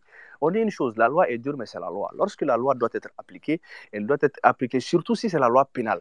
C'est ça la différence entre une loi pénale et une loi civile. Parce que la loi pénale est d'interprétation stricte. Il n'y a pas de, douceur dans la loi pénale. On ne peut pas avoir une douceur dans la loi pénale. Maintenant, lorsque quelqu'un est poursuivi maintenant pour détournement de fonds publics ou détournement de deniers publics, lorsque on respecte les procédures normales pour l'arrêter et que leur entreprise ou encore leur secteur part en grève, je pense que ça, c'est de l'absurdité. Mais le problème, c'est quoi? Quand on appréhende ces personnes, c'est leur procès qui prend du temps. Et là, ce n'est pas beau. Et moi, euh, on parlait de cela euh, il y a deux ans de cela. Je disais au prof de droit pénal spécial, il est temps qu'on change notre mode ou notre méthode d'appréhension de ces personnes. Il ne suffit pas de les emprisonner. Ces personnes ont des biens. L'État a, cette règle, les trois P, les, les prérogatives de puissance publique. L'État peut jouer de ça pour arrêter ces personnes et surtout saisir ces biens. En saisissant ces biens, ipso facto, on met devant un juge de référé pour que le juge de référé puisse donner la sentence ou le verdict. S'il est coupable, on, sait, on vend ses biens, on, reste, on prend notre argent, même si on ne l'emprisonne pas. Parce qu'actuellement, il y a combien de personnes qui détournent le denier public, mais qui ne sont pas inquiétées? Parce que la loi actuellement n'est pas applicable. C'est pourquoi actuellement, le Mali, on est dans la modification, dans la relecture à la fois du code pénal et du code de procédure pénale pour, adoucir ces règles d'appréhension de ces personnes qui détournent le denier public. Maintenant, les gens qui sont partis en grève, ça, je ne veux pas revenir là-dessus, c'est de l'absurdité. Ça s'est même passé au fisc cette année. On a arrêté deux agents des impôts du Mali et les impôts ont bloqué le travail. Et nous, on utilise un logiciel que les Canadiens nous ont donné, le SICTAS. Mais qu'est-ce qu'ils ont fait? Comme c'est le directeur informatique, c'est sa femme qui était appréhendée parmi ces deux personnes, ils ont bloqué les réseaux pour que l'impôt ne puisse pas travailler. Et le lendemain, on l'a libéré. Donc, tu vois tellement que le problème du Mali, c'est ça. On a, on a un problème de patriotisme. On a des intellectuels, mais ces intellectuels n'ont pas l'amour de leur pays. Les, ces intellectuels sont là juste à remplir leur poche. Et là, c'est un véritable enjeu pour nous, Maliens. Ok, merci. C'est là où je voulais venir. Tu es déjà là au fait. Hein. C'est ça le patriotisme. Donc, du coup, euh, merci Assimi. Euh, J'ai rien à dire. Hein. Je pense qu'on est arrivé à la fin de, de ce space. Euh, Yango et Pichorno. merci. Euh, merci bien. J'ai bien, bien écouté. Je suis je suis satisfait du space. Euh, on a eu beaucoup de perspectives. Comme euh, euh, la dame l'a dit plus tôt, ce sont des trucs comme ça dont moi, j'aimerais voir à la télé, sur notre télévision. Parce que on a, on a sauté des, étapes. Comme on a dit, on a fait du leapfrogging de, lors de notre développement. Parce que on n'a pas défini ces différentes conceptions intellectuelles, patriotisme et consorts aussi, euh, durant le space, on a vu qu'il y a beaucoup d'amalgames. Et, ça, ce n'est pas seulement euh, le genre du space, mais c'est vraiment presque partout où on, on fait des amalgames sur des concepts, euh, que ce soit politique, que ce soit sociétal et consorts. Et, et, et, je pense que ce sont des trucs comme ça, on doit débattre. Ce sont nos sociologues, nos anthropologues, nos soi-disant politiciens, nos juristes doivent s'asseoir sur des, euh, des plateaux de télé et débattre. Donc, parce que nous sommes dans, dans des communautarismes dans nos pays et on ne sort pas de cette communautarisme-là pour passer au patriotisme. C'est vrai que ces, ces, communautés-là sont basées sur, sur des, euh, des, liens ancestraux bien définis. Moi, j'ai toujours dit, comme, comme l'a dit, on a déjà ça. Moi, un royaume qui m'a toujours plu, c'est le royaume du Jolof. On peut utiliser peut utiliser ces moyens-là qu'on a, qu'on a. Chez nous, par exemple, en Côte d'Ivoire, l'Ouest, les, mandés, c'est un peu pareil que ce que les Bambara font. Ils ont, une, ils ont un moment d'initiation pour passer de garçon à l'homme, ou bien de la fille à la femme. Et ces moyens d'initiation-là font que des, des profanes, ils deviennent des sachants, ils deviennent des intellectuels, ce que moi j'appelle intellectuels. Donc, pour reprendre la question de Tierno, on veut aujourd'hui des intellectuels qui redéfinissent la notion d'intellectuel qu'on nous a donnée, que ce soit en français, que ce soit en anglais, et qu'on sache exactement ces définitions-là, est-ce qu'elles sont appropriées à nos sociétés? Parce que si on ne le fait pas, c'est comme si on tourne en rond. On ne peut pas avoir ces notions d'intellectuels-là qui sont postcoloniales et qui sont euh, euh, post-coloniaux et qui nous ont perpétués dans, une, dans, dans la servitude totale. Parce que ça, c'est vrai qu'on on plaisantait un peu, mais quand moi j'entends par exemple que l'intellectuel doit être assimilé à l'éducation abrahamique, pour moi, ça c'est un problème. Qu'elle soit euh, musulmane ou judéo-chrétienne, pour moi, ça c'est un problème. Parce que c'est comme dénier complètement les organisations de nos sociétés en Afrique. Et tant qu'on ne le fait pas, tant qu'on ne redéfinit pas cette notion d'intellectuel par rapport aux communautés qui vivent dans nos pays, on ne va pas arriver quelque part. Parce que l'intellectuel du Sénégal n'est pas l'intellectuel de la Côte d'Ivoire. L'intellectuel de la Côte d'Ivoire n'est pas l'intellectuel de la Guinée parce qu'ils sont définis en fonction des sociétés dans lesquelles ils vivent. Voilà. Demander qu'ils vivent dans une communauté avec une organisation bien définie n'est pas le même que euh, le Wolof ou les Sérères qui vivent dans une communauté bien définie. Vraiment, il faut, il faut que non, euh, nos, nos sociologues anthropologues, ça, ça, et puis ça discute. Mais ça, c'est un bon début. Le space, c'était un bon début. On a eu des perspectives. En tout cas, moi, j'ai dégagé des perspectives. J'espère que tout le monde va le faire. Bon, euh, voilà, pour, pour, mon dernier mot, le space sera, on va, on va, je vais éditer maintenant les spaces parce que c'est, ça, ça sera long, je vais éditer en une, une temps de plus, je vais poster sur les différents podcasts et puis bon. Voilà, merci et puis bonsoir à tous. Oui, merci. Merci à tout le monde. Merci Nyango, merci cher. Merci à tous qui sont là. Oui, et Tierno, une, une simple chose hein, avant d'y aller. Je pense que Sako euh, n'est pas totalement d'accord avec ce qu'Assimi a dit si elle veut simplement développer en, en, une minute ou en deux, en, si vous me permettez. Non, juste en 30 secondes. En, fait, quand, Mhm. quand j'entends à la fin de, de, de l'intervention d'Assimi que euh, le problème du Mali, euh, il y a des intellectuels, mais c'est des intellectuels qui ont pillé le pays, j'appellerais ça de la généralité qui forcément ne, ne décrit pas euh, la réalité, qui est que moi, mon sentiment aujourd'hui a été que le Mali a de tout le temps connu des intellectuels, des vrais intellectuels qui ont été très souvent mis au placard par euh, des autoproclamés intellectuels et qui sont arrivés au, pouvoir ou dans les affaires et ont pillé le pays. Tout à fait. Et c'est là où je l'ai, je l'ai, je vérifié. Parce que euh, c'est cela, c'est ces intellectuels-là que l'on dit qui. euh, pour, pour, pour moi, réellement, ce qui se passe là, c'est que c'est les intellectuels, et même les vrais, qui sont rangés, mis dans les ter- terroirs, esselés, pour qu'ils ne puissent pas parler de fin de. de, et, comme le disait Cheikh Anta dans son, dans son livre, voilà, sa pensée politique disait que pour combattre le sous-développement, il faut combattre l'ignorance. Et c'est ce que je disais la dernière fois. Alors que la première mission de l'intellectuel, c'est de faire savoir, c'est de faire connaître, c'est de partager, c'est de, c'est, en fait, c'est de faire émanciper sa société, sa société et sa population. Et c'est cela qui justifie la plupart du temps le pourquoi ils sont isolés, mis de côté. Parce que tout simplement, ceux qui sont là, notamment le, euh, je sais pas, on va appeler le pouvoir colonialiste ou impérialiste, ou bien c'est nos chefs d'État n'ont pas envie que la population sache réellement ce qui se passe pour continuer à les exploiter, pour continuer à les piller, comme je l'avais dit la dernière fois.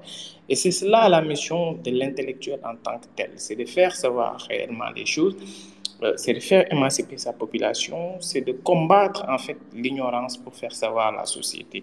Et dès que cet intellectuel-là entre dans cette mission-là, eh bien, acceptons-le ou non il est, dans une mission, il est dans une mission de patriotisme. Non seulement il est dans une mission de service, d'humanisme, mais il est aussi dans une mission de, de, de, de, patriotisme. C'est pourquoi moi, j'aurais énormément de difficultés à dissocier l'intellectuel de son vrai sens de, patriotisme. Parce que rien que sa mission de vouloir euh, euh faire émanciper, faire connaître, combattre l'ignorance, ça, c'est le, le, le, vrai rôle, en tout cas, du, patriotisme, parce qu'il n'y a pas autre manière de combattre le sous-développement. Parce qu'avant euh, de se projeter vers le développement, il faut faire savoir, il faut faire connaître et il faut faire comprendre. Cela, c'est le réel, c'est la vraie mission de, de, de l'intellectuel en tant que tel. Maintenant, malheureusement, j'y campe et j'y reste certains même me demandent des fois ici au Sénégal, comme on me dit, euh, est-ce que je considère Léopold Senghor comme intellectuel en tant que ça? Je, je, je, réponds non, en tout cas. Il a été penseur, poète de sa génération, il a été, euh, c'est ça, il a été penseur, poète de sa génération, et puis voilà, maintenant, je ne pense pas tant que ça qu'il est euh, qu'il ait beaucoup joué sur le rôle, en tout cas, de, de, l'intellectuel en tant que ça.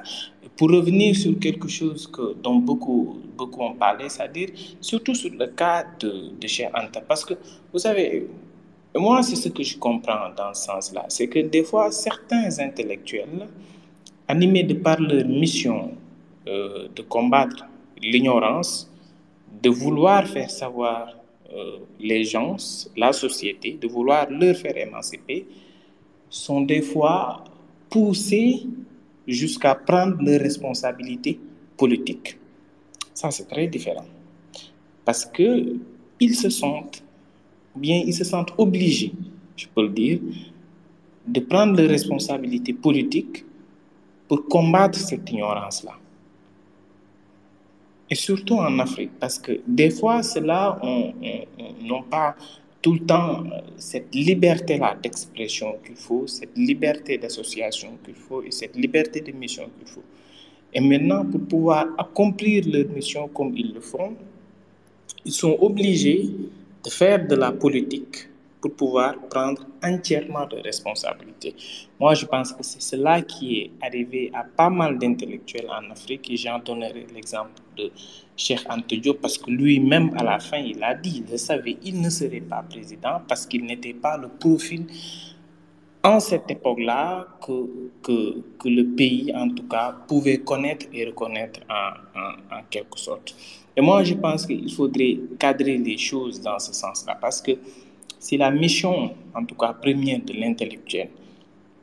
Comme le dit Yves, peut-être qu'il n'est, plus là, comme s'est compté tout à l'heure, c'est de ne pas dire de bêtises, mais c'est cela. En fait, le fait de ne pas dire de bêtises pousse à l'intellectuel cette mission-là de faire connaître, de faire savoir et surtout de faire émanciper sa population. Maintenant, dès qu'elle est dénuée de cela, il n'y a plus de sens. Elle est en même temps dénuée de sens, sa mission. Et est-ce que même cette personne-là pouvait, euh, en tant que telle, être reconnue en termes d'intellectuel? Après, moi, c'est l'éternelle question que je me pose. Est-ce qu'il faudrait qu'on reste sur ces mêmes paradigmes à l'occidental? Euh, Si j'étais à l'occidental, surtout colonial, d'où on nous a poussé à accepter beaucoup de choses, à nous assimiler en quelque sorte, comme j'ai regardé la, la, la, dernière fois en quelque sorte. Et, et c'est ça qui est bizarre. En fait, en Afrique, disons-le, dans la plupart de nos pays, pour même montrer qu'une personne est intellectuelle, qu'est-ce qu'on lui assimile? Et on l'assimile à quoi? On l'assimile au blanc. On lui dit, ah, il, est, il a le comportement du blanc. C'est-à-dire, dès que vous avez le comportement du blanc, en quelque sorte, vous êtes assimilable à un intellectuel. Ah, c'est faux. Moi, je pense qu'il faudrait qu'on se décomplexe, hein, de, quelque sorte, dans d'autres termes, et qu'on essaie d'avoir notre propre identité, d'avoir nos, nos, propres réflexions, nos propres définitions, et de se dire à un moment donné, ça a quel sens l'intellectuel dans ce continent-là, dans l'avenir de ce continent-là Quel est le prototype d'intellectuel qui nous arrange? Qui est cet intellectuel-là? Qu'est-ce que vous pouvez faire pour pouvoir revendiquer ce titre-là? Mais on ne peut pas toujours l'étiqueter en tant que tel de la même manière dont c'est étiqueté à l'Occident du tout. C'est la même question qui se pose lorsqu'on va parler de démocratie, lorsqu'on va parler d'industriel, lorsqu'on va parler de changement climatique. Alors que pour faire beaucoup de choses, ils sont, je dis les termes tels qu'ils sont, ils s'en ont foutu du monde. Hein ils n'ont pas beaucoup réfléchi à comment ça allait se poser de, de, de, de, de l'autre côté de l'Atlantique ou bien de l'autre côté de l'océan, du tout. Ils s'en ont foutu du monde, ils en ont fait ce qu'ils avaient à faire. Moi, je pense qu'aujourd'hui, il faudrait que nous aussi, on entre dans ce cadre-là de réflexion, de poser les vrais départs en tant que tel et de se dire quel est le prototype qui nous arrange Est-ce qu'on a toujours envie de voir cet intellectuel-là à l'occidental, cet intellectuel-là colonial fabriqué, formé à travers l'école et la maison coloniale. C'est pourquoi tout à l'heure, quand Black parlait d'école, j'ai eu envie de dire qu'est-ce qu'on a fait de nos écoles? Et pour donner référence, au Sénégal, Ada disait tout à l'heure quelque chose d'extrêmement important. Je pense en France, si je ne me trompe, j'ai du mal à maîtriser la date.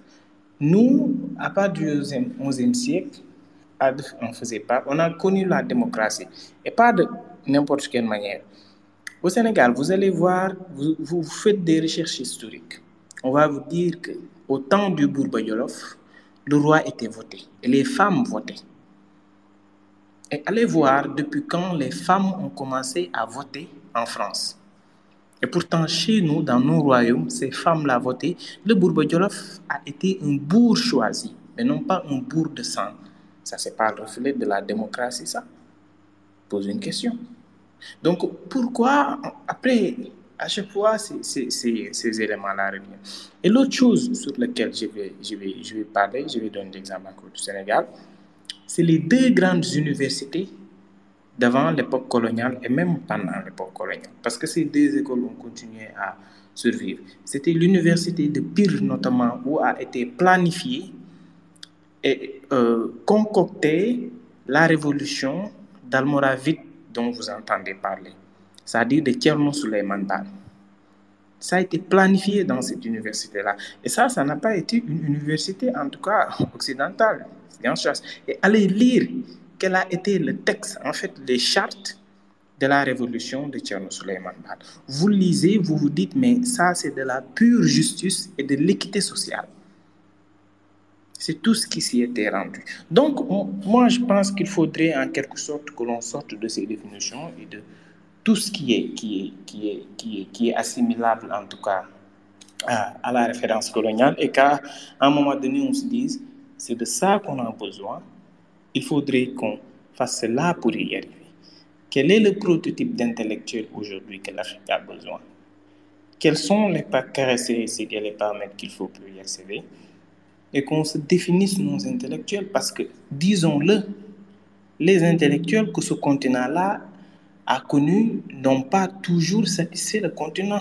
D'entre eux l'ont fait. Et la plupart même ont été tués dans le sens de toujours camoufler la vérité. On peut en citer bon nombre qui ont été assassinés, certains ont résisté, mais ont été esselés et peu connus, malheureusement. J'en m'arrêterai là pour ne pas être long. Je vais donner la parole à Nyango. En tout cas, merci. Ouais, oui, oui j'ai oublié, c'était, oui, tu, tu, as raison. Hein. Je vais compléter par exemple le royaume du Jolof. Ils avaient un parlement. Les femmes votaient, mais ils avaient un parlement. Ils avaient, voilà, donc euh, ce n'est pas du n'importe quoi. Il faut respecter ça. mais, mais, je veux compléter. Euh, tu as dit que tu ne respectais pas. C'était Senghor tu ne respectais pas, donc. Euh, ou bien c'était Chet Antadio Non, non, j'ai dit Senghor. Des fois. Voilà, Senghor, exactement. Je me revenir dessus. Moi, tous les pères de la négritude, c'était ce pas des intellectuels. Ils étaient des penseurs, c'est vrai.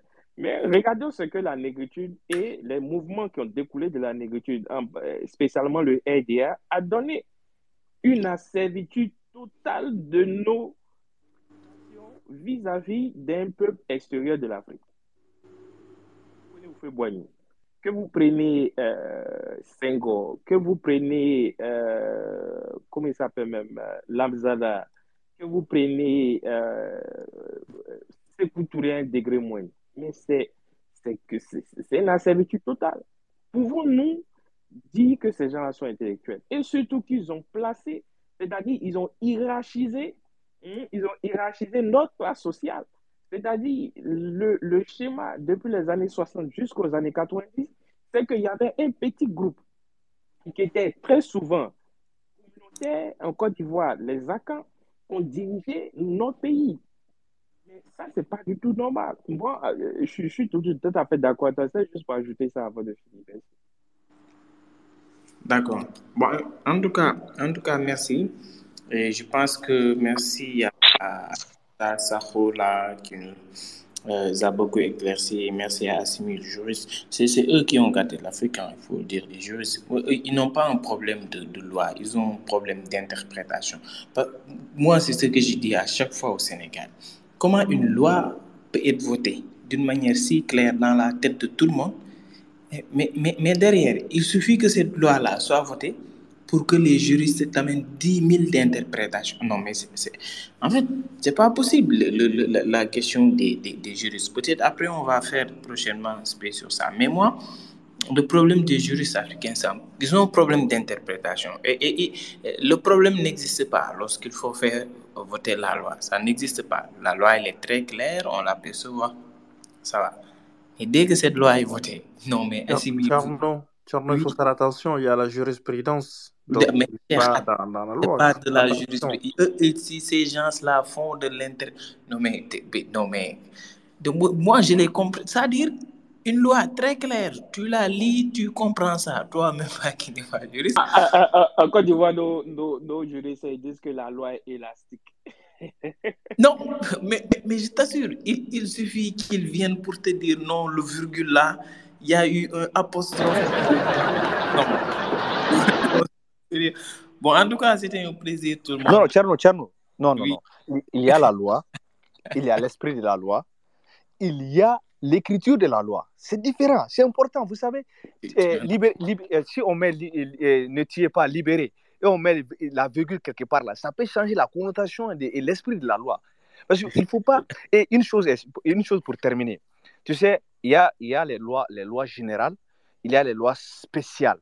Maintenant, on dit chez nous, la loi particulière déroge à la loi générale. Donc, il y a tous ces, toutes ces choses qui font de telle sorte que parfois, nous-mêmes juristes, on se perd dans la loi. Parce que tellement qu'il y a une inflation de lois dans nos pays. Maintenant, là, là où on ne s'amuse pas beaucoup, là, c'est clair et net, précis, concis, c'est les lois pénales. Je te dis, là, c'est d'interprétation stricte. On dit le vol est la soustraction frauduleuse de la chose d'autrui. Lorsqu'il y a soustraction frauduleuse de la chose d'autrui, la sanction qui est prévue, on applique. Maintenant, les lois civiles, là, c'est des interprétations que le juge doit le faire. hein, C'est pas Ouais, mais, mais Assimi, Assimi, pourquoi il y a beaucoup d'interprétations de lois constitutionnelles par rapport aux lois pénales? Non, Nyango, J'ai pas- faudrait, fasse- faudrait qu'on fasse un espèce spécialement sur... Non, c'est vrai, la- les lois constitutionnelles dans nos pays, là, mais on dirait que c'est amusement. Mais les gens interprètent ça pas possible. Mais les lois Non. pénales, je suis d'accord avec toi. Les gens Nyango. Nyango, la dernière fois, j'ai dit, je ne sais pas qui est le magistrat qui nous a dit, lorsque un président fait deux mandats et qu'il se représente pour un troisième mandat, après avoir fait une révision constitutionnelle, il est possible pour lui de se représenter pour un troisième mandat. C'est la même personne qui bénéficie des mêmes privilèges avec, dans le même pays. Je ne sais pas, c'est le magistrat. Et c'est le magistrat qui nous a dit ça qu'on doit poursuivre. L'exemple, c'est que chaque fois quand nous on parle, on prend l'exemple sur le Sénégal. En termes d'application de la loi, le Sénégal est l'exemple parfait. Parce que les Sénégalais, ils, ils respectent, ils respectent cela. Mais malheureusement, ça, quand nous rentrons un peu vers chez nous, le Mali, la Côte d'Ivoire, on se rend compte que c'est les magistrats qui sont mauvais. Mais, mais tu, tu sais, tu sais ce qui est plus amusant? La constitution du Sénégal, c'est inspiré par Francis Vaudier, qui est lui-même qui était un politicien ivoirien, Mais quelle mauvaise interprétation de la loi ivoirienne. Vraiment, vous, les magistrats, c'est vous qui. Quelle histoire. Attention, attention. Ce que je peux dire aussi, c'est qu'une virgule peut changer une phrase. Tiens, moi, je vais te montrer. Je vais écrire sur ta page comment une virgule avec la même phrase peut changer la phrase. Maintenant, pour ajouter une chose par rapport à tiens, non, ce que tu avais dit sur le, euh, le, le, royaume du Jolof, d'ailleurs, je peux même rajouter une chose. I'm sorry, I'm gonna go out, sorry. Je peux même rajouter, je sais pas si vous connaissez la princesse qui s'appelle Ndate, euh, Anta Ndiaye, qui était la fille du roi de Jolof, qui a été kidnappée à l'âge de 13 ans, vendue en esclave et qui est devenue Anna Kingsley parce que son, enfin, celui qui l'avait acheté, l'a épousée. Elle était devenue businesswoman et c'est la mère de la première aviatrice noire des États-Unis qui s'appelle euh, Bessie Coleman. Donc, Anta Ndiaye, elle a, de son, de son enfance, a amené un genre de, de politique dans, sa, dans son propre terrain. D'ailleurs, c'est elle qui a hérité de son mari et pas les enfants qu'il avait eu avec une autre, une autre femme. C'est elle qui a hérité, c'est elle qui gérait son business, 13 ans, hein, euh, qui gérait le business, qui a fini par avoir une grande ferme qu'on peut trouver euh, sur la côte est des États-Unis et qui est devenue, qui a amené le jollof, d'ailleurs le jollof rice, le riz rouge aux États-Unis, elle en fait partie. Elle avait une cuisine, etc. Donc, dès l'enfance, elle avait été formée pour être indépendante, autonome, et elle l'a amené avec elle de par son, son comment dirais son kidnapping et sa mise en esclavage euh, au niveau des Amériques. Voilà ce que j'avais à donner comme historique. Merci. Bon, merci. Sur ça, je ne vais pas trop ajouter. Oui. Moi, vous souhaiter une bonne Avant soirée. de, Euh, Demain. Oui, cher, cher, vas-y, j'entends. oui, avant de conclure, demain, on a le space sur le Mali et je viens de, de, de voir une très très bonne nouvelle qui circulait. Je viens d'avoir la confirmation et je pense que les Ivoiriens, vous allez, Yango, il faut, il faut informer votre président de nous livrer Karim Keïta. Là, c'est les États-Unis qui viennent le mettre sous sanction. Donc, dis-lui que c'est, voilà, qu'il est sous Ouais, sanction ouais, des c'est dans États-Unis. quel problème? Faits tu veux me mettre là? Pardon, faut me laisser. Voilà, les faits sont reprochés. Les faits que les autorités maliennes ont reprochés à Karim Keïta ont été repris par les États-Unis pour le sanctionner. Je pense qu'on va faire un speech sur, sur Karim Keïta, sur ces sanctions-là, et que les Ivoiriens vont nous livrer parce qu'ils dirigent une entreprise maintenant actuellement en Côte d'Ivoire, ce qui n'est pas du tout normal. Voilà. Et c'est que ça, c'est de l'attaque. Oui, oui, Black. Black, Non, non, on va fermer, on va fermer. Demain, comme euh, Cheikh l'a dit, on est sur le Mali. Euh, Donnez-nous deux à trois jours. Euh, le, le, ce spécial va se retrouver en tant qu'un podcast sur YouTube, euh, sur Spotify, euh, Amazon Podcast. Euh, Apple, Apple Podcast ne veut pas nous donner encore euh, l'autorisation, mais on va persévérer. On essaie de mettre ça un peu partout sur les podcasts. Demain, chacun space sur le Mali avec Thierno. Bon, moi, je serai là aussi par la grâce de Dieu. Et puis, bon, on va essayer de programmer d'autres spaces. Euh, Merci à tous d'avoir été là, même si euh, le space était très long. Bon, j'espère que c'était informatif pour tout le monde. On essaie de faire ce space là pour informer, pour informer, discuter sur les perspectives africaines. Euh, voilà, euh, nous sommes un petit groupe. euh, Puis bon, que Dieu fasse que nous on continue. Puis bon, voilà. Merci à tous. Voilà, j'ai cherché à partager voilà, l'espace dans le, dans le, l'espace de demain dans le tweet là. Et puis, si, voilà, je l'ai, je l'ai, je l'ai partagé. Vous pouvez le voir dans le tweet en haut. Si vous, euh, si vous pouvez aussi partager le, hashtag euh, euh, qui se trouve au niveau du space, hashtag African Country Tour, parce qu'on va faire le tour de, de tous les pays d'Afrique. Ça va prendre énormément de temps, mais c'est ça l'objectif avec les podcasts.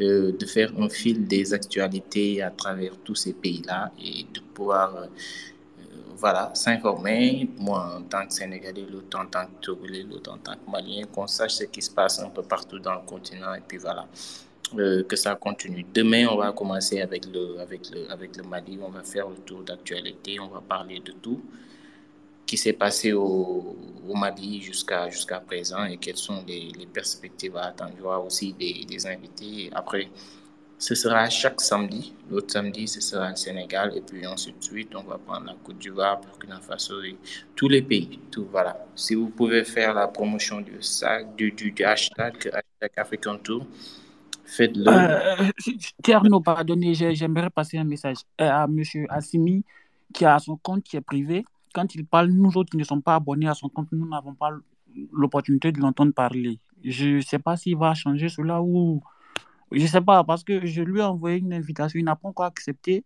Quand il prend la parole, moi, je, je, je n'entends absolument rien de ce qu'il dit. D'ailleurs, même c'est silencieux chez moi ici, je sais pas pourquoi. Non, c'est pas parce que c'est privé. C'est que euh, souvent, il fa- il fallait descendre du space, aller remonter. C'est pas parce que c'est privé. Ouais, c'est pas, c'est pas ça. Ah bon? hein? Ok. Ouais, bla- voilà, c'est bon. Sur ça, bonsoir tout le monde. Je vous souhaite une excellente soirée. L'Argentine est qualifiée pour les demi-finales. Allez, Oui, Tcherno. Argentine est qualifiée pour le demi-finale. Oui. ouais. Demain, il faut pas aller regarder le match. Venez vous informer. J'ai vu aujourd'hui, lorsque le match était fini, on avait atteint jusqu'à 50. Les gens, ils partent regarder le match. Les Ouais, pays ah, sous-développés ne regardent pas le match. Les pays sous-développés travaillent pour développer leur pays. je, je te on regarde ballon pour ok? rien. J'ai oublié, dimanche, il y a tout soleil qui a son space sur l'Afrique. Comme vous voyez, on, est, on essaie vraiment de, de, de travailler toute la semaine quoi, avec nos occupations. Donc, demain, venez dimanche, aller sur tout, tout, le soleil. Arrêtez derrière le ballon. On hein, n'a qu'à s'éduquer. Comme j'ai toujours dit là, c'est l'éduquer. euh, il faut apprendre l'histoire parce que c'est la belle éducation. Voilà, on regarde ballon depuis on est dernier. Arrêtez derrière le ballon. OK? On n'a plus qu'à faire que regarder le ballon. Ok. Merci beaucoup, grande sœur, d'être là. hein. C'était vraiment extra, tous vos, tous vos développements. Merci beaucoup. Donc, voilà. Merci, Merci, Chèque. Merci à tous. merci. Allez, au revoir et bonne nuit. J'espère qu'elle sera là pour, pour demain, notamment euh, l'assiste euh. Allez, bonne nuit à tout le Bien monde. sûr, je serai là. Voilà, merci. Voilà, je vous souhaite tous de très beaux rêves. Au revoir, à demain.